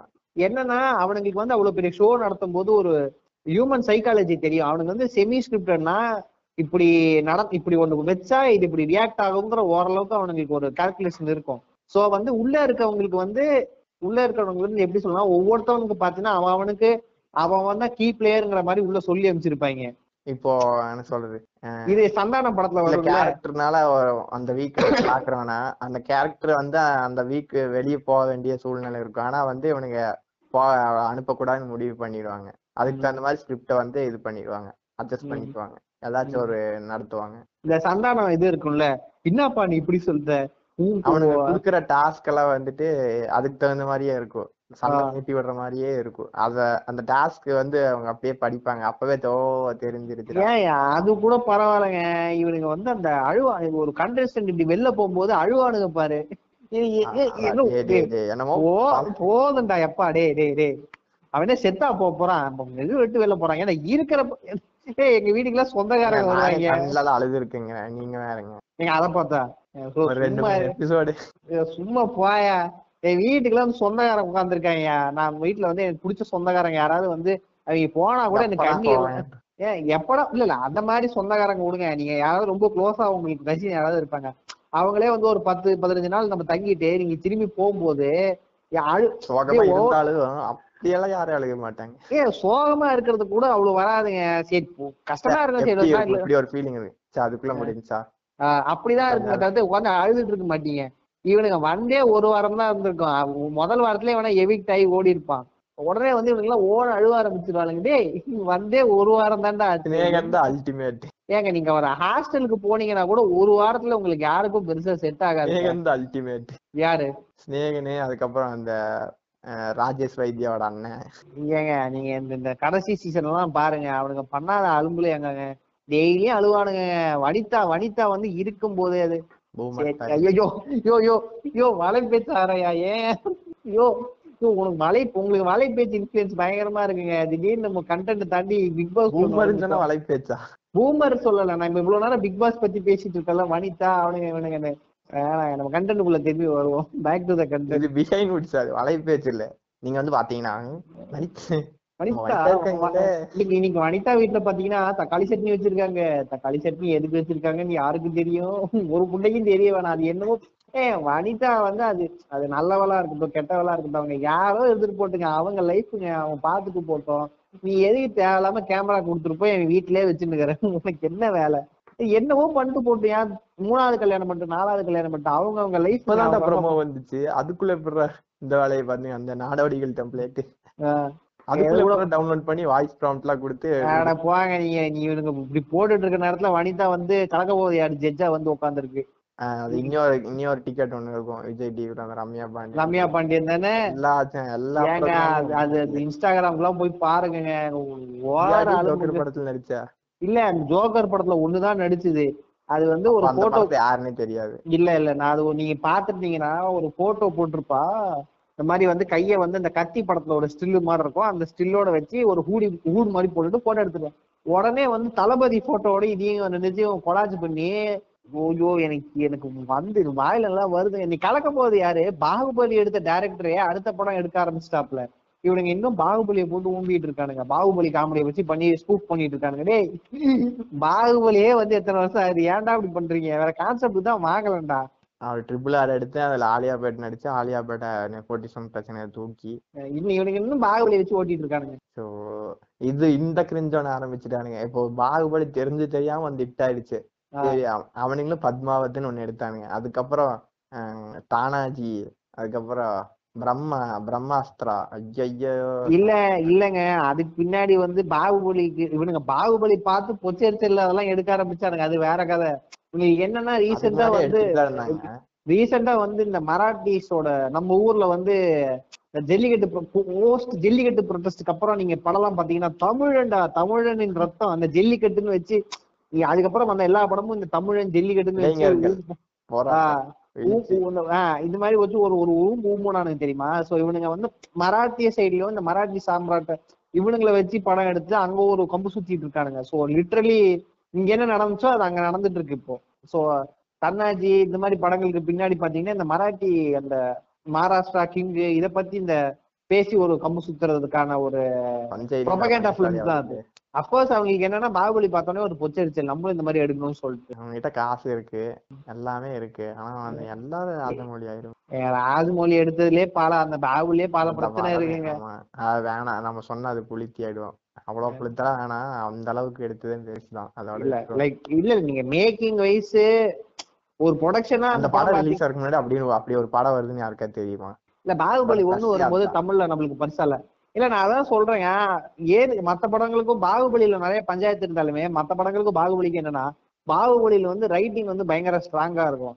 நீங்க வந்து நினைச்சிட்டு இருக்காங்க அந்த படத்தோட கிராண்டியருக்கு தான் அந்த படம் ஹிட் ஆச்சுன்னு அந்த படத்தோட ரைட்டிங் தான் அந்த படத்தோட ஹிட்டே ஆச்சு அது இது. அந்த படத்தோட கதை வந்து பழைய சோறாவே இருந்தாலும் அத வந்து அவ்வளவு ஒவ்வொரு கேரக்டருக்குமே நீங்க படம் நீங்க பாகுபலிங்கிறது வெறும் பாகுபலி மட்டும் கிடையாது. நீங்க வந்து ரம்யா கிருஷ்ணன் ராணா நாசர் கட்டப்பா நீங்க ஒவ்வொரு கேரக்டர் எடுத்தாலுமே அதுவே ஒரு ஃபீச்சர்ல இருந்து படம் மாதிரி இருக்கலாம். அந்த அளவுக்கு ஒரு ஒவ்வொரு கேரக்டர் அவ்வளவு கரெக்டா எழுதியிருப்பாங்க. நீங்க அதுக்கப்புறம் வந்து சிரஞ்சீவி வச்சு சாய்ரா நரசிம்ம ரெட்டின்னு ஒரு படம் எடுத்தாங்க. தெரியுமா? அந்த படம் பாத்தீங்களா? பார்த்தேன். லிட்ரலா எல்லாரும் சாய்ரா நரசிம்ம ரெட்டிக்கு ஊம்பு கொடுத்துக்கிட்டே இருப்பாங்க. சாய்ரா நரசிம்ம ரெ- படம் ஃபுல்லா சாய்ரா நரசிம்ம ரெட்டி யாருன்னா படம் ஸ்டார்ட் ஆகி ஒரு மணி நேரம் போகுங்க. ஒரு மணி நேரம் அந்த ஒரு மணி நேரமா ப்ராப்ளம் என்ன சொல்றது? அது முடிச்சுக்கிறேன் முடிச்சுக்கிறேன் நானு. ஆமா. முடிச்சுக்கிறேன். ஃபர்ஸ்ட் ஒரு மணி நேரம் போவோம். ஒரு மணி நேரம் ஃபுல்லா சாய்ரா நரசிம்ம ரெட்டி யாருனானு சாய்ரா நரசிம்ம ரெட்டி எல்லாம் ப்ளோஜா கொடுப்பாங்க. சரி ஒரு மணி நேரம் முடிஞ்சிருச்சு. இதுக்கப்புறம் கதைக்கு வாங்கினா அதுக்கப்புறம் சுதீப் வந்து சாய்ரா நரசிம்ம ரெட்டி யாருன்னா? டேய் நானும் ஓட்டி ஓட்டி பாக்குறேங்க. இப்பதான் சுயநனவு வந்திருக்கு. பொன்னியின் செல்வன் எடுக்கணும்னு. பல வருஷமா சொல்லிட்டு இப்பதான் எடுக்க ஆரம்பிச்சாரு. இல்லைங்க அந்த படம் என்னமோ அது ஒரு ஒரு ஒரு பஞ்சாயத்தாவே இருக்குங்க. லைக் எனக்கு எனக்கு பெருசா நம்பிக்கை இல்ல. பட் என்னமோ தெரியல அந்த படம் நடுவுல கிளம்புறாரு. சங்கமித்திரா எடுக்கிறேன்னு யார் கொஞ்சம் சுந்தர் சி first, ஆமா. இல்ல இல்ல நான் பொன்னியின் செல்வன் முடிச்சுக்கிறேன். பொன்னியின் செல்வன் வந்து தியாகராஜ பாகவதர். அந்த டைம்ல இருந்து எம்ஜிஆர் கமல் மணிரத்னம் மணிரத்னமே ரெண்டு தடவை மகேஷ் பாபு விஜய் எல்லாம் வச்சு அட்டம் எடுத்தாரு. செல்வராகவன் பாலச்சந்தர் நிறைய பேர் அட்டம் எடுத்து எனக்கு தெரிஞ்சு மணிரத்னம் ஒருத்தவர் தான் ஷூட்டிங் எந்த ஸ்ட்ரக்சர்ல போகுதுன்னே தெரியல. அங்க அங்க வளைஞ்சு வளைஞ்சு அங்க ஐயோ ஐயோ சரி நம்ம இதெல்லாம் என்னைக்காவது ஒரு நாள் அப்படியே நடுவுல சொருகி விட்டுற வேண்டியது. ஆ, சரி அதான் சொல்லி முடிச்சிடறேன். எனக்கு தெரிஞ்சு மணிரத்னம் ஒருத்தவர் தான் இந்த வருஷம் இது இத்தனை வருஷத்துல பொன்னியின் செல்வன் வந்து ரெண்டு மாசம் ஷூட்டிங் போனது. நிறைய பேரால அந்த ரெண்டு மாசம் ஷூட்டிங் கூட போகல. எனக்கு என்னமோ அந்த படத்துல ஏதோ ஒரு ஏதோ ஒரு ப்ராப்பர்சி மாதிரி என்னமோ ஒரு பஞ்சாயத்து இருக்குன்னு நினைக்கிறேன். யாராலுமே அந்த படத்தை ஷூட் பண்ணவே முடியல. மணிரத்னமே ரெண்டு மாசம் ஷூட் பண்ணி இப்ப பாருங்க கொரோனா வந்துருச்சு. ஏன் தெரியல யாராலுமே அந்த படத்தை எடுக்கவே முடியல. அது இல்ல என்ன பிரச்சனைங்கிறது யாருக்குமே தெரியாது. பட் தெரியல மணிரத்னம் எடுத்துட்டாருன்னா கிட்டத்தட்ட அறுபது வருஷம் யாராலையும் செய்ய முடியாத ஒரு விஷயத்த மணிரத்னம் செஞ்சுட்டாருங்கிற மாதிரி ஒரு ஒரு ஒரு இது எடுக்க ஆரம்பிச்சிட்டாங்களா வந்துரும். மேபி இது அவர் கடைசி படமா இருந்தா கூட லைக் ஒரு ஒரு அவரோட லாஸ்ட் ஃபிலிம் வந்து ஒரு பயங்கரமான நல்ல படம் அந்த மாதிரி ஒரு இதுவா இருக்கும். தளபதி வச்ச ஒரு படம் கமர்ஷியலா மணி. சரி ஒரு படம் எடுத்து ஏன்னாங்க அவர் வந்து யோக எனக்கு எனக்கு என்ன சொல்றது? கண்ணியா இல்லைன்னா கூட எனக்கு ஒரு ஆசை இருக்கு. என்ன தல தளபதி சேர்ந்து நடிச்சு சங்கர் எடுக்கணும்னு. அது வந்து இந்த பாகுபலியை மிஞ்சுற மிஞ்சும் எனக்கு பிரம்மாண்டமாக பிரம்மானந்தமாக. எனக்கு எனக்கு அந்த அந்த மாதிரி ஒரு படம் வந்தா பிரம்மானந்தம்? எனக்கு அந்த படம் வந்ததுக்கு அப்புறம் ஆஃப்டர் எஃபெக்ட்ஸ் நினைச்சு பார்த்தா தான் எனக்கு பயங்கரமா இருக்குங்க. இவனுங்க என்ன இவனுக்கு ஒன்னா நடிச்சாலும் சண்டை போட்டுப்பானுங்க. இவனுக்கு என்ன மாதிரி எடுத்தாலும் சண்டை போடுவீங்க நீ என்ன கிரியேச்சர்னு தெரியாது. அந்த படத்தோட ஆஃப்டர் எஃபெக்ட்ஸ் நினைச்சா தான் அதனால எனக்கு பயமா இருக்கு. அதனாலதான் இந்நாள் வரைக்கும் அது நடக்கல. மேபி இருக்கலாம். எனக்கு பர்சனலா எனக்கு வந்து யோகன் அத்தியாயம் ஒன்று. அந்த கௌதம் மேனன் வந்து எனக்கு தெரிஞ்சு அதுதான் ஜோஸ்வா ஏங்க நீங்க வேற ஜோ சொன்னாலும் அது ஜோஸ்வா தான். ஏங்க ஜோஸ் இல்லைங்க அது சும்மா இருங்க. ஜோஸ்வாக்கும் யோகனுக்கும் வித்தியாசம் இருக்கு. எனக்கு தெரிஞ்சு யோகன் தான் லேட்டரான கொஞ்சம் அதுல நம்ம கௌதம் மேனன் வந்து ரிப்பீட் பண்ண எனக்கு தெரிஞ்சு யோகன் வந்திருந்தா நீங்க துரு நட்சத்திரத்துக்கும் யோகனுக்கும் கொஞ்சம் சிமிலாரிட்டிஸ் பார்த்திருக்கலாம். யோகன் தான் கொஞ்சம் அப்டேட் ஆகி துரு நட்சத்திரம் ஆயிடுச்சுன்னு நினைக்கிறேன் நானு. பட் ஜோஸ்வா வந்து அந்த ஆள் நாங்க ஓரமா ஒரு ஸ்கிரிப்ட் கிடக்குது. இந்த நாய்க்கு இது போதும். தெரியும் நீங்க? அவசரமா அவசரப்பட்டு பேசிடாதீங்க. அது வந்துட்டு நாளைக்கு ஏதாச்சும் ஒரு ஹிட் அடிச்சிருச்சுன்னா. இட்ட அடிச்சாலும் நான் அதான் சொல்லுவேன். அந்த படம் நாளைக்கு ஓடினாலும் ஜோஸ்வா அது வாய்ப்பு அவன் வேற வேற வழி இல்லாம ஏங்க அந்த ஆள் விக்ரம் அஜித் விஜய்னு எடுத்துட்டு இருக்கிற ஆள் இவன் வருண் என்ன படங்க நடிச்சிருக்கான் வருண் வச்சு எடுக்கணும் அந்த ஆளுக்கு என்ன தலையெழுத்து? மிஞ்சி மிஞ்சி போனா வருண் வந்து இந்த சைடு கேரக்டர்ல தான் நடிச்சிருப்பாப்ல இஎன்பிடி பண்ற எடுக்க எடுத்ததுனால அந்த ஆள் கொடுத்த வேலைங்க இந்த கண்டு கொண்டேன் கண்டு கொண்டேன் படத்துல வந்து அப்பாஸ் வந்து கடன் தொல்லை தாங்க முடியாம ஒரு பொண்ணை கல்யாணம் பண்ணிப்பார்ல. அந்த மாதிரி கதை தாங்க இது. ஐஸ்வர்யா விட்டுட்டு ஒரு ஒரு ஆண்டியை கல்யாணம் பண்ணிப்பாரு பாருங்க. எனக்கு வேற வழி தெரியலாத்தா எனக்கு வேற வழி தெரியல அத்தா இந்த ஜோசுவா இந்த ஜோசுவா கொடுத்தா எங்க அக்கா மகன் ஜோசுவா வச்சாதான் இந்த ஏன் பீட்டி தருவேன் தான் வேற என்ன செய்ய இது மாதிரி அவர் வந்துட்டு நான் நெஞ்ச மருந்து ரிலீஸ் பண்ணி தரேன் செல்வா. வா செல்வா வா. இல்ல அந்த இல்ல. என் பையனை எடு. எனக்கு கிட்ட இருக்கு நம்ம கிட்ட. நம்ம கிட்ட நம்ம அக்கா மகன் இருக்கான் எங்க அக்கா மகனை வச்சு ஒரு படம் எடு. நெஞ்ச மரப்பதி இந்த கையில அக்கா மகனை வச்சு ஒரு படம் எடுங்க. இந்த கையில நான் நெஞ்ச மரப்பதி கூடவே மன்னன் மன்னவன் வந்த ஐடி கூட ஆமா மண் எனக்கு அந்த படம் ஷூட்டிங் நடக்கலைங்க. மன்னவன் வந்தான் நடி அது பத்து நாள் ஏதாவது ஷூட்டிங் பண்ணாங்க. நெஞ்ச மரப்பதில தான் ஃபுல்லா முடிச்சாங்க. மன்னவன் இந்த வந்த மாதிரி அடிக்கடி ஏதாச்சும் ஒரு வித்தியாசமான விஷயம் நடக்கும் இண்டஸ்ட்ரியில அந்தவன் வந்து. ஹீரோவை நடிச்சு செல்வா டைரக்ட் பண்ற உண்மையிலேயே நடிச்சு வெற்றிமாறன். இந்த மாதிரி நம்ம எதிர்பார்க்காத அந்த நம்ம ஐடியாலே இல்லாத மாதிரி ஒரு விஷயம் வரும். ஆனா அது நடக்கவே நடக்கும் உண்மையிலே சந்தானம் சூரி சந்தானம் செல்வராகவனா தான் நான் எனக்கு அந்த லொல்லு சவ வந்து சவஞ்சி ரெயின்போ காலனில செல்வராக சந்தானம் நடிச்சிருப்பாப்ல. சந்தான அந்த வந்து சூரிங்கிறவர் வந்து காமெடியை விட அந்த ஆக்டர் என்னதான் இருந்தாலும் அந்த எக்ஸ்பீரியன்ஸ் இருக்குல்ல. பல வருஷமா ட்ரை பண்ணி கஷ்டப்படி தான் இல்ல இல்ல. சூரி வந்து நம்ம. இன்னைக்கு சொன்னாலுமே ஆரம்ப காலத்துல வந்து கொஞ்சம் வெண்ணிலா கபடி குழு அந்த இந்த படம் விஷ்ணு விஷால் போலீஸ் ஆவாப்ல அந்த படம் எனக்கு பேர். கூட்டம். comedy பண்ண ஆரம்பிச்சாரோ? எப்ப எப்ப இல்ல வருத்தப்படாத boomerகளுக்கு வாலிபர் அந்த காமெடியில பிடிக்கலாம் கேள்விப்பட்டேன். ஐயையோ, ஏங்க எங்க வீட்ல எல்லாம் பாப்பாங்க இது வீட்டு ஃபேமிலி ஆடியன்ஸ் எல்லாம் சொல்றேன் மேபி வெற்றிமாறன்ங்கிற போது நீங்க இந்த ஓபி எல்லாம் அடிக்க முடியாது. வெற்றிமாறன் படத்துல நீங்க நல்லா தான் நடிச்சு ஆகணும். வெற்றிமாறன் நடிக்க வச்சிருவாப்ல அந்த படம் காம காமெடியா இருக்குமா என்னன்னு தெரியல. இல்ல இல்ல அது வெற்றிமாறன் வந்து அதான் சொல்லியிருந்தாரு. வந்து நா முத்துக்குமார் வந்து தாத்தாவோட சாவை பேஸ் பண்ணி ஒரு கவிதை ஒன்று எழுதியிருந்தாரு. அந்த கவிதையை பேஸ் பண்ணி ஒரு கதை. அதாவது ஃபாரின்ல இருக்கிற வந்து அந்த தாத்தா இறந்ததுக்காக காமெடி படம் தான் சொல்லியிருந்தாரு வெற்றிமாறன். தெரியல எனக்கு எந்த அளவுக்கு தெரியல. வெற்றிமாறன் வந்து நீங்க கணிக்க முடியாது. திடீர்னு அவர் வேற ஏதாவது எடுத்து கூட எடுத்துருவாரு. பட் வெற்றிமாறன் வந்து ஒரு இன்டர்வியூல சொன்னது என்னன்னா ஒரு காமெடி படம் தான். ஒரு டார்க் காமெடி படம் வந்து நாமுத்துக்குமாரோட கவிதையை பேஸ் பண்ணி அதுதான் சூரிய நடிக்கிறார் மாதிரி சொல்லித்தாரு பட் உண்மையிலேயே அதுதான் வரப்போதான்னு எனக்கு தெரியல. நம்ம வலைப்பேச்சாவே மாறிட்டு அதுதான் சொல்றேன் நம்ம எப்பயோ நம்ம வலை பேச்சா மாதிரி பத்து நிமிஷம் ஆகுது. நீ இப்பதான் கண்டுபிடிக்கிறீங்களா? பேக் டு த டாபிக் நம்ம பேக் டு டாபிக் வருவோம். ஸோ அடுத்த எபிசோட் என்ன? அடுத்த வேற காதல் என்ன? வேற என்ன சொல்றது? நாடக காதல் முடிச்சாச்சு.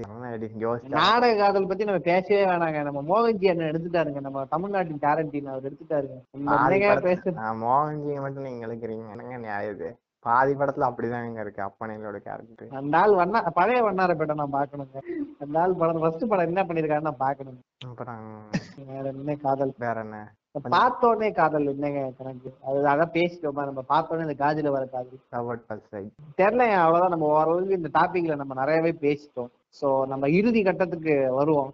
இறுதி கட்டத்துல என்னன்னா படங்கள் வந்து நான் எனக்கு எனக்கு தெரிஞ்சு ரொம்ப நாளா வந்து இந்த தமிழ் சினிமா தமிழ் சினிமா மற்ற லாங்குவேஜ்ல நிறைய இருக்கு பட் தமிழ் சினிமா பொறுத்த வரைக்குமே நான் சொல்றேன். தமிழ் சினிமால வந்து லவ்வை வந்து ஒரு மாதிரி குளோரிஃபை பண்ணி அதை ஒரு அந்நியப்படுத்தி ஒரு புனிதத்தன்மை அப்படி இன்னும் சொல்றேன். என்னை பொறுத்த வரைக்கும்னா லவ்ங்கிறது வந்து lust and love caring understanding எல்லாம் நமக்கு ஒரு விதமான ஐடியா கொடு நீ இதெல்லாம் பண்ண எனக்கு இனி இல்ல, இல்ல, அதெல்லாம் அப்படிலாம். அதெல்லாம் தாண்டி இப்படி எல்லாம் இருந்தாதான் லவ்ங்கிறதே ஒரு ஒரு கட்டமைப்பாங்க.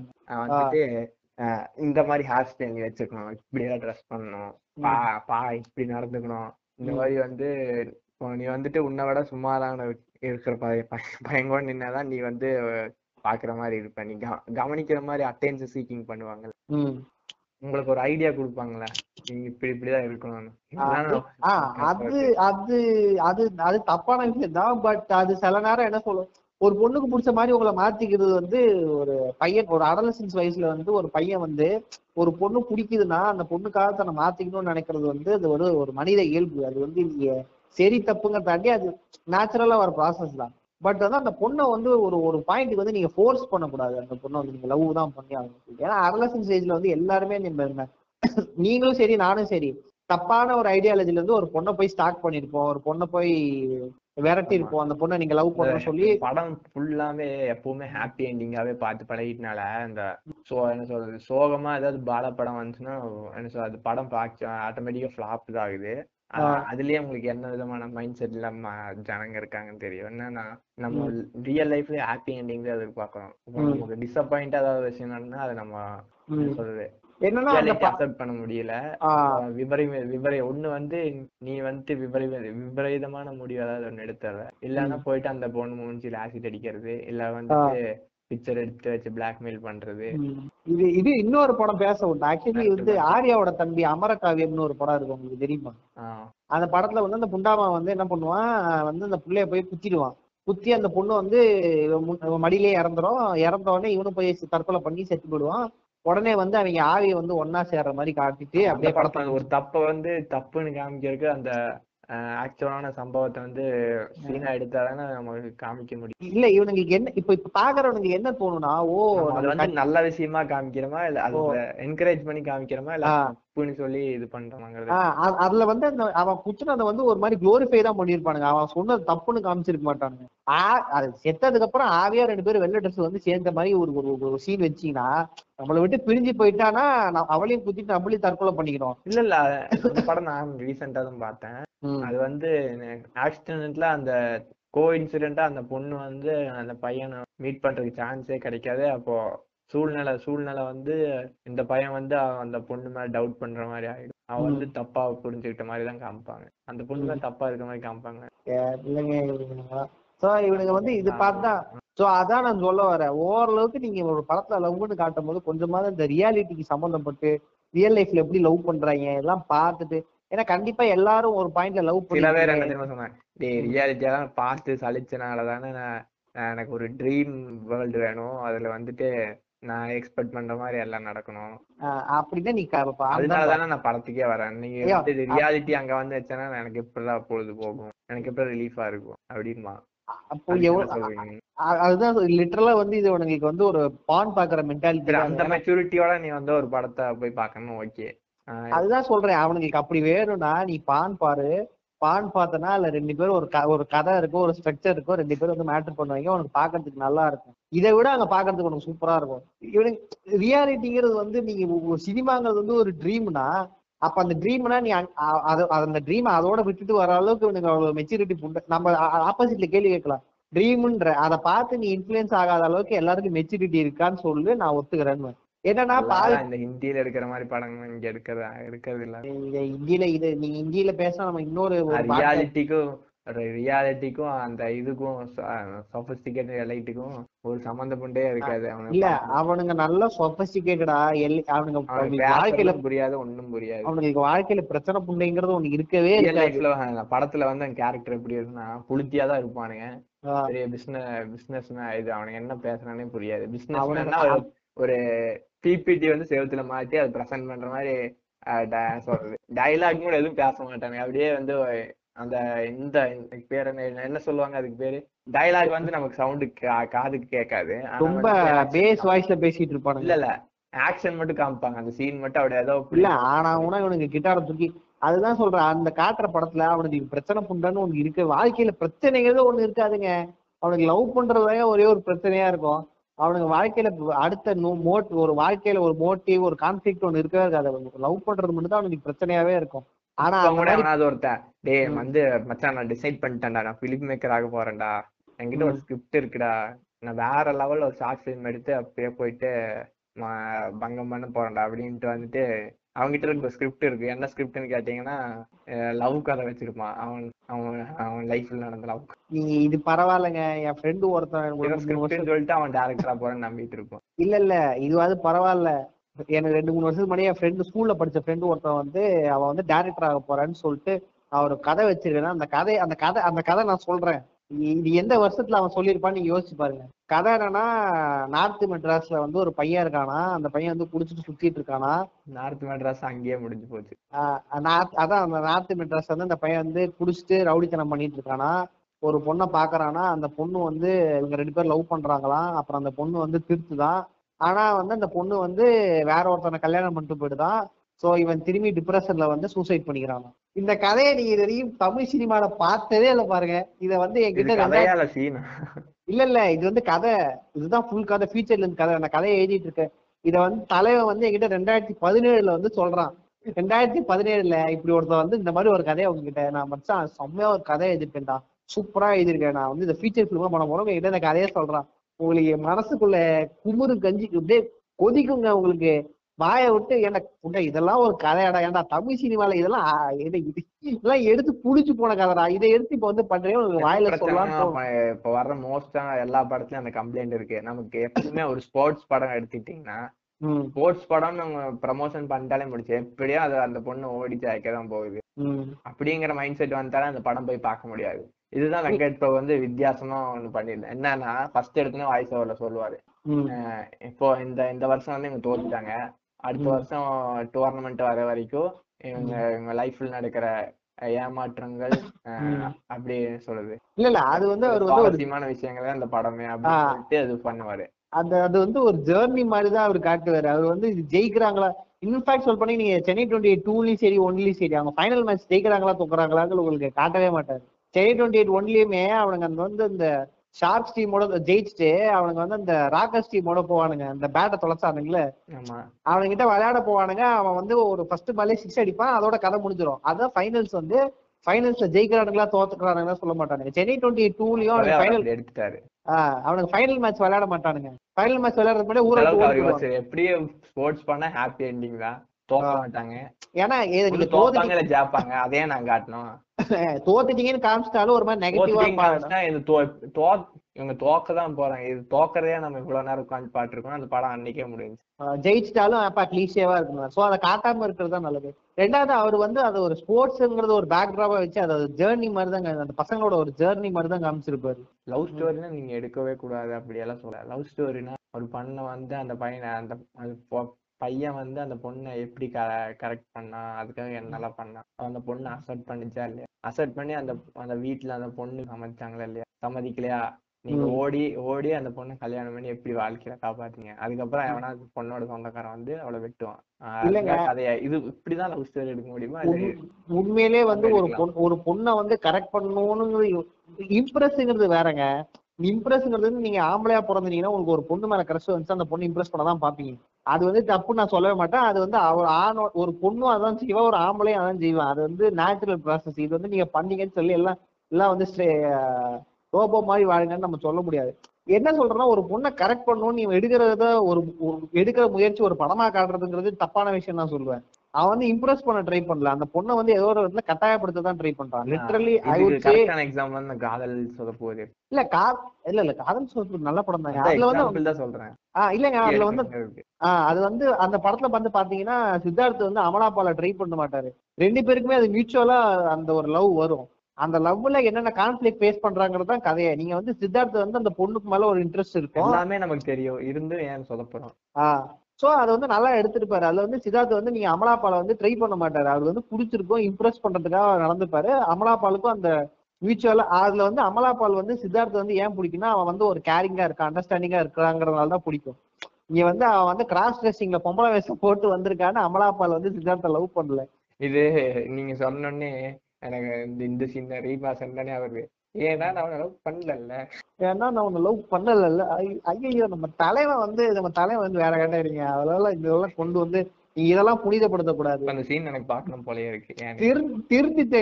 திரும்பிட்டேன். அது திரும்பி அப்படியே ஒரு பிஜிஎம் போடுவான் So, இன்னைக்கு வந்து பொண்ணுங்களை ஹராஸ் பண்றதெல்லாம் கிடையாது. பசங்களை ஹராஸ் பண்றது வந்து அன்னைக்குதான் நம்ம பாக்குறோம் அதெல்லாம் வந்து சிம்பு வந்து என்ன சொன்னா, இதெல்லாம் இந்த ரியல் இதெல்லாம் என் ரியல் லைஃப்ல நடந்ததுங்க. நான் இப்படி ஒரு பொண்ணை லவ் பண்ணேங்க. அப்படிலாம் வந்து நம்ம தலைவன் வந்து சொல்லிட்டு இருந்தாப்ல. இருக்கலாங்க. நீங்க. வாய்ப்பு இருக்கு அந்த மாதிரிலாம். நம்ம எப்பவுமே சொல்றது ஒரே டைரக்ஷன் யோசிக்க கூடாது. ஆனா எனக்கு தெரிஞ்சு நான் அந்த அளவுக்கு அந்த மாதிரி நான் நான் வல்லவன்ல ரீமாசன் வந்த பொண்ணு மாதிரி இது வரைக்கும் இருந்திருக்கலாம் இருக்கலாம். எனக்கு தெரியல. பட் நான் அந்த எனக்கு தெரிஞ்சு அந்த மாதிரி பொண்ணை கிராஸ் பண்ணி ஒரு பையன். என்னன்னா நீங்க ஆயிரம் தான் சொன்னாலும் ஒரு பையன் டாமினேட் ஆண் ஒரு ஆண் வந்து தான் டாமினேட் பண்ணுவான். ஒரு பொண்ணு வந்து டாமினேட் பண்ணுவான் நான் இல்லைன்னு சொல்ல வரல. இந்த எக்ஸ்ட்ரீம் எல்லாம் போயிட்டு வாந்தி அல்லு இருக்காங்க நீங்க வேற. இப்போ உங்களுக்கு நீங்க ஒரு என்ன சொல்றது? காஞ்சி போயிட்டு காஜியா இருக்கீங்க. எப்படியோ தலைகீழ நின்னு தண்ணி குடிச்சு ஒரு பொண்ணு கட் பண்ணிட்டேன். அஹ், உங்க ப்ரப்போசல் அக்செப்ட் பண்ணிருச்சு. அப்போ வந்துட்டு அதை நீங்க மெயின்டைன் பண்ணா அவ அந்த பொண்ணு வந்து என்னென்ன சொல்லுதோ அது பண்ணிதானே ஆசினி வந்து ஜெயில வந்து சொல்லுவா நடு ரோட்ல வந்துட்டு ட்ரெஸ் போட்டு ஓடு அப்படின்னு. அவன் ஓடுறான்ல.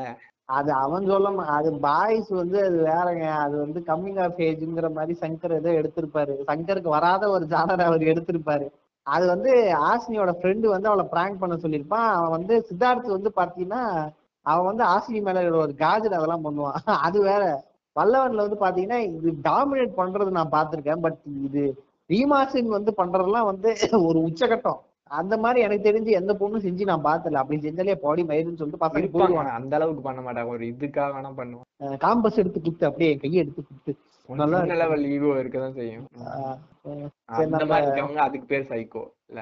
அது பேரு Arjun female version of Arjun Reddy. வானா வவும் வவும் வானா வவும் வவும். அந்த பொண்ணு இவனுக்கா ஸ்கூல்லாம் மாறி வருது. அதெல்லாம் லவ் தானங்க. நீங்க இதை பத்தி மட்டும் பேசுறீங்க? அதெல்லாம் சொல்ல மாட்டீங்க. ஏங்க பொன் ஏங்க நீதானே என் புண்மசந்தால ஜீவா மாறினா அதை வந்து அதை வந்து கிரிஞ்சு நம்ம சொல்றோம். ரீமா என்னங்க ஆணுக்கு ஒரு லாஜிக் பொம்பளைக்கு ஒரு என்னங்க இதெல்லாம்? ஸ்கூல் ஏங்க எனக்கு புரியலங்க. எனக்கு புரியல. School மாதிரி. வச்சுக்கிறாங்க ஸ்கூல் மாதிரி வர்றதுக்குள்ளே ஒரு லவ்வுக்காக செய்யற தியாகம் எவங்க உங்களுக்கு எல்லாம் சொன்னது ஏங்க இப்படிலாம் பண்றீங்க? ஸ்கூல்ல யாருங்க லவ் பண்றா? பிரின்சிபல் பிரின்சிபல் வந்து என்ன பண்ணுவான்னு தெரியுமா? உனக்கு புகஞ்சிரும் சொல்லுவாங்கல்ல பொடடியோட அவனை தட்டு தட்டி பத்த மூட்டு ஸ்கூலுக்கு போனா அப்படின்னு அவனை வளர்த்திருந்தனா? இன்னைக்கே அவன் வந்து நின்று இருப்பானா உண்மையிலே சொல்றேன். எனக்கு தெரியலங்க நான் அதெல்லாம் என் வாழ்க்கையில நான் அனுபவிச்சதே இல்லைங்க ஸ்கூல் டயத்துல எனக்கு ஸ்கூல்ல மூணு காட்டாலே எனக்கு வயிறு எரியுதுங்க. இதெல்லாம் நான் ஒண்ணுமே பார்க்கலையே. தெரிஞ்சுத்தனமா அங்கே அங்கே பாக்குறதும் சொல்றது? ஜாடமாடே பேசுறது இருக்குமே ஒழிய இல்ல நம்ம கூடயே சுத்திட்டு இருப்பாங்க திடீர்னு பார்த்தா ரெண்டு பேர் லவ் பண்ணுவோம் ஸ்கூலுக்கு போற கேப்ல ஏதாச்சும் ஒண்ணு எடுக்கலாமே. அதுவும் யாருக்கு தெரியாம இருக்கும். இவனுங்க சொல்ற மாதிரி கேஷுவலா பேசுறது அதெல்லாம் அட ஏங்க நீங்க வேற ஆனா ஒரே. விஷயம் என்னன்னா அவனுங்க அந்த டயத்துல அந்த லவ் பண்ணிட்டு நான் ஃபியூச்சர்ல அவளை கல்யாணம் பண்ணிட்டு எப்படி இருக்க போறேன்னு நம்ம காதுல வந்து ஓப்பானுங்க பாருங்க. அன்னைக்கு இன்னைக்கு அந்த நாய் எங்கேயோ இருக்கும் இவ எங்கேயோ இருப்பா. நம்ம நினைச்சு பார்த்து சிரிப்போங்க. அந்த இன்னைக்கு அந்த பையனோட பேரை வந்து வச்சிருப்பான். இல்ல இல்ல இன்னைக்கு என் க்ளோஸ் ஃப்ரெண்ட் ஒருத்தவனே ரொம்ப க்ளோஸ் ஃப்ரெண்டே ஒருத்தவன் அந்த ஸ்கூல் படிக்கும் போது ஒரு பொண்ணை லவ் பண்ணிட்டு இருந்தான். லவ் பண்ணும்போது என்ன போட்டு தாலி இருப்பாங்க. நாங்க கல்யாணம் பண்ணிட்டு அப்படி இருக்க போறோம் இப்படி இருக்க போறோம். நாங்க நாங்க காலேஜ் முடிச்ச உடனே கல்யாணம் பண்ணிட்டு நாங்க ரெண்டு பேரும் லைஃப்ல செட்டில் கேட்கும் போது எனக்கு ரொம்ப இன்செக்யூர் அது ரொம்ப சின்ன வயசு. அப்பெல்லாம் அதெல்லாம் பெரிய விவரம் இல்லாத வயசு. ரொம்ப இன்செக்யூர்டா ஃபீல் பண்ணுவான். பாரு எப்படி. இன்னைக்கு அந்த நாய் எங்கேயோ மாச சம்பளத்துக்கு ஓடிட்டு இருக்கான் அவ வேற அவ வேற எங்கேயோ உட்காந்துருக்கிறா எனக்கு மத்த நேரத்துல எல்லாம் கஷ்டமா இருக்கு. இவங்க ரெண்டு பேரும் நினைச்சு பார்த்தா மட்டும் எனக்கு அவ்வளவு சந்தோஷமா இருக்குங்க. ஒரு ஒரு ஒரு ஒரு சாடிஸ்டிக்கான நேச்சரா இருந்தாலும் ஜாலியா இருக்குங்க. அன்னைக்கு அன்னைக்கு நீ பேச்சு எனக்கு தாலி அடிச்சு நீங்க எப்படி இருக்க பாத்தியாடா? அப்படின்னு கேட்கறவங்க யாரா சைக்கோ பண்ணுங்கிற மாதிரி இருக்கும். பட் நீங்க பர்சனலா நீங்க எக்ஸ்பீரியன்ஸ் பண்ணிருந்தீங்கன்னா இந்த சந்தோஷம் உங்களுக்கு தெரியும். ஏன்னா உங்களை அவ்வளவு போட்டு டார்ச்சர் பண்ணிருப்பா உங்களை அவ்வளவு இன்செக்யூர்டா ஃபீல் பண்ண வச்சிருப்பான் அந்த உங்க கூட சுத்தின தாயலி அவன் இப்படி இருக்கிறத பார்க்கும்போது உங்களுக்கு ஒரு சின்ன அல்ப சந்தோஷம் கிடைக்கும். பாதி. பாதி லவ் அப்படி முக்கால்வாசி லவ் இருக்குது. இவனுக்கு இவனுங்க வந்து ஸ்கூல் டயத்துலயே கொஞ்சம் அடக்கி வச்சிருந்தா கூட அந்த லவ் கொஞ்ச நாள் எக்ஸ்பேண்ட் ஆயிருக்குங்க. ஸ்கூல்லயே ரொம்ப ஓவரா ஆடுறதுங்க. இந்த மூணு படத்தை அதான் சொல்றேன்ல இந்த மூணு படத்தை பார்த்து இவங்க ஓவரா கற்பனை பண்றது. இப்ப நம்ம கூட படிச்ச பொண்ணுங்க கல்யாணம் ஆயிருக்கும் இங்க உட்காந்து பாட்காஸ்ட் பண்ணிட்டு அட ஏங்க நீங்க வேற என் கூட ஸ்கூல்ல படிச்ச முட்டை நாலஞ்சு பொண்ணுங்களுக்கு கல்யாணம் ஆயிடுச்சுங்க. ஒரு பொண்ணெல்லாம் யூஎஸ்ல போய் செட்டில் ஆயிடுச்சு. என்- ஃப்ரெண்டு பையன் இருக்கும் பையனுக்கே அடுத்த வாரம் கல்யாணம் ஆகுதுங்க. என் ஃப்ரெண்ட் கூட படிச்ச ஃப்ரெண்டு ஒருத்தவனுக்கு அடுத்த வாரம் கல்யாணம் ஆகுதுங்க. எங்க உட்காந்து பாட்காஸ்ட் பண்ணிட்டு இருக்கீங்க. பிரேக்கப் ஆயிட்டு. ஸோ அதான் நாங்க சொன்ன மாதிரிதான். ஸோ இன்னைக்கு இதுக்கப்புறம் வர லவ்வுக்கு அப்புறம் இந்த ஸ்டாக்கிங் வந்து பெருசா நீங்க குளோரிஃபை பண்றது. அப்புறம் லவ் வந்து பயங்கர மாதிரி இப்படி இருந்தாலும் ஒரு புனிதமான லவ் ஒரு லவ் பண்ணாதான் புனிதம். இந்த ஒரு ஒரு செடியில ஒரு மலர் தான் முளைக்கும். அதுக்கு மேல முளைக்காது. இந்த ஓலெல்லாம் ஓக்குறது.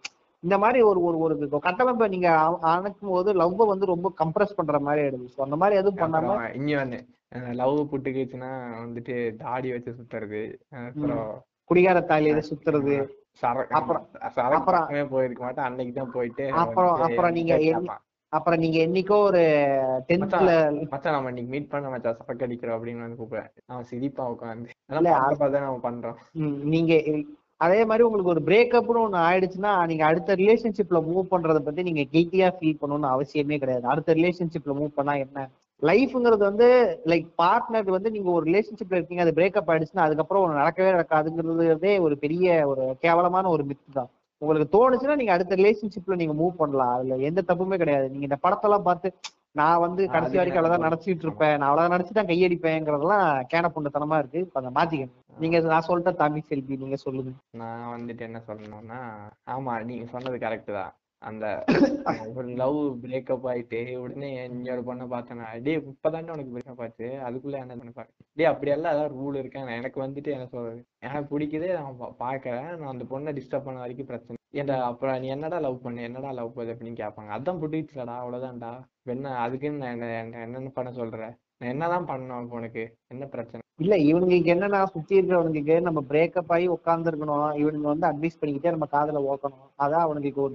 சொல்லுவான் டேய் நீ எல்லாம் லவ்வே பண்ணல உண்மையே சொல்லி. உன் லவ்ல ஒரு லவ்வே இல்லடா. எல்லாம் சும்மாடா அப்படிம்பானுங்க. அவன் அப்படி இல்ல இல்ல இந்த இந்த- தாயலி வந்து அப்படியே லவ் பண்ணும்போது ஒரு ஒரு பொண்ணதான் பார்த்திருப்பான். பக்கத்துல வேற எந்த பொண்ணையும் பார்த்திருக்க மாட்டான். இவனே நாலு சிறுபொடி நான் என்னமோ போயிட்டு பிளான் பண்ணிட்டு இந்த பொண்ணை. கழட்டி விட்டு இது பண்ண மாதிரி. இந்த பொண்ணு ஆமா. இல்ல இந்த தாயிலேயே நாலு தொழிலா வச்சு சுத்திட்டு இருக்க மாதிரி. இல்ல இந்த தாயிலே நாலு பொண்ணுகிட்ட பேசிட்டு நாலு பொண்ணுகிட்ட அட்ட டயத்துல பேசி செருப்படி வாங்கி அஞ்சாவதா ஒரு பொண்ணுகிட்ட தெரியாதனமா அந்த நான் வெளிப்படையா பொண்ணு சொல்றேன் நீ சொல்லல அவ்வளவுதான் உனக்கு எனக்கு. அஞ்சாவது பொண்ணு தெரியாதனமா இவனை லவ் பண்ணி தொலைச்சிருக்கோம். ஆனா இவன் இந்த பொண்ணை லவ் பண்றதான் சொல்லுவானே தவிர்த்து இதுக்கு முன்னாடி நாலு பொண்ணுகிட்ட நான் அப்ரோச் பண்ணதாங்கிறத பத்தி பேச மாட்டான். நான் அதெல்லாம் பண்ணல. இருந்தாலும் சொல்றேன். போய் நான் அந்த பொண்ணுகிட்டே நான் பண்ணாலுமே சொல்லி இந்த மாதிரி எனக்கு முன்னாடி நான் லவ் ரிலேஷன்ஷிப்ல இருந்தேன். எனக்கு பிரேக்கப் ஆயிடுச்சு. இப்போ பார்த்தா எனக்கு இந்த மாதிரி ஒரு தாட் இருக்கு. நீ ஆமா இந்த மாதிரி என்ன சொல்ற அப்படின்னு நான் கேட்பேன் அந்த பொண்ணுக்கே அது பிரச்சனை. உனக்கு ஏன்டா தெரியுது? இதுல இன்னொன்னு வேற சொல்லுவானுங்க. நாங்க நான் பண்ற லவ் பண்ற பொண்ணு என்னைய தான் முத முதல்ல லவ் இருந்தான். இதுல எல்லாம் இவனுங்களுக்கு ஒரு ஃபெட்டிஸ் இருக்குங்க. எனக்கு வந்து ஃப்ரெஷ்ஷா இருக்கிற பொண்ணு தான் வேணும். யாரையும் லவ் பண்ணிட கூடாதுன்னா இது- இது இவனுக்கு லவ் பண்றதெல்லாம் விடுங்க. கல்யாணம் பண்ற பொண்ணு இவனுக்கு ஒரு பொண்ணு கல்யாணம் பண்றதுனால அந்த பொண்ணுக்கு பாஸ்ட் லவ்னு ஒண்ணு இருக்கவே கூடாதுங்கிற நீ நீ நினைக்கிறீங்க இதெல்லாம் ரொம்ப பழசு. இப்பெல்லாம் யாரும் நம்ம இப்ப இல்லைங்க. நம் நம்ம நான் இவனுங்க பழசுல இவனுங்க எக்ஸ்டெட்லாம் இவனுங்க இன்னும் இவனுங்க எக்ஸிஸ்ட் ஆயிட்டு தான் இருக்கானுங்க. கல்யாணம் ஆகிற யாருன்னா அந்த ஈரம் படத்துல வர கேரக்டர் அது அது வந்து ஒரு அந்த மாதிரி ஒரு சைக்கோ தான் இந்த புண்டாவானுங்களே அஞ்சு பொண்ணுங்க கிட்ட சுத்திட்டு தான் இருந்திருப்பானுங்க. ஆனா இவனுக்கு ஈரம் படம் கேரக்டர் அப்படி ஆனது காரணம் அந்த இவன் இனி ஒருத்தர் இருப்பானே. அவன் ஃப்ரெண்டு ஒருத்தன் இருப்பாங்க அவன் தான் அது இருக்கு. இல்ல அட்லீஸ்ட் அந்த படத்துல வந்து அவனாவது வந்து நான் பாஸ் லவ் எதுவே இல்லைன்னு சொல்லுவான். அதே ஒரு சைக்கோ புண்டத்தனம் தான் நான் அதை வந்து அதை வந்து நான் ரைட்டுன்னு சொல்ல வரல. இவனுங்க என்ன பண்ணுவான்? இவனுங்க வந்து இவனுங்களே ஒரு ஆனா இப்போதான் அவளுக்கு தேவை அது அந்த பையனை விட்டுட்டு போயிட்டு அவன் வந்துட்டு என்ன சொல்றது? அப்படி வந்து நீங்க சொல்ல முடியாதுங்க. அந்த பொண்ணு பாவம் தாங்க. பிரேக்கப் ஆயிடுச்சு. சரி இவன் கணவனா அவன் நல்லா இருப்பான்னு தெரியும். சொல்றேன். நான் வந்து என்னோட பாயிண்டா சொல்ல வர்றேன் உடனே இப்படி வரேன் ஆறு ஆர்கியாசம் அடைஞ்சிருப்பான். டேய் இவளுக்கு இப்படிதான்டா வேணும் அப்படின்னுட்டு. இல்ல இவனுக்கு என்ன தெரியும்னா இவனுக்கு லவ் பண்ணாத போது ஏன்னா நானுமே இந்த தப்பு செஞ்சிருக்கேன். எனக்குமே ஃபர்ஸ்ட் ரிலேஷன்ஷிப்ல வந்து நான் ரொம்ப இன்செக்யூர்டா இருந்தா அந்த பொண்ணை கொஞ்சம் டார்ச்சர் பண்ணிருக்கேன் நான் ஒத்துக்கிறேன். இன்னைக்கு நான் அந்த பொண்ணு எங்க இருக்கான்னு சொல்ல வரும்ல? எங்க இருக்கான்னு தெரியும். வேற அந்த பொண்ணு ரிலேஷன்ஷிப்ல மூவ் ஆயிடுச்சு. அந்த அந்த செகண்ட்ல வந்துட்டு நமக்கு அந்த டிசப்பாயின்மெண்ட் ஏத்துக்க முடியாம நான் வந்துட்டு நம்மளும் இந்த மாதிரி கிறுக்குத்தனமா பேசியிருப்போம். பட் ஒரு பாயிண்ட்ல ரியலைஸ் ரியலைஸ் பண்றோமா? இல்ல அது எவ்வளவு தூரத்துக்கு போகுங்கிறது நம்ம கையில இருக்கு. இப்போ வந்து எனக்கு அடுத்த எனக்கு அதுக்கப்புறம் ஒரு ரிலேஷன்ஷிப் எனக்கு பிரேக்கப் ஆச்சு. பட் அது வந்து அது ஆனது வந்து எங்களுக்குள்ள சண்டை போட்டு நடக்கல. அது வேற ரீசன்ஸ்க்காக நடந்தது. பட் நான் இங்க பாட்காஸ்ட்ல சொல்ல விரும்பல. பட் அப்ப வந்து எனக்கு வேணும்டா. இப்ப அந்த நான் பிரேக்கப் பண்ண பொண்ணு வந்து வேற ஒரு ரிலேஷன்ஷிப் மூவ் ஆனா கூட எனக்கு அது சந்தோஷம் தான் ஏன்னா இட் டசன்ட் மீன் லைக் என்னை லவ் பண்ணதுக்கு அப்புறம் வேற யாருமே லவ் பண்ணக்கூடாது. இது வந்து ஒரு பெரிய சைக்கோ தானா அதை யாருக்காவது இருந்தா கொஞ்சம் மாத்திக்கங்க இந்த மாதிரி இருக்காதீங்க. இருக்க போறியா? இல்ல இல்ல நாளைக்கே வந்து யார் ப்ரொபோஸ் பண்ண உங்களுக்கு பிடிச்சது என்ன சொல்றது? அதே மாதிரி நாளைக்கு நான் கல்யாணம் பண்ண போற என்ன சொல்றான்? நீங்க அப்ப நாளைக்கே உனக்கு நீ யாராவது லவ் பண்ணா உனக்கு பிரேக்கப் கூட நடக்க வாய்ப்பு இருக்கு. அப்போ சொல்ல தெரியாதவன் யாராவது ஒரு பொண்ணை வந்து உனக்கு அப்ரோச் பண்ணலாம். அப்ப நீ வேணாம்னு சொல்ல போற. உனக்கு பிடிச்சிருந்தா. இல்ல அதே மாதிரி நீங்க லவ் பண்ற பொண்ணுக்குமே நம்ம வந்து இவனுக்கு இப்படியெல்லாம் பேசியிருக்கோம். ம். ஆஹ் அப்போ நம்மளும் அப்படிதானே இருக்கணும்? அப்படின்னு இருக்கும் சொல்ல முடியாது இருந்தாலும் இருப்பேன். இல்ல அதையும் தாண்டி நாளைக்கு நீங்க கல்யாணம் பண்ற பொண்ணுக்கு ஒரு ப்ரீவியஸா ஒரு மூணு ரிலேஷன்ஷிப் இருந்திருக்கலாம். செய்டா. அது கரெக்ட் கரெக்ட் நேரமா உனக்கு தோணுச்சுன்னா கரெக்ட்னு தோணுச்சுன்னா அதை நீ செய்டா. ஆமா. யாருங்க யாருங்க சொல்றீங்க? யாருங்க சொல்றீங்க? சொல்ற பொதுவா சொல்ற அவன் அவன் என்னமோ சொல்லிட்டு போறான். பார்த்தா முடியுமா? சரிங்க. நம்ம இப்போ பாட்காஸ்ட முடிச்சுப்போம். ஸோ இந்த பாட்காஸ்ட் வந்து நாங்க ஆக்சுவலி எஸ்கேஆர் நான் துவைக்கணும்னு நினைச்சோம் பட் வேணாம். நிறைய பேர் ஆல்ரெடி துவைச்சாச்சு ஸோ துவைக்கிறதுக்கு ஒன்றும் இல்லை. ஸோ சொல்ல வேண்டியதெல்லாம் சொல்லி தாண்டி. எனக்கு அந்த பெருசா கம்ப்ளைண்ட் எல்லாம் தெரியல இல்ல இல்ல நீங்க எனக்கு படம் அதான் பண்ணிட்டு இருக்காரு ரெமோ இந்த காக்கி செட்டில் ஒரு சீன் வரும்ல அந்த சொல்றது ரிமாண்ட்ல எடுத்த ப்ராஸ்டியூட் பொண்ணுங்களை. கூட்டிட்டு அவ வந்து அந்த டிராமா நடத்தி நாடக காதல் நடத்தி வந்து அந்த பொண்ணு ஈகோ இது பண்றாங்க. Ego okay. கேட்ட பாட்காஸ்ட் அனைவருக்கும் நன்றி. ஸோ இது வரைக்கும் கேட்டது பிடிச்சதுன்னா ஏதாவது எடுத்துக்கணும்னு நினைச்சீங்கன்னா எடுத்து ஃபாலோ லைக் பண்ணுங்க. ஷேர் பண்ணுங்க. யோ யோ யூடியூப் யோ யூடியூப் இல்லையா? அது ஏயா நீ வர பாட்காஸ்ட் பாட்காஸ்ட் யா? அது யூடியூப் இல்லையா? நன்றி நன்றி தாமி செல்வி நன்றி. இந்த போட்கேஸ்டை இணைந்து வழங்குவது கே டிவி மற்றும் வலைப்பேச்சு.